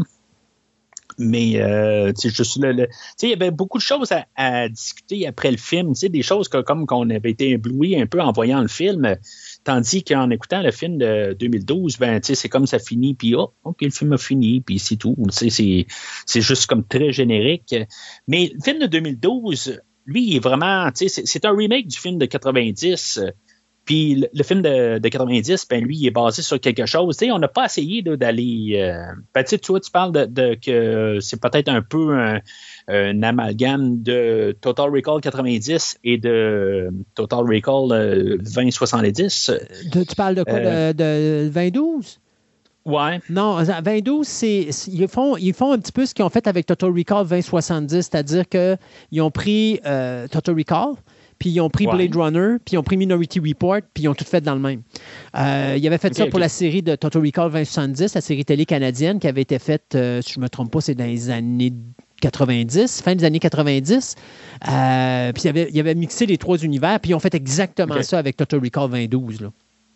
OK, OK. C'est, c'est ju- juste des philosophies en arrière un peu. De- c'est ça. manière de faire ça. OK. Euh, mais tu, tu savais, un Minority Report, c'est le, le- le projet a commencé comme un Total Recall 2. Oui, exactement. À l'origine, c'était supposé être ça, effectivement. C'est ça. C'est, euh, finalement, ça a changé carrément. Là.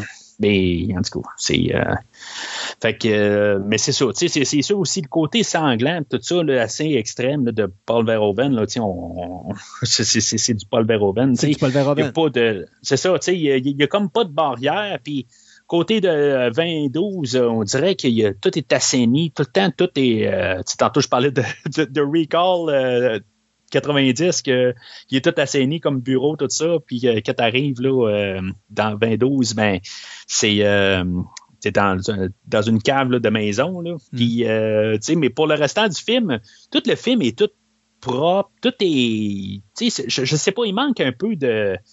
de, de, de- tu de, de, de vécu un peu. Tout est comme trop. euh, si c'est un rêve, en bout de ligne, le rêve est parfait, dans le fond. Là, euh, euh, c'est, c'est peut-être ça aussi l'idée. Là.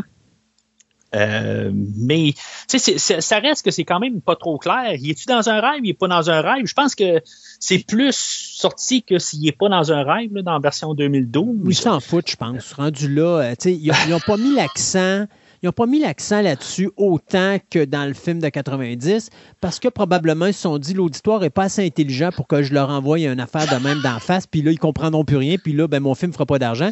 Mais en passant, le film n'a pas fait tant d'argent que ça. Alors, en bout de ligne, euh, c'est, c'est- si je me trompe pas, je crois que Total Recall 2012 est le film qui a perdu tellement d'argent qu'il a ramassé tous les profits que Amazing Spider-Man avait amassé cette année-là. C'est possible. Et là, je, je me dis juste, euh, le réalisateur euh, a monté son film, il rentre dans le bureau du, euh, du producteur, puis il dit Tiens, le film est là. Le producteur de la garde, il dit Ouais, mais t'es un peu, c'est un rêve, c'est pas un rêve à la fin. Ouais, c'est ça, On c'est- s'en fout. Who gives a trois petits points, là? Aïe, aïe, aïe. Fait que, euh, mais je pense qu'on est d'accord, toi puis moi, pour dire que, tu sais, quand on parle d'un remake totalement inutile, Total Recall 22 Ah. fait partie de cette ligne-là. Ben, on était à la fin des, des, des airs de remake, je pense. Puis ce film-là a sonné, je pense, le genre, euh, c'est assez, les remakes. tu sais, on a eu encore un peu depuis ce temps-là, mais la, la, la grosse ère qui a commencé là, avec, euh, le, sais, avec le film de, avec Jessica Biel, justement. Euh, non, c'est pas, c'était-tu la même elle? Ben, elle? oui, Texas Chainsaw Massacre en 2003, Ouais. c'est elle qui jouait là-dedans, Ben, effectivement. C'est ça. Fait que, dans le fond, on, on- on- on ferme la boucle. On est rendu à la fin là, de, de cette ère-là. Puis je pense que ça montrait là, que c'était assez. C'est le- le- le- les remakes, là, oubliez ça. Là. Commencer à, à faire plus des requels, des, des suites. euh, On va, En- en partir oubliant un le nouvel- DVD. c'est ça, on va faire un nouvel univers alternatif. On va foutre à la vidange les années 80 parce qu'on se rend compte qu'on n'est pas capable de les battre. Alors, on va faire notre vision, notre ligne temporelle, puis on va effacer l'autre. Yes. J'ai aucun Mais, respect euh, pour ça. Non, ben, c'est. Ben, ça, on sait, c'est pour ça un peu qu'on a, euh, on a notre chronique versus. Ouais. Mais on ne survivrait pas s'il n'y aurait pas de remake ou de, de requel. Ben Euh, oui, on survivrait. On pourrait peut-être se forcer à créer des nouveaux personnages et des nouvelles franchises au lieu de continuellement recycler les vieilles franchises puis de démontrer qu'on n'a plus d'originalité à Hollywood. Euh, Total Recall, tant qu'à moi, est un bel exemple de ça. là. On aurait pu faire de quoi de. Mais, tu sais, tant qu'à aller dans le différent puis dire on va pas sur Mars, là, changez donc toute l'histoire au complet. Faites donc quelque chose de totalement original, puis arrivez-nous avec un concept totalement débile. Moi, je me dis, quand tu fais un remake, c'est parce que tu as quelque chose à dire de plus en bout de ligne. faut que tu fasses de quoi. Tu sais, si, mettons, tu écoutes un film genre euh, euh, The Crazies de George Romero, que dans les années 70, c'était un film amateur, mais que quand on a fait le remake, le film amateur était tellement pas terrible que c'était impossible qu'on fasse pire, puis moi, on a fait mieux. Fait que, tu sais, il y a des moments quand tu prends des films comme ça qui n'ont pas vraiment eu une bonne sortie ou qui n'était pas tellement extraordinaire. Genre, on va faire Toxic, euh, Toxic Avenger bientôt, un remake, mais tu peux pas faire pire que le film original. Si tu fais pire, c'est parce que tu n'as pas de talent, puis quitte Hollywood. Euh, Bon, mais il faut que tu comprennes le film original. là, de- je suis d'accord. Toxic Avenger. Mais l'objectif, c'est si tu fais un remake, c'est parce que tu as quelque chose à faire qui est meilleur. Si tu as un film qui est déjà bon comme est, tu y touches pas. The Omen, c'est pas nécessairement un film parfait, mais c'est tu quoi? Le film original est un film magique. Tu peux pas y toucher parce que tu feras jamais mieux que ça. Euh, que tu parles C'est ce de- qu'ils ont fait dans le remake. Ils ont pas, ils n'ont pas ils ont touché, ils ont refait. euh, Oui, mais tant qu'à moi, ils se sont pétés à la ils gueule. rien changé. Ils n'ont rien changé puis ils sont pétés à la gueule. Euh, si on parle d'un film comme, euh, je sais pas, moi, euh, écoute là, euh, je sais pas si tu l'as écouté, mais Bon. Who Can Kill a Child? Who Can Kill a. Child, qui pour moi est un film parfait. Ils ont fait un remake, ça a été une cochonnerie. T'aurais jamais dû y toucher. Euh, The Changeling de Peter Medak est un film canadien dans les maisons hantées, probablement un des meilleurs films, ainsi que The Haunting, qui est un autre film, probablement dans les tops de films de maisons hantées. On a fait des remakes de ces films-là, ça l'a tourné au carnage. Donc, tu sais, c'est des choses de même qu'à un moment donné, quand tu as un film qui est parfait, là, essaye pas de faire un remake de ce film-là. Ressors-le donc au cinéma, les gens vont aller le voir puis ils vont triper. Ou encore, si tu es pour faire un remake, va donc directement dans une autre direction que le film original. Fais juste pas reproduire le film original pour dire ben, on aimerait ça que les gens d'aujourd'hui le regardent, puis ils l'écoutent, puis qu'ils aiment ça. Tu sais, Carrie, c'est un exemple. Carrie de 76, tu peux pas toucher à ça. Ça fait trois fois qu'il essaye de le refaire, puis à chaque fois, il se pète la gueule. Ressortez donc le film de 76 ou encore faites un film de Carrie, mais qui est totalement dans une direction opposée, qui n'a aucun rapport avec le film original. Puis c'est ça, tu sais. C'est un ben, tu sais, on regarde, on a parlé de euh, Child's Play, on a parlé de Oui. Robocop. euh, tu sais, dans le fond, on a, on a repris l'idée de base, puis on est parti quand même là, dans, dans des Ouais. diffé- différentes euh, directions. Pas que ça a fait un. Non, mais Child's Play est un bel exemple. Child's Play, le concept de base de la poupée était tellement génial, mais on s'est rabaissé à continuer le storyline de Chucky, puis on est retombé dans le pattern d'un slasher traditionnel, alors qu'une poupée qui serait dans une résidence qui, qui contrôle tout, les portes, le- les postes, tu sais, tout au complet est contrôlé par la poupée, puis la personne est emprisonnée dans cet endroit-là, puis elle peut plus sortir, puis ça devient une chasse de chats et de souris entre lui puis la poupée, alors que la poupée a, a- a l'avantage parce qu'elle contrôle tout, puis tu dois utiliser ta tête pour te sortir des situations problématiques, ou est-ce que tu es enfermé dans une pièce, puis par où tu peux sortir? Ben, on n'a pas fait ça. Alors il n'y a qu'on avait... ça vers la fin. Honnêtement, je- je- on l'a écouté euh, pour en parler là, dans Ouais. notre première euh, chronique versus, euh, puis je ne l'ai pas réécouté depuis ce temps-là. Euh, mais il n'y a pas quelque chose de même Ça dans finit ce dans genre-là un parce que ça finit Dans dans, un un chose de, dans un centre commercial de jouets. Puis Oui, mais il contrôle les. oui, les- il contrôle les jouets, mais il y avait tellement plus à faire. On est resté dans le slasher traditionnel de Chucky, où est-ce qu'on a, on a montré plus de sang qu'on avait besoin Ouais. d'en montrer, alors qu'on aurait pu aller dans une direction totalement différente, où est-ce que là, on aurait pu dire Wow, quel Ouais. bon film! Et non pas dire Ouais, c'était intéressant, mais ça aurait pu être meilleur. C'est sûr qu'on va sûrement tout le temps arriver avec ça là, quand, quand on a un remake pareil. Non, parce qu'il y a des remakes que, quand ils vont dans une autre direction, c'est intéressant, c'est le fun. Puis ça te donne l'opportunité de voir des films que tu dis, sais-tu quoi? Euh, ça valait la peine de le faire. Tu sais, un film comme, mettons, euh, tu sais, je, je parle de Romero là, avec euh, The Crazies, mettons, mais tu sais, exemple, tu vas avoir un autre film de Romero euh, qui, a été, qui a été fait, mon Dieu, il y avait The Crazies, mais... oh, bon, là, le titre m'échappe, mais... Ben, mettons, les, les, les Dons. oui, mais non, ouais, mais? Dawn of the Dead, tu vois, on, on a amélioré le, con- le concept, on a amélioré le contenu, mais c'est sûr et certain que ça n'arrive pas à la cheville de l'original. Mais au moins, on s'est forcé, on a changé des choses, puis on a gardé certaines storylines. Mais mettons un film comme Martin. Martin que Romero a fait, qui n'a jamais été refait, mais que ça pourrait être un film qui pourrait être refait, puis on pourrait changer complètement le concept, garder juste l'histoire de base, puis refaire quelque chose de totalement unique. Et c'est à peu près certain qu'on serait capable de sortir de quoi de meilleur que le film original. Donc, tu sais, tu as des films comme ça qui sont pas extraordinaires, mais qui ont marqué, qui sont devenus des films cultes, mais que tu as de la place pour amélioration. Là, tu peux faire un remake de ce film-là, puis améliorer ou amener quelque chose de différent. Mettons qu'il t'annonce, là, t'ou- t'ouvres euh, ton Facebook tantôt, puis annonce remake de Total Recall. Ta réaction, c'est euh, Encore? ou c'est yes. Non. Encore? Peu, peu importe, avant de savoir qui, qui, qui réalise tout ça, c'est ça, tu sais, t'es, t'es- t'es comme contre tout de suite, là, tu sais, je veux dire, t'es, t'es- comme... Je suis pas contre. Je suis pas contre. Non, non, mais ça. la Ah, première la réaction, c'est que je me dis pourquoi toucher un film qui est parfait? Parce que tant qu'à moi, le film de Verhoeven, c'est un bijou. Tu, tu y touches pas. Y a- y a- il y a- c'est difficile de faire mieux que ça. Ben, je, je te seconde là-dessus, c'est... euh, c'est ça, tu sais, à la langue, pro- probablement que, tu sais, ils vont avoir... Tu sais, c'est, c'est toujours ça un peu, tu sais, c'est, euh, tu peux arriver puis euh, comme refaire un film, mais là, tu sais, je pense que s'ils regardent le film de 2012 puis disent, ben, tu sais, ça serait une, bonne idée de pas faire qu'est-ce que ce film-là a fait, euh, d'être sur l'automatisme, euh, puis juste comme re- refaire un film et rien y donner, ben, c'est sûr, ça sera la première réaction que j'aurais. J'aurais dit, tu sais, je ne veux rien savoir en, en bout de ligne là, euh, en, en voyant euh, une nouvelle de même. Mais tu sais, je ne serais pas surpris que d'ici peut-être encore 15 ans, là, euh, Non, on va avoir un autre Total Recall. Ça se peut. Ça se peut. Ça se Ouais. peut. Malgré que le dernier s'est pété la gueule au box-office, avec un peu de chance, il y a des gens qui vont avoir peur de toucher à ça monétairement parlant. Hey, mon cher ami euh, Mathieu, un autre de plus de fête. Donc, bien sûr, toi puis moi, pour une rare fois, on est tous les deux d'accord. euh, Total Recall 90, euh, indéclassable. Euh, on est souvent d'accord. C'est, c'est, c'est juste qu'il faut quand même se trouver des, des, des sujets puis débattre honnêtement de des points. Il faut quand même réussir à. Si on n'est pas trop dans le même sens, ça sert à rien. Notre discussion ne tient à aucun point. Il ben, faut, faut vous regarder des points. C'est juste que euh, tu faut que tu t'avoues, faut que avoues que j'ai toujours raison et tu as toujours tort. C'est ça la game. ah. C'est comme euh, mon podcast, toujours tard.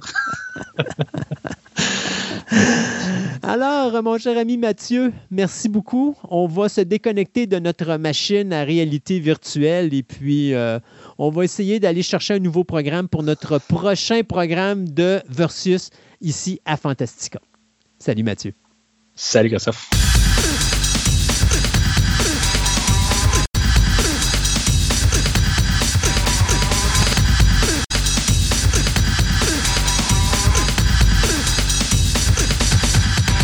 Ce segment de la table ronde vous est présenté par Vidéo Centre-Ville, le plus grand club vidéo répertoire de la ville de Québec. Avec ses quelques 50 000 films en inventaire, ce petit village de cinéphiles a su avec le temps s'adapter afin de résister à l'empire grandissant qu'est le streaming. En plus de ses films cultes rares et de ses grands classiques qui sont disponibles en DVD et même dans certains cas en cassette vidéo, Vidéo Centre-Ville possède le plus grand choix de bandes sonores de films en vinyle, ainsi que différents articles promotionnels reliés au domaine du cinéma, tels que des livres, des magazines, des figurines et plein d'autres surprises. Allez donc les rencontrer au 230 Marie de l'Incarnation à Québec ou encore rendez-vous sur leur site web au www.videocentreville.com et profitez de leur nouveau site transactionnel avec livraison disponible partout au Canada.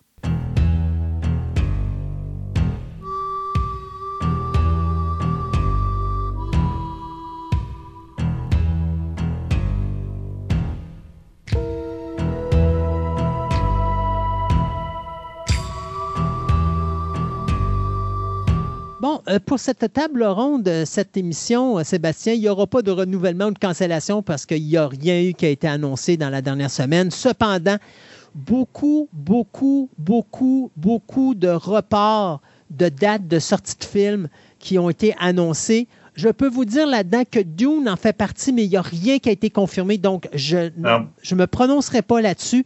Mais Spider-Man Beyond the Spider-Verse, qui est le troisième film de la trilogie avec Miles Morales en dessin animation 3D, euh, qui devait sortir le 29 mars 2024, eh bien, il y a des acteurs qui n'avaient pas fait leur voix encore, donc on repousse ça à une date future, mais celle-ci n'a pas été nommée. Craven the Hunter, bien, le film qui devait sortir le 6 octobre est repoussé presque un an, donc ça va être reporté à l'année prochaine, soit le 30 août 2024. Du côté de Gran Turismo, le film qui devait sortir euh, sous peu, ben, il est reporté de deux semaines, donc il sort euh, le 25 août prochain. Ça, c'est bien sûr dépendant de ce qui va se passer parce qu'on voudrait essayer de bénéficier des acteurs pour faire la promotion. Mais là, si les acteurs ne sont pas là, ça se pourrait peut-être que Gran Turismo soit encore une fois reporté. Mais pour le moment où on se parle, le film devrait sortir au 25 août prochain. Le film Karate Kid, qui devait sortir le 7 juin 2024, ben, lui est reporté au 13 décembre 2024. Alors que, ben, un des rares films à, voir, à se voir devancer, c'est Madame Web de Sony Pictures, qui lui va être avancé euh, au 14 février 2024. Le film de Blumhouse, des Listen, qui est un film d'horreur, euh, lui, eh bien, devait sortir le 30 août 2024. Eh bien, maintenant, il y aura une date qui va être repoussée à on ne sait pas quand. Bad Boys numéro 4 et Venom numéro 3, on vient de donner des dates. Donc, Bad Boys numéro 4 sort le 14 juin 2024, alors que Venom 3, lui, sortira le 12 juillet 2024. Et finalement, Ghostbusters Afterlife, qui devait sortir à Noël cette année, bien resté reporté au 29 mars 2024. On a annoncé que le 6 octobre prochain sera la date de sortie du film Pet Cemetery Bloodlines, le prequel au remake de Pet Cemetery. Ce sera cependant pas diffusé au cinéma, ça va aller directement sur les ondes de Paramount+. Donc, ça va mettre en vedette David Duchovny, Henry Thomas et l'excellente Pam Greer.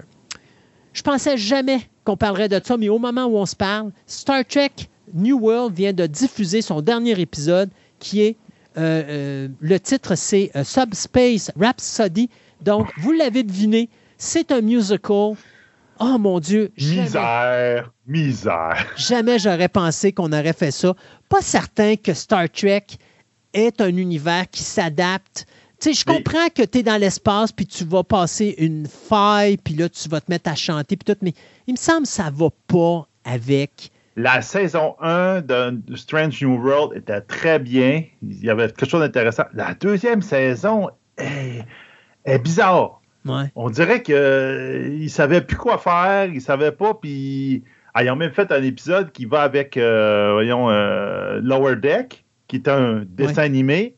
L'épisode commence avec Lower Deck, dessin animé, shift au euh, Strange World. Strange New World, puis la première réflexion que même le, le- le gars qui est transporté d'un univers à l'autre dit Hein? Il dit, Vous avez l'air tellement réel. Tu sais, pour dire que, Ouais. OK, il, il se comprend qu'il est encore. En tout cas, euh, je faisais non, non, va pas là, va pas là. Ça démolit, ça démolit la crédibilité de l'univers de Star Trek d'une certaine façon. Tu sais, ça. il y a dans l'univers du musical, j'ai vu des affaires dans la série comme Grey Anatomies, où est-ce que là, tu as une affaire médicale, puis là, ils font du, du chant là-dedans. Je trouvais ça bizarre. Lucifer, c'était le fun parce que là, à un moment donné, il il Ouais. sais, il Le s'en- Flash, il avait fait quelque chose d'intéressant. le Flash avait fait de quoi? Je considère que le meilleur musical qui a jamais été fait de toute l'histoire des musicals basés sur des séries télé, Buffy the Vampire Ben, c'est ça Slayer. que j'allais dire. Buffy the Vampires. Jo- J- Josh Whedon avait fait un chef-d'œuvre avec Once More with Feeling. C'était Ouais. quelque chose qui était parfait pour Buffy, avec un démon justement chantant. Euh, mais tu sais, j'ai vu ça dans Xena, j'ai vu ça dans Les Simpsons, j'ai vu ça justement dans. euh, mon Non, ça n'a pas d'affaire dans Star Trek. dans Star Trek, ça n'a pas sa place. Euh, je trouve ça dommage, mais enfin, écoutez, ça veut pas dire que l'épisode va être mauvais, mais j'ai vu la bande-annonce, puis j'ai grincé des dents tout le long de la bande-annonce. Non. Enfin, on verra ce que ça donnera, mais Strange World et Star Trek ont leur musical officiellement. Euh, tu te rappelles, en février, on avait parlé que AMC avait l'intention de faire en sorte que quand tu t'en vas dans le cinéma, plus les sièges se rapprochent de bons emplacements, que plus ça allait coûter cher. Oui. On a fait un, pro- un pilote, euh, un programme pilote, on a essayé, on s'est fait ramasser, on a abandonné le programme pilote. Je l'avais dit que ça ne pouvait pas se faire. Ah. Cependant, tu vois, ils ont été intelligents parce qu'ils ont changé le programme en question. Et là, ce qu'ils vont faire, c'est qu'ils vont travailler sur les sièges d'en avant que les gens sont sont pas vraiment intéressés à aller s'asseoir, ceux où est-ce qu'ils sont vraiment collés sur l'écran. Et là, ils vont faire des sièges qui vont être beaucoup plus comme genre des fauteuils dans lesquels tu peux étaler, tu peux étendre tes jambes, puis tu peux tout simplement relaxer puis faire ça comme si c'était dans ton salon. Ça, je trouve ça.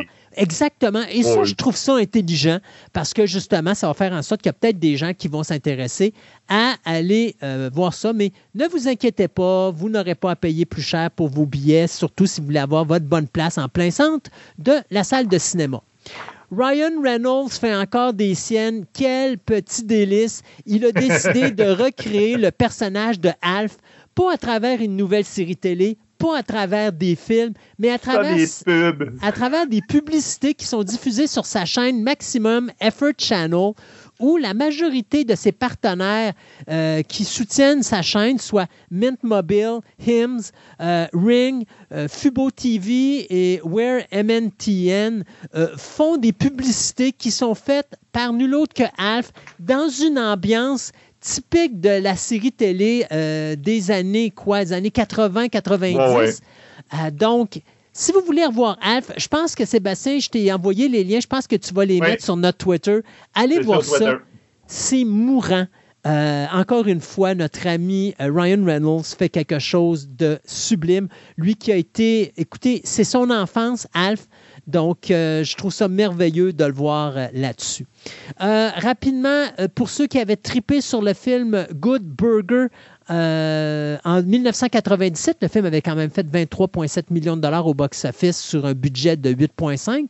Ben, Paramount Plus a décidé de faire une suite et donc l'acteur Canon Thompson et Kel Mitchell vont revenir dans cette sequel. Euh, on ne parle pas de comment ça va coûter pour le moment. Ce qu'on sait, c'est que euh, les co-scénaristes du premier film vont être de retour, soit Kevin Coppello et Elf euh, Seifer, et euh, que les producteurs du premier film seront également là. Et ce sera Phil Trail qui va réaliser ce film pour Nickelodeon Studios. Euh, donc, Good Burger numéro 2, c'est quelque chose qui s'en vient probablement dans les alentours de 2024, si tout va bien, sur Paramount+. Vous êtes des amateurs de Alex Cross, ce personnage qui a été écrit par James Patterson dans une série de nouvelles. Eh bien, euh, sachez que euh, on va avoir une série télé. C'est un personnage qu'on avait vu en 97 dans mon Dieu, c'était Morgan Freeman qui avait interprété ce personnage-là dans Kiss the Girls. Et on l'avait revu de nouveau parce que Morgan Freeman l'avait de nouveau interprété dans Along Came a Spider en 2001. Et bien là, du côté euh, de euh, Paramount Television Studios, on a décidé qu'on allait faire une série télé basée sur le personnage. Donc, euh, au moment où on se parle, c'est Skydance Television Production qui est derrière le projet euh, ça serait l'acteur Aldis Hodge, qu'on a vu dans Black Adam. C'est lui qui jouait le personnage de Hankman, qui va interpréter le rôle titre. Et la série devrait voir le jour sur Paramount Plus en euh, 2024. Bon, ben sur notre Twitter ou sur X, maintenant que Twitter vient d'être renommé, avec un gros X. Une autre niaiserie de notre ami Elon Musk. Euh, donc, j'ai mis euh, le teaser de Walking Dead, The One Who Live. Donc, en fin de compte, euh, qui va sortir en 2024 sur EMC. Donc, en fin de compte, le fameux spin-off avec Rick et Michonne. Donc, on a droit à un petit teaser. Ça ne dit pas grand-chose. là. Après ça, au Comic Con, on a le droit au, à Kalki 2898 AD, qui est un film de Bollywood, mais un film de Bollywood avec des gros budgets, qui ressemble pas vraiment euh, à un film de Bollywood habituel. Il devrait sortir le 12 janvier 2024 dans un cinéma. Euh, l'air- je peux pas vous dire, mais c'est un film de science-fiction au déploiement euh, avec accès un peu sur la culture indienne. Donc, on verra bien, euh, on verra bien ce que ça va donner. Le 13 octobre, euh, au cinéma, va sortir Dear David. Dear David, c'est basé sur une histoire qui est virée virale dans les années 2017 sur, euh, sur Twitter, où, en fin de compte, Dear David était comme un- supposé d'être un, un alias sur euh, Twitter, mais qu'en fin de compte, se cachait en arrière de ça un fantôme qui, euh, qui allait hanter les personnes qui niaisaient. Donc, un troll anti-troll, on peut dire. OK. Donc, regarde, ça a fait un buzz à une certaine époque. Après ça, on a le droit à, au 1er septembre au cinéma, euh, Nandor Fodor et le Talking Mongoose. le titre dit beaucoup de choses, mais quand tu vois qu'une des personnes qui est dans ce film-là est Neil Gaiman, tu te dis que ça va être fucké comme film, et c'est effectivement. Ça va être très, très weird. Donc, c'est un film où Simon Pegg joue le rôle d'un parapsychologue qui est engagé par un personnage joué par Christopher Lloyd pour enquêter sur, sur une île où il y aurait un fameux mongoose qui aurait le don de la parole. La mongoose qui a le don de la parole avec la voix de Neil Gaiman. Donc, Wow. le film est dirigé et écrit par Adam Signal. Seagal, excuse. C'est pas Neil Gaiman qui est en arrière de ça, mais pas que Neil Gaiman s'implique là-dedans. Ça doit être mêlant. Et, et après avoir vu le, le- le trailer, je pense que j'aimerais beaucoup de fun à regarder ce film-là. On vous avait parlé, je pense, la dernière fois ou la fois d'avant, de Wonderwell. Donc, le film, on a, le dernier film que Fisher avait tourné, on a droit à un trailer qui va sortir le 23 juin sur AMC, dans les théâtres de AMC. Ça a l'air spécifique. Donc, euh, j'espère qu'ils vont faire de l'argent avec ça. Ça me rappelle beaucoup euh, le labyrinthe de Pan comme Hmm. style de film. Donc, ça a l'air intriguant, ça a l'air intéressant. Donc, c'est une jeune fille de 12 ans qui se découvre un monde mystérieux dans l'Italie. Donc, un monde parallèle un peu avec des créatures particulières et tout et tout. Euh, Wheel of Time, saison 2, qui va sortir le 1er septembre sur Amazon Prime. On a droit à un trailer pour ceux que ça intéresse. Star Trek Lower Deck, saison 4, qu'on a parlé tantôt, euh, 7 septembre à Paramount, on a droit aussi à un trailer où, en fin de compte, nos amis du Lower Deck vont peut-être avoir une chance d'avoir une promotion puis de sortir de la série. Euh, puis on a finalement un trailer pour la série Invasion sur Apple TV Plus pour la saison 2.